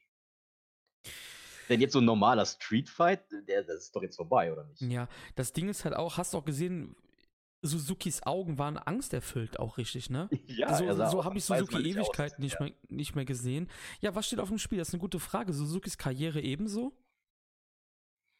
Ligers Maske vielleicht, ultimativ. Ja. Verliert Ab- ihr sie im letzten Kampf Aber nochmal? er wird doch als Kishin Liger auftreten, oder? Oder meinst du nicht? Ah, stimmt auch wieder. Aber machst du Liger als Ah. Kishin Liger im letzten Match? Ich glaube nicht. Das macht, das muss Yushin machen im letzten Match. Stimmt auch wieder. Ne? Das Vielleicht muss Yushin ist- machen. ja, Das ist doch kein Match für den 5. Januar, sondern für den 4. Das ist ein guter Punkt. Ja. Denn was ja auch interessant ist, ich meine, Liger ist ja auch ein guter Kumpel vom Ultimate Dragon, Ja. der ja damals seine Maske zwar nicht weitergegeben hat, aber auch einen seiner liebsten Schüler prämiert hat, ausgezeichnet hat. Seitdem haben wir Dragon Kids. Genau. Wäre das nicht vielleicht auch was für Liger? Das habe ich Dass mir er vielleicht nicht sein gedacht. Gimmick weitergibt, aber Mhm. ich sag mal so, einen Teil des Liger-Spirits. Das habe ich mir auch schon überlegt. Und Cavato könnte sich ja eventuell sogar anbieten. Ich meine, sein letztes Match war am 22. Januar 2018. Würde ja könnte passen. nach zwei Jahren wiederkommen. ja. Muss nicht. Er sieht ja auch ein bisschen geeky aus mit seinem schielenden Auge. ja. Cavato war ja auch so ein bisschen der Young Lion, der am meisten von Liger getriezt wurde. Vor allem Dingen passt auch die Exkursion nach Mexiko dann auch, ne? Auch das passt sehr gut. Mhm. Wäre das vielleicht was? Also einfach mal ein Gedankenspiel. Ich könnte es mir, ich könnte es mir gut vorstellen. Ich glaube jetzt nicht daran, aber ich finde, das ist durchaus ein Gedanke, den man mal in den Raum werfen kann. Ja, auf jeden Fall. Die Meinung anderer Leute, hallo Zuhörer, falls ihr noch dran seid, einzuholen, weil warum nicht? Noch haben wir ja ein paar Monate zum Spekulieren. Ja, ist ein guter Punkt, habe ich auch schon drüber nachgedacht. Ich habe jetzt nicht äh, per se an Cavato oder ich habe an gar keinen jetzt gedacht. Also einfach nur gedacht, Hm? könnte es quasi so enden wie mit dem Tiger Mask Gimmick, dass es halt weitergegeben wird. Oder so, genau. Ja. Ne, also das halt, wie gesagt, jetzt möglich, in genau. deinem Fall jetzt halt, wir nehmen jetzt Cavato, dass Cavato jetzt zurückkommt. Es passt doch wie die Faust aufs Auge. Cavato hat sein, seit seinem Titelgewinn kein Match mehr Mhm. bestritten auf einmal. Warum? Und auch die, und auch die Tiger Mask wurde ja auf verschiedene Weisen weitergegeben. ne? Es gibt ja nicht nur Tiger Mask 1 bis 5, Eben. sondern auch Super Tiger und andere Tigers. Also, Vor allen Dingen muss man auch dazu sagen, Tiger Mask ist ja auch durch All Japan alles gegangen eigentlich, ne? genau. Ja, also, ne? Ja. Ja, ist Ähm, ein guter Punkt auf jeden Fall. Abgesehen von dem Thema muss ich gestehen, dass mir Doki sehr gut gefallen hat auf, auf, der, auf der Tour. Auf der Tour, ne? Ja, fand ich auch, ja. Jetzt nicht, jetzt nicht, weil er, weil Doki so genial ist, sondern weil es einfach, das ist wieder so ein bisschen frischer Wind. Du hast halt einen Ja. Dabei, der nicht ständig da ist, du hast neue Matches. Und ich finde gerade, dass Suzuki Gun ein Stable ist, das sowas häufiger bringen könnte. Und ich finde es schade, dass, es eben da nicht passiert. Hm? Denn das ist doch, das ist doch perfekt. Suzuki Gun ist, eh eine Gruppierung, die braucht keine Siege. Die wollen Nee. Leute nur verletzen, die wollen nicht Ja. gewinnen. Die wichtigen Matches wollen sie gewinnen. Die ganzen Team-Matches völlig egal. Ja. Das heißt, du könntest ständig neue Quasi-Jobber in die Matches bringen, die Falls fressen und der Rest protected ist. Und K-Dojo hat ja mit Taka lange Zeit eigentlich, ich sag mal so, die Blaupause für eine Pipeline gegeben. Es ist nie was passiert, leider. Wenn ich Ja. so vorstelle, du hättest da mal vielleicht Tank Nagai gehabt, Shiori Asahi oder Ayato Yoshida. So, was sind noch so verschiedene Leute, die noch so ihre eigenen Einflüsse mit reinbringen. Das hätte ich, das hätte mir sehr gut gefallen, aber gut, das ist ja jetzt sowieso vorbei. Ja, Taka ist ja auch nicht mehr da, ne? Taka, stimmt. Seit Monaten jetzt. Stimmt. Ähm, Ja. ja. das passt auch, was du gesagt hast, weil Suzuki-Gun ist ja auch an Yakuza angelehnt, ganz klar. Das merkt man ja auch halt. Und da gibt es ja auch diese Soldatenstrukturen. Das passt halt wie die Faust aufs Auge, dass halt mal ein Doki reingeholt wird. Und es gab ja auch damals auch Kengo Mashimo vom K-Dojo, der auch mal eine Tour mitgemacht hat. Ich glaube, das wäre auch ein World Test. Genau, genau, genau, genau. Mit Suzuki Ja. sogar? Ich glaube ja. Ja. Und da halt diese, diese Ähnlichkeit zu Yakuza ja auch besteht, warum nicht mal immer mal wieder einen rein? Und aber werden sie nicht machen halt, ne? So ein Nagai kannst du ja am Ende der Tour dann noch umbringen, ne? wenn dann Suzuki die Schnauze voll hat, dass der immer, immer Genau. verliert oder irgendwas, ne? weil er, keine Ahnung, hey, dein Gesicht gefällt Und nicht mehr, bekommst du Ball das, das ist auch ein guter Punkt, den du jetzt ansprichst. Ich habe jetzt, ähm, ich glaube, letzte Woche habe ich da auf der Arbeit, weil ich bin halt quasi versetzt worden innerhalb der Firma und muss jetzt ein bisschen länger fahren halt, eine Stunde. Und dann saß ich halt im Bus und ähm, war halt so, so, so quasi so Archivsachen über Stables am ähm, Lesen im New Japan. Und wie oft da Stables geendet haben, weil Leute halt andauernd verloren haben. Das passiert gar nicht mehr, ne? Das ist halt eine coole Sache. Also, also dass, dass das passiert ist, nicht, dass es nicht mehr passiert. Ja, Dass du wirklich sagst, hey, Yujiro, jetzt, jetzt reicht's aber langsam mal hier, dann du hier ständig der Job-Guy. Wir sind aber der Bullet Club, wir haben keinen Bock auf Verlierer wie dich. das passiert nicht mehr. Das passiert überhaupt nicht mehr, ja. Nee, Deswegen ist Doki eine coole Socke, Alter. Ja, mir, also mir hat Doki, mich, mich hat's gefreut, dass er wieder da war. So doof Ja, es klingt. auf jeden Aber Fall, eben auch ja. nur in dieser Rolle. Ich will den nicht im BOSJ sehen, ich will keine Nee. Singles sehen. Ich will auch keine Tag-Matches mit dem sehen. Aber ich will ihn als Geek in Six-Man, in Eight-Man, in Ten-Man-Tag-Matches haben. Oder ähnliche Geeks. Ich will Geeks, verdammt. Ja, aber wir werden Doki bei Super Junior Tag League mit Kanemaru sehen wahrscheinlich. Auch das fände ich gut. Wird passieren, also kann ich mir Dann, gut dann kann ihn vorstellen. am Ende immer noch El Desperado wegknallen. irgendwie. das das fände ich geil. Dann wäre Desperado wieder ein Stück cooler sogar noch. Ja, eben. Naja. Gehen wir mal weiter. Tomohiro Ishii, Yoshihashi und Osprey und Roppongi 3K besiegen Kenta, Tamatonga, Tangaloa, Taiji Shimura und El Phantasmo nach einem weiteren Cradle von Yo, aber diesmal an den anderen Guerilla, nämlich an Tangaloa. Und hier hatten wir das eben wirklich mal, dass die Card, die ursprünglich bekannt gegeben wurde, geändert wurde. Ja, Denn ursprünglich befanden sich hier Kota Ibushi und Robbie Eagles im Match. Jetzt wurden Show und Yo hinzugefügt und Ibushi und Eagles sind an die Seite von Okada gewandelt. Und oh Wunder, auch das passt wie die Faust aufs Auge, denn Ibushi kann so gegen Evil kämpfen. ja, unfassbar. Hey, es funktioniert. also, das könnte es auch wirklich gern häufiger geben, wie du auch schon angekündigt hast oder wie du vorhin meintest. Hm? Das gefällt mir sehr, weil wir- hatten das, glaube ich, auch im Privatgespräch so kurz. Das war jetzt seltsam, dass hier Jo den Pinfall holt, denn die kämpfen ja gar nicht mehr gegen die Gorias so am Ende der Tour. Ja, Aber hey, irgendwie eine Stunde später kam die Änderung rein, ja. Ja, genau. Ähm, Also, das hier mir sehr gut. kurz was zum Finish sagen. Ähm, wir werden wahrscheinlich irgendwie und irgendwann Kenta gegen Yoshihashi sehen, warum auch immer. Ich wollte ähm, gerade fragen, genau, darauf wollte ich gerade zu ja, sprechen also kommen. die beiden- gute- ja, Hatten sich dann so ein bisschen an den, an den Haaren und Kenta hat dann auch Yoshihashi ähm, außerhalb des Ring geschleudert. Und was passiert dann? Sho kommt aus dem Magic Killer raus und Jo rollt ihn ein. Also Tangaloa. Und dann war's Ende. beide gepinnt, beide geschultert, Ast rein. Und es Auch- war auch Jo. Ja, es war Jo beide wo, Male. Ja, genau. und wo, wo die Leute, das hast du ja eben kurz angeschnitten, wo die Leute halt immer sagen, Jo ist so viel besser, fickt euch. Es ist so viel Darstellung. Es, ich finde Jo, äh, ich finde Sho auch interessanter. Verstehe mich jetzt nicht falsch, ja? Ich, ich finde ihn interessanter. Aber Jo ist nicht schlechter oder viel schlechter, wie viele sagen. Es ist auch Show wirkt ein bisschen wie das bessere Komplettpaket. Genau, aber, genau, ja. aber Jo ist auch wirklich hervorragend. Ja. Das ist eigentlich fast schon schade, dass er so ein bisschen unter dem Scheffel von Show steht, denn Ja. der ist auch ein, ein ganz hervorragender Kerl. Genau. Aber da siehst du wieder die Sache mit Darstellung. Die Leute lassen sich auch viel blenden. Ne? Ja. Das ist es. Ja, auch hier, Kenta war auffällig unauffällig. Ich, Ja. kann mich gar nicht mehr erinnern, ob der überhaupt was in dem Match gemacht hat. Der war wahrscheinlich mal kurz im Ring und das war's schon wieder. ja, ja. Viel gibt's hier nicht zu sagen, Ich- eigentlich zu dem Match sonst. Oder Ja. hast du noch irgendwas? Nee, ich wollte nur sagen, ähm, Kenta hat halt wirklich, wenn nur mit Yoshihashi gekämpft und da hat der halt wirklich nur getreten. Hm? Also ich nehme an, dass wirklich ja, das passieren wird halt quasi. Und, also Kenta gegen Yoshihashi. Und was ich ganz komisch fand, wir haben es ja eben bei der Beppo-Show, war das, glaube ich, gehabt, wo, wo du dann richtig angemerkt hast, dass sie Ishii und Yoshihashi falsch gedreht haben im Sinne von diesem, von diesem Hot Tags. Ja. In diesem Match war Yoshihashi schon wie, jetzt auf einmal dann der Mann, der halt auf die Fresse gekriegt hat die ganze Zeit. ja, so war läuft's das halt ja, aber warum war es denn nicht bei, beim Ishii-Match so, wo es viel wichtiger gewesen wäre? Sie haben es einfach probiert, es hat nicht funktioniert. Wahrscheinlich, jetzt, ja. Jetzt sind sie wieder zum Status quo Ja, zurückgekehrt. wahrscheinlich, ja.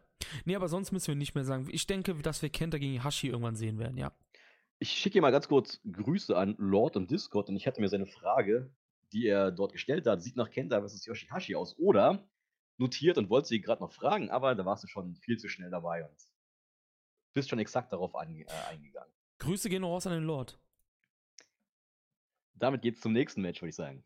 Ja, und ähm, das war folgendermaßen, denn, wie du das gerade eben schon angesprochen hast, Evil, Sanada und Bushi besiegen Okada, Ibushi und Eagles nach 13 Minuten und 5 Sekunden nach dem Skullend von Sanada gegen Eagles.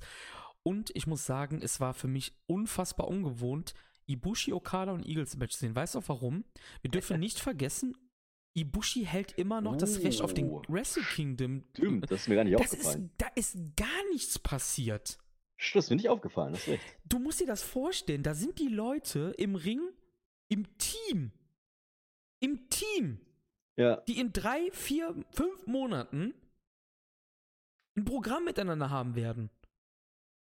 Aber es wird alles nur auf KOPW ausgelegt. ich war auch hier so in diesem Modus, ah, jetzt gibt schon wieder Sanada gegen Okada zum 100. Mal dieses Jahr. Ich ja, ja. kam in dieses Match auch nicht so wirklich rein. Habe auch relativ wenige Notizen gemacht. Ich hatte irgendwie auch einfach, das hat mich einfach. Es ist auch scheißegal, aber ich finde, das war halt so, was mir direkt aufgefallen ist, wo ich mir dachte, so, okay, die, die, dass die sich nicht abklatschen und noch auf dem Hintern hauen, gut gekämpft oder so, das hat noch gefehlt, weißt du? Also ich, du weißt das, ich bin nicht so jemand, der immer, ähm, wie es halt in der WWE oft ist, dass halt quasi immer alles so, ähm, wenn man Matches gegeneinander hat, muss man sich hassen und so. Das muss ja nicht sein. Man muss ja nur, man Nö, möchte auch nur der Bessere sein. Aber das hat, es war sehr auffällig, sage ich jetzt mal. Stimmt. Ja.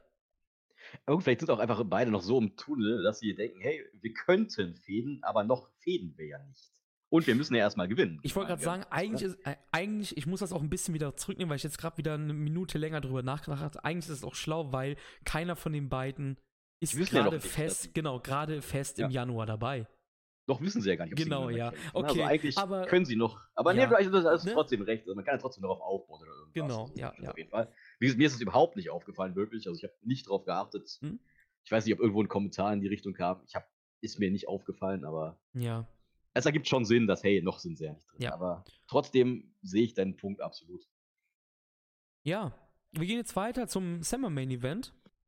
Hiroki Goto besiegt Shingo Takagi nach 20,5 Minuten mit dem GTA, mit der Goto Revolution, mein Freund. Jetzt hatten wir einige 0815-Matches in Folge. Jetzt gab es einen weiteren New Japan Standard, nämlich das Beef Battle. Ja.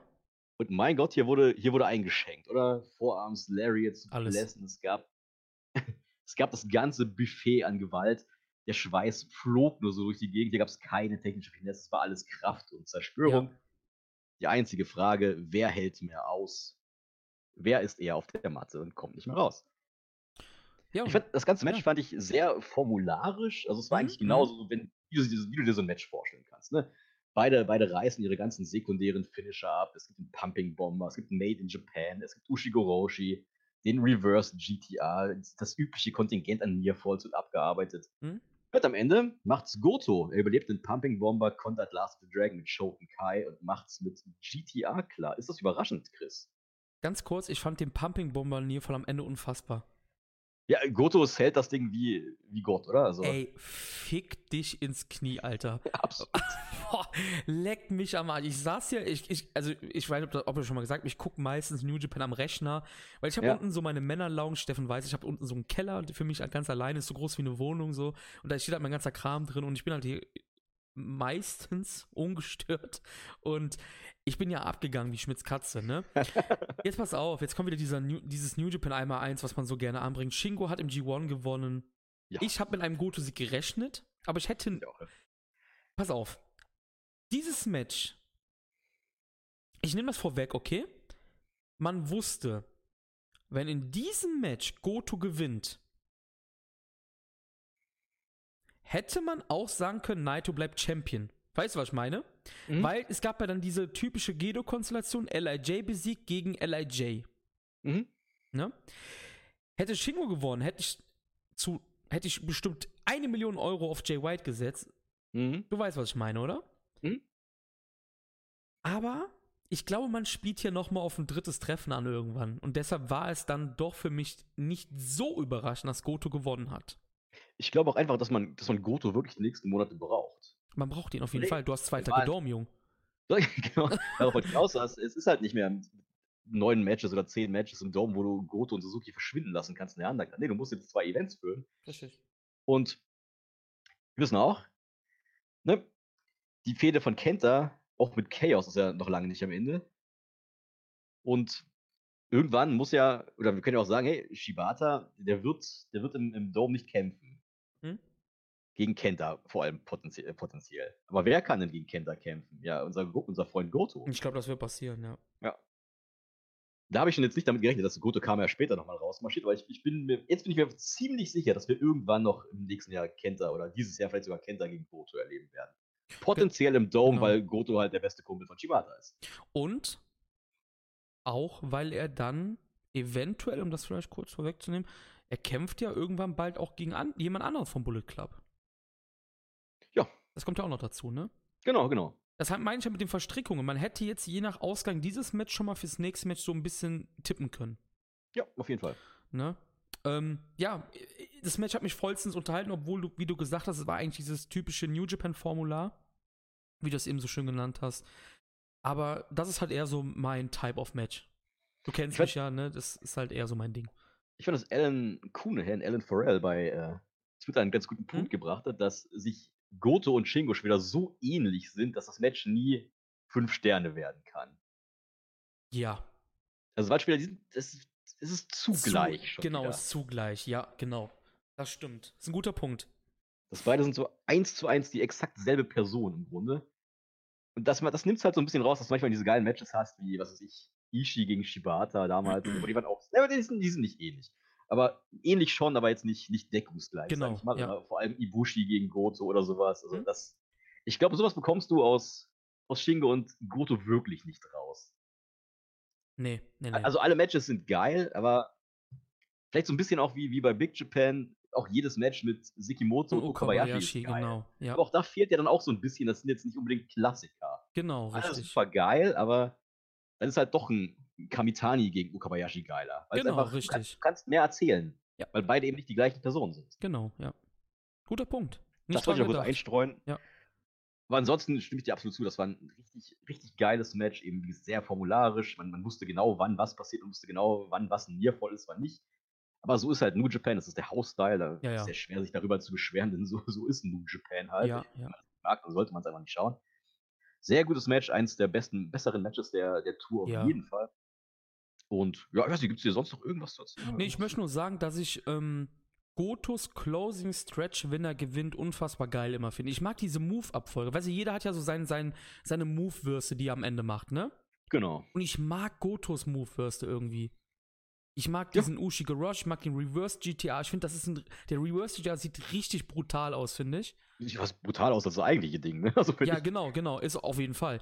Und ich liebe diese Moves, die Ushigoroshi, Reverse GTA, GTA. Ich finde das so geil, diese Abfolge einfach. Das wollte ich schon sagen, ja. Shotenkai ist auch geil, der hat wirklich, der hat geile, Genau, ja, stimmt, ja. der hat geile Trademark-Moves. Auf jeden Fall, ja. Gut ist cool. Main Evento. Main Event so. IWGP Intercontinental OSHA. Jay White besiegt Tetsuya Naito nach fast 30 Minuten mit dem Blade Runner. Und das erste, was ich mich gefragt habe, warum muss das schon wieder 30 Minuten gehen? Und ist das jetzt nicht, passt das jetzt nicht auch gerade zum Thema, das wir gerade hatten, dass sich die beiden schon wieder fast ein bisschen zu ähnlich sind, die Matches deswegen nie so richtig geil werden können? Ja, stimmt, die sind uns auch sehr ähnlich, ja. Also Naito und Switchblade, ja, also klar. Naito und Switchblade sind ja neben, neben Jano die größten Schlitzohren im Kader. Ja, Ne, Beides sind im Herzen einfach respektlose Heels. Das, das macht ja die Dynamik einfach schwer. Jay White tritt immer als Bösewicht an. Und äh, es ist ja auch, glaube ich, so ein Klassiker am Podcast schon, dass Naito in der Rolle des Faces, ich glaube, für westliche Fans manchmal einfach nicht so geil ist. ich glaube, das Thema hatten wir mal in dem ersten Podcast, wo du dabei warst. Ich, ich bin mir ziemlich sicher. Aber hier ist es, ich, also auf jeden Fall hatten wir es. wir mal. beide gesagt haben, dass ähm, Naito, wenn er als Face arbeitet, viel, viel weniger geil ist als als Ziel. Ich finde das immer ein bisschen schwierig, aber hey, wir sind doch nur irgendwelche dicken Weißen. Ja. Also. Aber es ist unsere Meinung, dafür ist der Podcast da. Es gibt Leute, die hören sich das an. Sagenhaft. Ja, Also, Ja, also ich weiß nicht, also deswegen finde ich auch, ich, das, ich finde das immer sehr schwer, in den Face Naito reinzukommen. Denn er ist halt im Ja. Grunde genauso großer Fiesling. Er ist, er ist nicht viel anders als Jay White. Er nimmt seine Gegner nicht ernst, er respektiert niemanden, er mag mit Ach und Krach seine eigenen Jungs. Und ah, weiß ich auch nicht. Und, aber die Match-Story an sich fand ich sehr gelungen, denn um, um Switchblade zu besiegen, musst du ein genauso großes Arschloch sein Ja. wie er. Und das gelingt einem Naito natürlich ganz gut, denn er ist eben kein generisches Babyface, sondern er bleibt genauso frech und asozial. Ja. Das ist ja vielleicht für uns schlecht für die Stimmung, weil eben quasi zwei Heel-Charaktere gegeneinander kämpfen. Aber die Fans sind halt da, die, die lieben Naito. Das Ja, ist klar. Völlig verrückt. natürlich. Mit jeder Niederlage lieben, die- lieben die ihn noch mehr. Also auch das ist ja wieder ganz im Kontrast zu westlichen Naito-Fans. Richtig, das ist das, was sie nicht verstehen im Westen, glaube ich einfach. Also was da los ist im Publikum, wenn Naito von Switchblade in die Mangel genommen wird, das ist ja unfassbar. ja, ja. Und ich fand es auch hier gut, dass wir hatten es ja bei Yoshihashi schon, wir hatten es eigentlich nicht so ganz, aber dass das Match mit, mit äh, an der Seite, das, das Tag Team Titelmatch ging ja auch deshalb in die Binsen, weil Yoshihashi eben ein Geek ist, der sich Oh, hat ablenken lassen. ja. Ne, kaum, ich glaube, ich glaub, es war Yado in dem Match, ich weiß schon gar nicht mehr. Glaub, kaum, kaum war Yado auf, der, auf, dem, auf dem Apron, war es ja vorbei mit Yoshihashis Aufmerksamkeit. Genau. Und hier war halt der Sprung zu Naito. Der hat sich ebenfalls von Gedo ablenken lassen, ihn aber dann als Rampe für den Swinging DDT benutzt. Genau, richtig. Ja. Also du merkst, hey, Naito, der lässt sich zwar auch ab, aber der ist nicht so ein Geek. genau, ja. Der macht das Beste aus der Situation und das ist, das ist halt auch schon ziemlich cool. Und ich fand auch diesen, ich fand es auch sehr gut, als, als Jay White so den Impact vom Destino geblockt hat. Als das Match irgendwie, äh, als, das, als der Move fast schon wie ein Botch aussah, aber es einfach nur sehr langsam durchgeführt wurde, weil Jay White wusste, okay, ich, ich kann das Ding bremsen. Hm? Und dann das Finish, wie immer geil. Jay White steht aus dem Nichts mit Blade Runner Ja. zu. Vorbei. Das ist auch. Keiner ist, kickt aus. Ja, ja. Das ist auch so das dicke Ding, was ich halt so geil finde, einfach, ne? Diese, dieser Blade Runner. Der Typ Bei ihm gibt es keine Move-Wurst. Nee, äh, das ist halt genau der Kontrast, den wir gerade eben zu äh, Gedo, wollte ich schon sagen, zu Goto hatten. Der, wenn der Blade Runner einsetzt, bist du weg.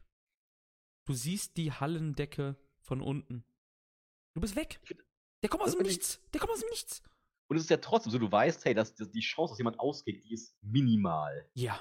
Aber ich finde trotzdem, du hältst jedes Mal die Luft an, wenn du siehst, oh Gott, Blade Runner. Wenn er ihn in diesem, in diesem, in diesem Griff hat, sage ich jetzt mal, ne? Ja. Da bist du schon so. Mhm. Ja. Und auch nachdem er zugeschlagen hat. Du, du denkst, nee, das kann es nicht sein. Das kann es nicht sein. Und es, jedes Mal ist das Match vorbei. Das ist großartig. Das, ich finde, das ist auch so richtig, richtig schön oldschool hier. So Auf wie Suzuki. Fall, ja. Der haut mit dem Piledriver zu, da kickst du einfach nicht aus. Nein, kickst du nicht, ne?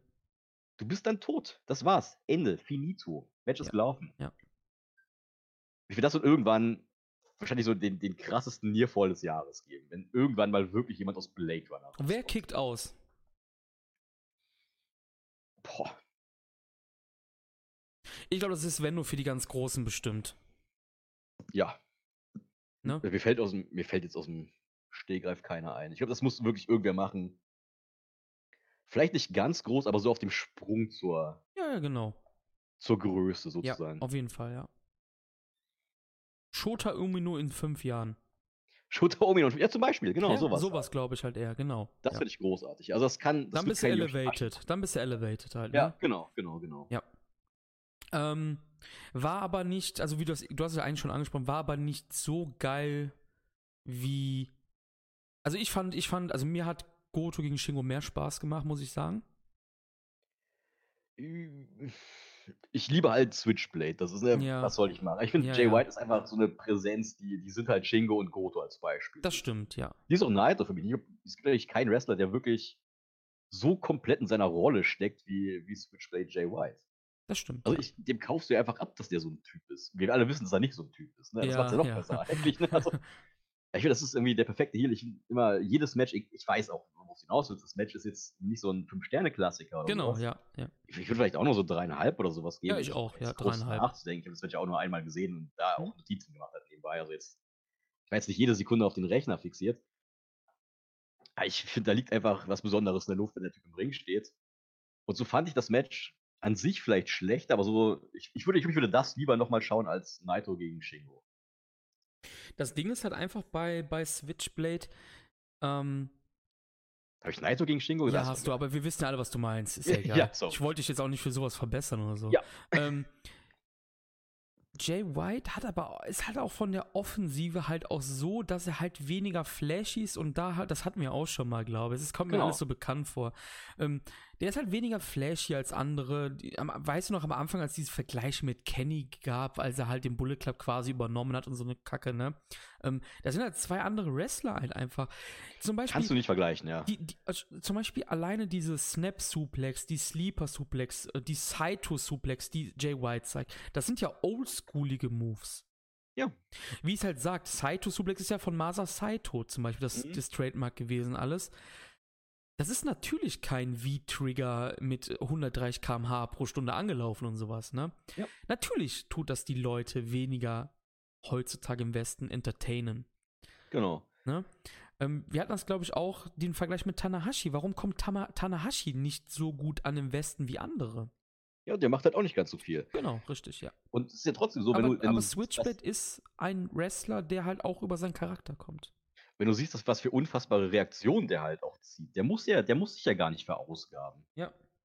Der muss ja, der muss ja keine verrückten Dives spielen, der muss keine irren Bumps nehmen. Der, der grinst in die Kamera passen. und grinst deinen Gegner an, die Fans explodieren. Das wird ja auch nicht passen zu ihm. Da sind Nee, wir wieder eben. beim Thema, was du bei ELP eben angesprochen hattest. Irgendwann vergisst ELP, dass er halt ein Arschloch ist im Ring. Ja. Ne? Und dann springt er halt dir ein Assai Moons oder so. Ja, Jay White macht das nicht. Eben, genau, und das macht- ist der Unterschied. Frog Splash mal kurz, um Pop zu generieren. Ihm Genau. scheißegal. Genau, und das ist der Unterschied. Das ist der große Unterschied. Perfekt. So sehe ich es auch. Ja, Ja, Steffen, wir haben es ja eben angesprochen. Was ist denn danach passiert? Genau, danach hat Jay White erstmal Naitos LIJ geplänkelt aufs Korn Das war genommen, ziemlich was geil lustig war, übrigens, als er ja. erstmal so drei Jahre gebraucht hat, um alle Bullet Club-Mitglieder aufzuzählen. ja. bevor das große I Jay White gekommen ist. Aber das ganze Gepose, das ganze Gefeier fand jemand überhaupt nicht lustig. Das war Hiroki Goto. ja. Auf einmal kam der Kerl raus, hat Jay White direkt attackiert. Und hey, da ist ein Herausforderer gefunden. Ja, Interessant. Wahnsinn, oder? Wir haben ein neues Match für irgendwann. Ja. Ja. Mal gucken, wann. Ich, KOPW auch noch? Also, wir haben schon drei Singles-Matches da, oder? Also ich, Ja. reicht Wir, wir gehen da gleich noch ganz kurz drauf ein, auf die 30 Matches. Jawohl. Ja, mal schauen. Was ist denn, was ist denn nach? Ja, oder Power Struggle. Da brauchen sie ja auch noch Auswahl, Main Events. Genau, genau, genau, genau. genau. Das ist aber so eine kleine Tour. Da bietet sich ja sowas an wie Jay White gegen Goto. Da sind sie nämlich. Ey, aber das finde ich ziemlich geil. Power Struggle ist diesmal nur ein großer Event. Anstatt Gott. drei oder zwei oder wie es letzten Jahre waren. Ja, das bietet sich an. Wie viele waren es letztes Jahr? Zwei oder drei sogar? Power Struggle. Oder auch nur einer? Vertue ich mich da vielleicht gerade einfach? Schauen mal ganz kurz. Road L- to Power Struggle. Nee, letzte war auch nur einer. Ja, hier genau. Osaka Edion Arena. Ja, genau. dann wird das das Headline wahrscheinlich. Da gab es auch einige Singles-Matches. Das passt doch ganz gut. Ja, das passt, ja. Ja, sollen wir kurz noch auf die drei Singles-Match von KOPW eingehen? Wenn wir schon mal dabei sind, machen wir das doch noch schnell. Ja, eben. Ähm, King of King, die Queen, the King. Der King of Pro Wrestling findet King of Pro Wrestling. ja ziemlich, ziemlich blöd für uns an einem Montag statt. An einem Montag, ja. Na gut. 14. Oktober in der Ryugoku Kokiguki-kan in der Sumo Hall. IWGP Junior Heavyweight Title Will Osprey versus El Phantasmo. Haben wir, glaube ich, genug drüber gesprochen. Ich glaube, das wird ein absoluter Killer. Ja. Ich finde El Phantasmo besser denn je gegen Osprey. Weiß ich, da, da würden wir jetzt auch einen Stern hinbekommen langsam. Was glaubst du, wer gewinnt? Boah. Oh, ich, ich, ich würde jetzt aus dem Bauch heraus auf ELP tippen. Ich auch, ja. Aber hey, es sind noch ein paar Wochen, also vielleicht ändere ich meine Meinung sofort, wenn wir hier auflegen nachher. Ja. Ich glaube, das ist doch schon ein guter Moment, um El Phantasmo so den letzten Push zu geben. Na gut, der hat Super Jacob gewonnen, aber der ist jetzt auch nicht so super, super wichtig, sage ich mal, im Japan-Kanon. Nee, nee, nee. Ich habe Osprey mal so gedacht, braucht der noch einen Titel? Eigentlich nicht. Ich glaube, du kannst viel mehr mit ihm machen, eine Heavyweight-Division. Ja. Mir, das sagen wir jetzt auch schon seit einem Jahr, aber Weißt du, was ich nämlich vermute, was es bei Wrestle Kingdom geben wird? kommt die Romo endlich zurück? Ja, aber ich meine jetzt mit Osprey. Ach so, nee, weiß ich nicht. Ich glaube, Rev Pro gegen Zack. Uh, das wäre gut. Ja. Also nur Außerhalb der. Rev Pro Title ist irgendwie in so einem Turnier inbegriffen, sollte es eins geben. Ne? Also, Ja, stimmt, auf das Turnier sind wir jetzt gar nicht eingegangen, weil Jay White hat ja gewonnen, ne? aber da, da gibt es ja noch reichlich Zeit Ja. für einen Podcast, glaube ich. Ja, ja. Ja, nächstes Match. US John Moxley, ja, gegen Juice Robinson. No mittlerweile DQ. dritten Kampf. No DQ. Ja, sie, man, man erkennt schon, es gibt viele Reruns auf der Karte bis jetzt. Das heißt, Ja. viele, alle Matches gab es schon mehrmals dieses Jahr. Mhm. Aber Moxley ist immer ein spannender Charakter. Man weiß wirklich auch nie, was man von ihm bekommt, aber er, er legt sich immer ans Zeug. Puh, wer könnte gewinnen, Chris? Macht Juice das Ding oder ist Moxley noch zu wichtig? Muss der das Ding noch in den Dome bringen? Ja, ich würde jetzt aus dem Bauch erstmal Juice sagen, ähm, aber ist. Ja, das ist die Frage. Was ist mit Mox im Dome? Ich würde sagen, der, der, der, ich glaube, der verteidigt das Ding noch. Ich weiß jetzt zwar auch Ich nicht, glaube auch. designiert ist, um ihn herauszufordern. Dome, Also ich sage mal so, ich, ich würde jetzt aus dem Bauch erstmal Juice sagen, aber ich glaube halt irgendwie nicht, dass Juice in den Dome mit dem Ding fährt. Ich glaube fast, es ist aber auch cooler, wenn Moxley das Ding Ja, natürlich, klar, klar. Vor allem, wenn du die zwei Tage halt jetzt hast, ne? Ja. Ich glaube, bei einem Tag wäre es scheißegal. Weißt du? Der gute Mox macht's. Wer, wer könnte denn Mox herausfordern im Dom? Da sind wir halt bei der anderen Sache, ne? Ist gut, ne? Ich habe keine Ahnung. Ich auch nicht. komm, Gehen wir ich weiter. Ich komme nicht mal ansatzweise. Mir kommt niemand in den Sinn. grad. Nee, mir auch nicht. Das ist das Problem. Keine Ahnung, wer das sein könnte. Das ist das Problem halt, ne? Ich gehe kurz durch den Roster durch. Einen Moment, lass mich mal ganz kurz gucken. Hm. Nee. also ein David Finlay, das ist zu wenig Impact. Ja, habe ich mir gerade auch schon gedacht. das wirkt auch nicht so. Was gibt's denn noch für Leute? Ach so, Fahle kannst du alles knicken. Ja. Tagashi, ah, der Tagashi ist eh Alter, wo ist Mikey Nichols eigentlich? wird wahrscheinlich nicht mehr gebucht, ne? War ja auch nicht so gut. Ja. Den habe ich nichts, nichts gehört, aber ich, das wird's wohl gewesen sein. Vielleicht für die Technik irgendwas, mal schauen, ne? Ja, das kann natürlich sein, ja. Aber hat sich ja nicht gerade mit Ruhm bekleckert. finde Nee, ich. Also, nicht ich weiß wirklich. ob, man, ob das Experiment gescheitert ist einfach. Oka ist ja auch noch Was nicht. ist denn mit Archer oder sowas? Kann, Im Dom? Ja, keine Ahnung. Ja, wir sind zwei Tage halt auch. Ja. Ne? Und Archer ist auch hyperpopulär. Also. Ja, stimmt. Warum nicht? Ja. Na gut, lass uns weitergehen noch. Wir sind schon echt lang dabei. Wenn noch jemand zuhört, dann Dankeschön auf jeden Fall. Wir, wir, kommen, wir kommen bald zum Ende, keine Angst. Ja. IWGP Heavyweight Championship, auch hier wie bei Zack gegen ähm, Tanahashi, ich glaube das vierte Match dieses Jahr oder fünfte oder dritte. Oder, ich hab glaube auch keine- das, mindestens das vierte auf Ja. jeden Fall. Okada gegen Sanada. Hm, Boah. ganz schwierige Entscheidung. Ja, ach, das, Ja, ich weiß ja alles klar. Das Match wird für mich auch nicht mehr interessant, glaube Nee, ich. für mich leider auch nicht. Nee. Ist halt die übliche, die übliche King of Pro Wrestling Seuche. Wir wissen eh, wer gewinnt. Also, Ja. das wird, ich, das wird ein gutes Match werden. Wir werden ein, zwei Nearfalls kaufen am Ende. Ja, wahrscheinlich, ja. Aber davon abgesehen, das, das wird auch zehn Minuten zu lang gehen, wie wir ja, wissen. ja. Am Ende gewinnt Okada, am Ende ist auch Ibushi noch mit seinem Koffer oder, oder auch nicht Koffer da, ja. mit dem Klemmbrett da. Und dann gibt es bald Championship gegen Klemmbrett im Dome. Ja. Ich glaube nicht, dass sich erstmal was ändern wird an der Ansetzung. Okada gegen Ibushi ist schon. Ja, ja, ich denke auch. Das sieht für mich sehr klar nach einem Main Event aus. ja, ich denke auch, ja. Von einer Nacht zumindest. Ja, Steffen, wir sind durch eigentlich, oder? Jawohl. Wir haben alles, So. wir haben alles gesagt. Spiele sind auch schon durch jetzt mittlerweile. Ja, ich habe gerade gesehen. Deine Jungs Haben verloren. Oh, ja, haben sich rangekämpft. aber knapp, aber knapp. 15 Punkte. Na gut, dann werden die Chiefs schon nicht mehr ganz so stark aufgetreten sein, ne? Aber Ja, ja. 33, 28 klingt nicht nach einer Blamage. Nee. Vikings auch gewonnen, 34, 14. Ja. Hast rein. Ja, Die Dol nee, die Cowboys, ach, die Cowboys, ich, ich dachte gerade für den Moment, die Dolphins hätten gewonnen. nee, ne? Wieder 31, 6 verloren gegen die Cowboys, nicht schlecht. Ja, gut. Okay, ja gut, damit wollen wir jetzt die Leute nicht Ja, noch nerven. nee, nee. Das ist eh schon zu lang. Sorry. Ähm, ja, danke, dass du dabei warst. Hat Spaß gemacht. Immer ne? wieder gern. Ebenfalls danke, dass ich dabei sein durfte. Möchtest du irgendwas sagen zu den Leuten? Ja, wir, wir freuen uns natürlich wie immer über, über Feedback. Ja, Gern bitte. ehrliches Feedback. Wie gut haben wir uns geschlagen? Wir sind sehr daran interessiert, besser zu werden. Auf jeden Fall. Das können wir auch mit eurer Hilfe. So viele Fehler, oder wir sind auch sehr perfektionistisch und ich glaube, wenn ich das Ding morgen hören werde, dann wird mir das kalte Kotzen kommen. Aber wir wollen immer besser werden und wenn euch irgendwas massiv gestört hat, gebt einfach Bescheid. Wir sind, wie gesagt, wir nehmen sehr wenig persönlich, also haut ruhig gute Kritik raus. Yes. Ich freue mich drauf. Auf jeden Fall, ja. Ja, dann Dankeschön an alle, die Schulakku unterstützen, egal in welcher Form. Und äh, besucht gerne unseren Discord.